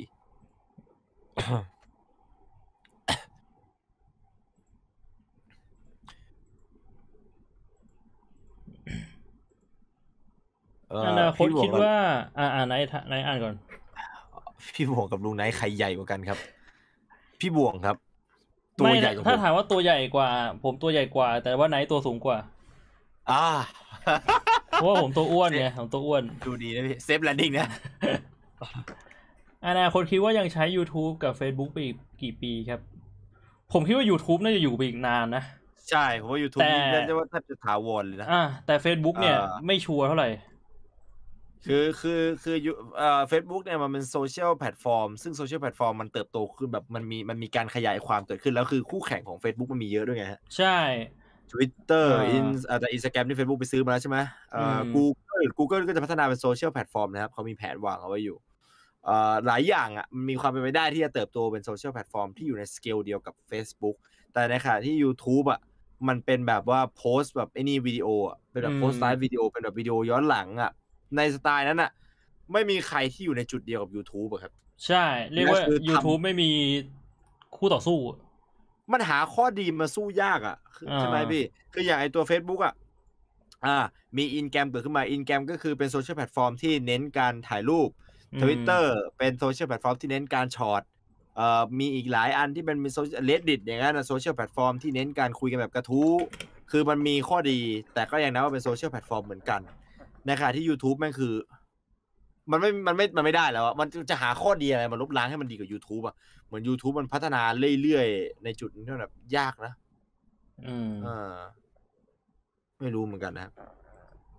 YouTube น่าจะอยู่นานจริง พรหับจะอยู่ไปอีกนานไหมครับ ผมคิดว่าพรหับนี่ก็อยู่ในจุดสูงสุดนะฮะอืมอยู่จุดสูงสุดของของแพลตฟอร์ม เสรี เงินสามารถซื้ออำนาจได้ไหม ซื้อได้ดิครับ มีเงินก็มีอำนาจเป็นเรื่องปกติ อืมมันมีขอบเขตอยู่นะฮะเพียงแต่ว่าเป็นขอบเขตที่เราไม่รู้เพราะว่าเราไม่มีเงินอืม มันเป็นขอบเขตที่เราไปไม่ถึงครับทั้งผมและพี่บวงนะฮะแต่ถามว่าซื้อได้มันซื้อได้ในในระดับหนึ่งอย่างแน่นอนนะครับ ไม่มันต้องมันต้องดูว่าคำว่าอำนาจอำนาจคือยังไงอะก็ถ้าสมมุติอืม ว่า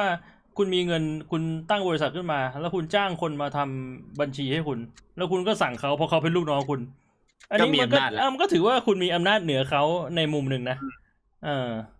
แต่ คือถ้าแบบคือสกิลอำนาจมันอำนาจอาจจะไม่ใช่อำนาจแบบว่าเออแบบอำนาจมืดที่เอาไปใช้ข่มเหงคนอื่นนะผมพูดถึงอำนาจในมุมที่ว่าเราสั่งเขาได้อะเพราะว่าเราเป็นหัวหน้าเขาอะไรอย่างนั้นน่ะ แต่ถ้าอำนาจอืมที่จะเปลี่ยนแปลงอะไรสักอย่างอะอันนั้นเนี่ยเงินก็คงก็คงไม่ได้ยากอะเอออะมันก็คงไม่พอนะ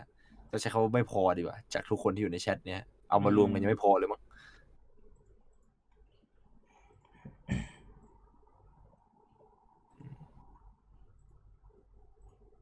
แค่พูดทิ้งท้ายว่านี่ไม่ใช่คำแนะนำในการลงทุน แค่พูดความคิดเห็นเฉยๆ ก็รอดแล้วครับ ทุกช่องก็ทำแบบนั้น not financial advice financial advice ใช่เหรอ คือคือการที่ทุกช่องส่วนใหญ่ที่พูดเกี่ยวกับเรื่องการเงินการลงทุนทำแบบนั้น มันไม่ได้หมายความว่ามันจะไม่ผิดกฎหมายนะ ผมคิดว่าถ้าสมมุติว่าตอนต้นคลิปคุณพูดเกี่ยวกับการลงทุนเลยคุณบอกว่าหุ้นตัวเนี้ยมาแน่ ให้ทุกคนไปซื้อ เนี่ย ทุกคนไปซื้อนะ แล้วตอนท้ายที่บอกว่าไอ้ที่พูดไปเนี่ย ไม่ใช่การแนะนำการลงทุนนะผมว่ามันไม่น่าจะหักล้างกันได้นะ ถ้าสมมุติว่าแบบโดนฟ้องขึ้นศาลจริง ๆ อะอืมฮึ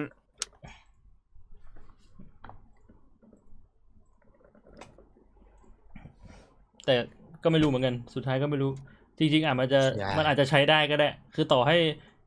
ต้นคลิปพูดเชียร์แค่ไหน แต่ว่าท้ายคลิปบอกว่า เอ้ย อันนี้ไม่ได้แนะนำการลงทุน มันอาจจะใช้ได้ก็ได้นะ อืมอืมผมก็ไม่รู้เหมือนกันไม่รู้เหมือนกันแต่คิดว่าสิ่งสิ่งสิ่งที่เราพูดในในในในในในพอดแคสต์ครั้งนี้ไม่ได้ไม่ได้มีการแนะนำเรื่องการลงทุนนะอืมส่วนตัวผมนะอืมแค่พูดถึง potential ของความเป็นไปได้ในอนาคตเฉยๆอะอืมให้พูดแนะนำได้แต่ไม่ใช่ชักชวนอ่าไอสีไอสี ผมกินกล้วยจนมันส่งผลร้ายต่อผม แล้วมันจะกินกล้วยจนมันส่งผลร้ายต่อมึงทำไมวะ ชอบกล้วยขนาดนั้นเลยเหรอไอ้เปรตเอ้ยเออจริง ๆ แล้วทุกอย่างมันก็ต้องมีความเรียกว่าพอดีนะฮะ การกินกล้วยใช่ก็ต้องใช่รู้จักกินแบบพอดี ไม่ใช่กินจนแบบว่า มันส่งผลเสียกับร่างกายนะใช่ครับ ทานมากเกินไปขี้แตกเด้อกล้วย อืม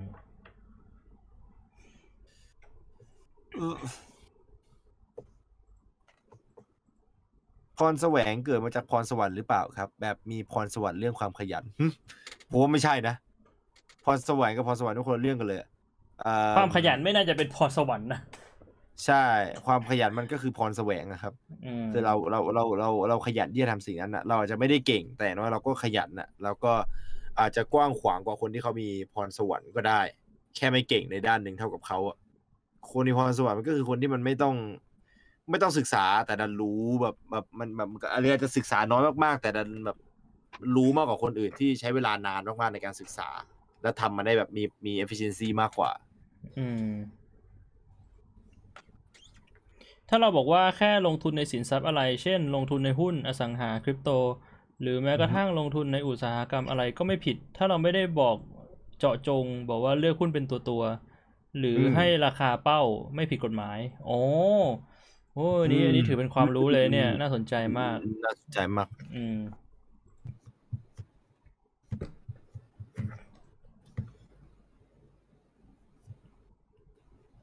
ช่วงที่บิตคอยราคาขึ้นพวกเว็บพูล mining ปิดตัวหมดอะไรคือเว็บพูล mining อะฮะคือมันก็เว็บขุดเหมืองเงี้ยเหรอแต่ก่อนคือผมไม่เข้าใจ concept ของการแบบ คือไม่ไม่ได้อ่านไงพี่ คือแม่งขุดเหรียญนะแม่งขุดกันยังไงวะ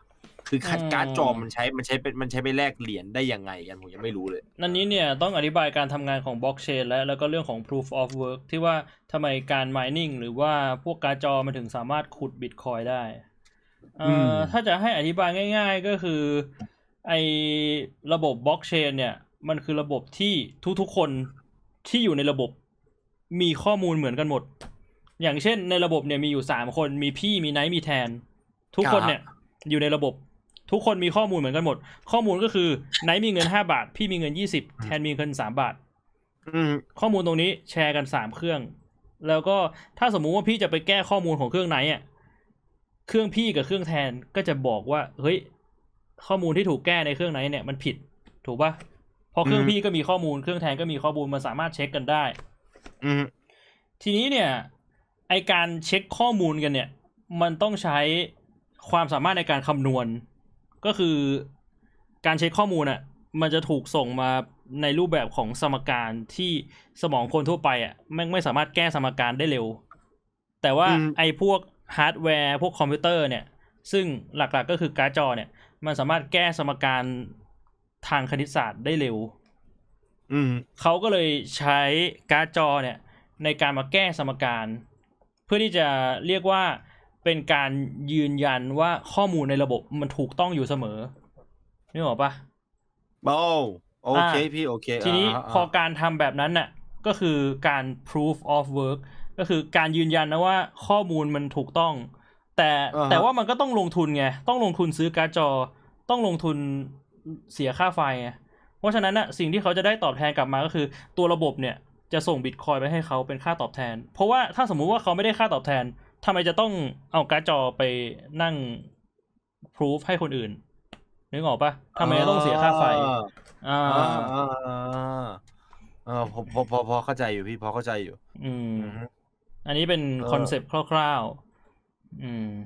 ซึ่งคนที่ซื้อการทำงานของการ์ดจอของเราเนี่ยเป็นใครก็ไม่รู้ถูกไหมพี่ ใช่ เป็นใครก็ไม่รู้ก็คือคนที่อยู่ในระบบที่จะส่งเงินไปมา เราก็แค่เอาเราก็แค่เอาการ์ดจอของเราไปเข้าระบบ แต่ว่าไอการที่เราไปพูฟให้กับใครเนี่ยเขาก็ไม่ได้บอกเราก็ไม่รู้ใช่ว่าเราไปพูฟให้กับใคร เราเอาการ์ดโอเคจอเราไปเข้าระบบ แล้วระบบก็จะส่งข้อมูลมา แล้วการ์ดจอเราก็ทำงานเวลอืมเวลเวลคันนี้คิดเร็วอะเข้าใจละเข้าใจละอ่าคนมีความสามารถรอบด้าน แต่ไม่สุดสักทางมีข้อดียังไงครับเออเลือกได้ครับ ใช่คืออม บางสิ่งบางอย่างอะคุณไม่จำเป็นต้องเป็นคนที่มีความสามารถในด้านนั้นแบบสูงมากๆ บางสิ่งบางอย่างคุณแค่มีความรู้เรียกว่าระดับพื้นฐานหรือระดับปานกลาง คุณก็สามารถทำสิ่งนั้นได้ดีกว่าคนส่วนใหญ่แล้ว อืมฮึแล้วถ้าคุณมีความสามารถเยอะๆอาจจะไม่ได้สุดสักด้าน แต่ว่าคุณมีความสามารถพื้นฐานเยอะๆอย่างเงี้ยอืมบางองค์กรก็ต้องการตัวคุณ แต่มันต้องดูด้วยว่าความสามารถอะไรนะ อืมอย่างเช่นคุณสมมติสมมติว่าคุณพูดได้สามภาษา คุณมีความสามารถในการเขียนโปรแกรมขั้นพื้นฐาน เอาง่าย ๆ แค่เนี้ย ผมว่าก็ได้เปรียบคนอื่นแล้วนะ แต่ไม่จำเป็นต้องเขียนโปรแกรมเก่ง ไม่จำเป็นต้องพูดสามภาษาได้แบบ native อะอืมอืมอืม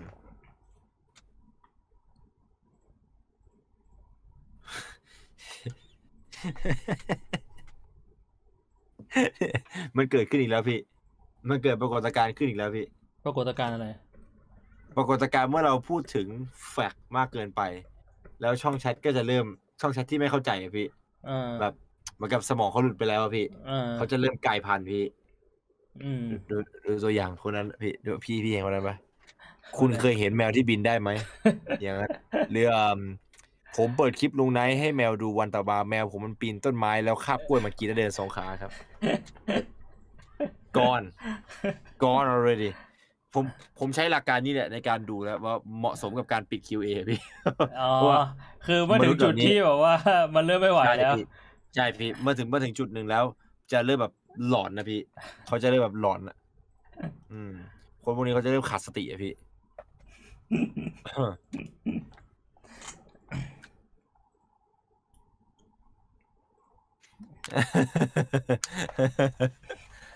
หนักข้อจริงๆเลยข้อจริงๆเลย เอาอีกสักคนละอันไหมพี่ ครบห้าทุ่มพอดีเลยเออสักคนละคำถามก็ได้อืมเฮียหลอมแม่งก็มาด้วยพี่พันสิริบุตรน้อยลิงมีบิตคอยน์เฮียกูเครียดเฮ้ยเออว่ะไอ้เฮียกูมีเหรียญบิตคอยน์นี่หว่าไอ้เราไม่เอามาซื้อไอ้ยัยไอ้เฮียผมวางไว้หัวนอน ไม่ได้วางไว้แถวนี้ใช่ไหมวะใช่ไหมอะมันคือเหรียญบิตคอยแบบจริงๆอะนะ เหรียญบิตคอยน์จริง ๆ พี่โคตรเท่แล้วมันมีมูลลค่าใช่ไหมถ้าจะไม่ผิดไม่มีอะไม่มันก็แค่ซื้อมาเฉยๆพี่อ๋อมันแค่ซื้อมาซื้อแบบเหรียญเหรียญเนี่ยซื้อมาแบบเหรียญออนซื้อมาจากอีเบย์ห้าสิบบาทอย่างนั้นน่ะมีไว้แบบเอ้ยกูมีบิตคอยน์ด้วยเหรียญหนึ่งใช่เหรอเฮียมีล้านหนึ่งเหรอหยิบไปดูไหมกูมีบิตคอยน์เหรียญน่ารักอ่าเอ่อโอเคผมเลือกอันนี้แล้วกันอืมลุงคิดยังไงกับคำว่าลงทุนครับ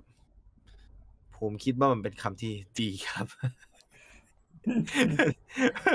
ผมคิดว่าเป็นคำที่เราควรจะมีติดเอาไว้ตลอดเอ่อในกรณีที่เรารู้สึกว่าเอ่อเข็มทิศชีวิตของเรามันมีปัญหาครับแบบอืมเริ่มรู้สึกว่าเราสงสัยในการดำเนินชีวิตและให้เราให้เราคิดว่าทุกวันนี้เราลงทุนกับสิ่งที่สุขที่ถูกหรือเปล่าอืมผมผมใช้สิ่งนี้เป็นเป็นเครื่องตัดสินนะอย่างเช่นว่าเกิดความสับสนขึ้นมาแล้วรู้สึกว่าเฮ้ยทำไมชีวิตเราถึงได้เป็นอย่างนี้วะ ต้องมานั่งคิดทีเลยว่าทุกวันเนี้ยเราลงทุนกับสิ่งที่ถูกหรือเปล่า มันเริ่มผิดพลาดมาตั้งแต่ไหน แล้วสิ่งที่ผิดพลาดมันยังแก้ไขได้ หรือมันจะแก้ไขใน generation นี้ไม่ได้แล้ว มันแก้ไขได้ในเจ generation รุ่นลูกรุ่นหลาน ก็คือเราเก็บเอาไว้บอกเล่าให้รุ่นลูกรุ่นหลานฟัง คือถ้ามึงไม่ฟังก็เรื่องของมึงมึงฟังก็ดี แต่อะไรที่แก้ไขได้ หรือแบบว่าอะไรที่เปลี่ยนแปลงได้ที่ยังทำได้ ก็ก็ทำอย่างเช่น รู้สึกว่าเฮ้ยการที่เราลงทุนกับการเป็นสตรีมเมอร์เนี่ย มันผิดพลาดวะไม่น่าเลย เรายังเปลี่ยนได้เรายังเปลี่ยนได้ไงฮะไมค์ก็ยังขายได้เนี่ยไฟก็ยังขายได้คอมก็ขายได้ เลิกทำก็ยังไปทำอย่างอื่นได้ อย่างนั้นนะโอเค เปลี่ยนเส้นทางการลงทุน อืม เป็นสิ่งที่เป็นสิ่งที่ดีที่ควรจะคิดถึงอยู่ตลอดนะ define เอาไว้แบบนี้ก็แล้วกัน อืม พี่คิดว่าการทำบุญการให้ทานถือเป็นการลงทุนไหมครับ อืม ผมรู้สึกว่า ถ้าสมมุติว่าคุณคิดว่า คุณทำบุญแล้วในอนาคต พอคุณตายไปคุณจะขึ้นสวรรค์ ในมุมนั้นมันก็เป็นการลงทุนนะ แต่ว่าผมคิดว่ามันก็น่าจะเป็นการลงทุนที่ไม่น่าจะได้ผลตอบแทนคือการลงทุนอะมันไม่ได้หมายความว่าคุณคุณลงทุนไปตอนแรกแล้วคุณจะต้องได้ผลตอบแทนกลับมาในอนาคตแบบร้อยเปอร์เซ็นต์นะ คุณเคยได้ยินบอกว่า การลงทุนมีความเสี่ยงอะผู้ลงทุนควรศึกษาข้อมูลก่อนลงทุนอะคือผมว่าคนที่เขาทำบุญเพื่อที่จะหวังขึ้นสวรรค์น่ะ คือเขาไม่ได้ศึกษาข้อมูลก่อนลงทุนเนี่ยหรือเขาอาจจะศึกษาแล้ว แล้วเขาก็เชื่อว่า เอ่อการลงทุนเนี่ย แม่งน่าจะให้ผลตอบแทนได้จริงๆนะตอนตายไปน่าจะขึ้นสวรรค์ ผมคิดว่าจริง ๆ แล้วเนี่ย การทำบุญได้แม่งเป็นสแกมลูกโซ่ที่คือข่ายใหญ่ที่สุดในโลกพี่พูดใจดีหน่อยตีปากนะพี่พูดใจดีหน่อยผมชอบทำบุญ คือผมจะบอกว่า ถ้าสมมุติว่าคุณจะเรียกการทำบุญว่าการลงทุนน่ะแม่งไม่ใช่การทำบุญตั้งแต่แรกแล้วอ่าเพราะคอนเซ็ปต์ของการทำบุญคือมันต้องทำโดยไม่หวังผลตอบแทนอ่าแต่ว่าการลงทุนน่ะคือมันคือการคาดหวังผลตอบแทนแต่ไม่ชัวร์ว่าจะต้องได้อ่าเพราะฉะนั้นถ้าคุณจะเรียกการทำบุญว่าการลงทุนมันก็ไม่ใช่การทำบุญตั้งแต่เริ่มแรกแล้วครับอ่า เปลี่ยนเลย มันเป็นการลงทุนที่ห่มผ้าเหลืองมา disguise มา Give a carrot motherfucker เออเออ no no no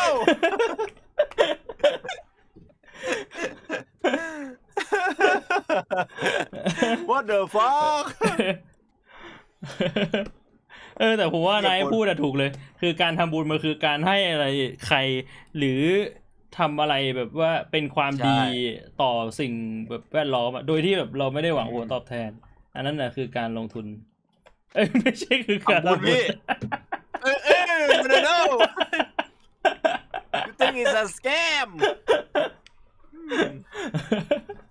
ไปเอ้ยพี่เราคนละคำถามนะ คิดว่าน่าจะไม่มีอะไรแล้วนะครับ ครับท่านผู้ชมทั้งทาง YouTube แล้วก็ทางทาง Facebook นะ วันนี้นะครับผม ก็โดยวันนี้เราก็ได้พูดคุยกันไปอย่างสนุกสนานนะครับเกี่ยวกับเรื่องของการลงทุนในอนาคตอืมนะฮะก็หวังว่าทุกๆคนฟังไปแล้วอาจจะได้ความสนุกอาจจะได้ความรู้อาจจะได้แนวคิดหรืออาจจะได้อะไรสักอย่างหนึ่งนะฮะครับก็ หวังเป็นอย่างยิ่งว่าอนาคตของทุกคนจะสดใสอย่างที่ได้กล่าวไปครับผนะคมรับแต่สำหรับวันนี้ก็เอาที่ปัจจุบันก็ขอให้นอนหลับฝันดีกันแล้วกันนะครับ หลังจากที่เราพอดลงพอลงพอดแคสต์เรียบร้อยแล้วพี่บวง stream ต่อไหมพี่ ไม่ไม่ได้ stream แล้ววันนี้อ่าวันนี้ก็ไม่มี stream นะครับ ก็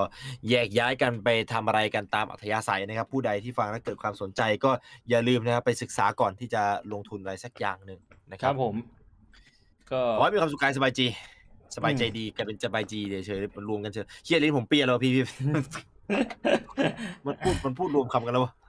อะงั้นก็เจอกันใหม่อ่าสัปดาห์ที่สองของเดือนหน้านะครับผมวันศุกร์ครับสวัสดีครับฮะพฤษภาขอลาไปก่อนนะครับ ไปเจอกันอีกทีมิถุนายนครับผมเอ้ยหรือว่าครันี่บมันมิถุนาแล้วพี่นี่พฤษภาใช่ไหมพฤษภาพฤษภาพฤษภาเจอกันโคมิถุนาครับผมสวัสดีครับ สวัสดีครับ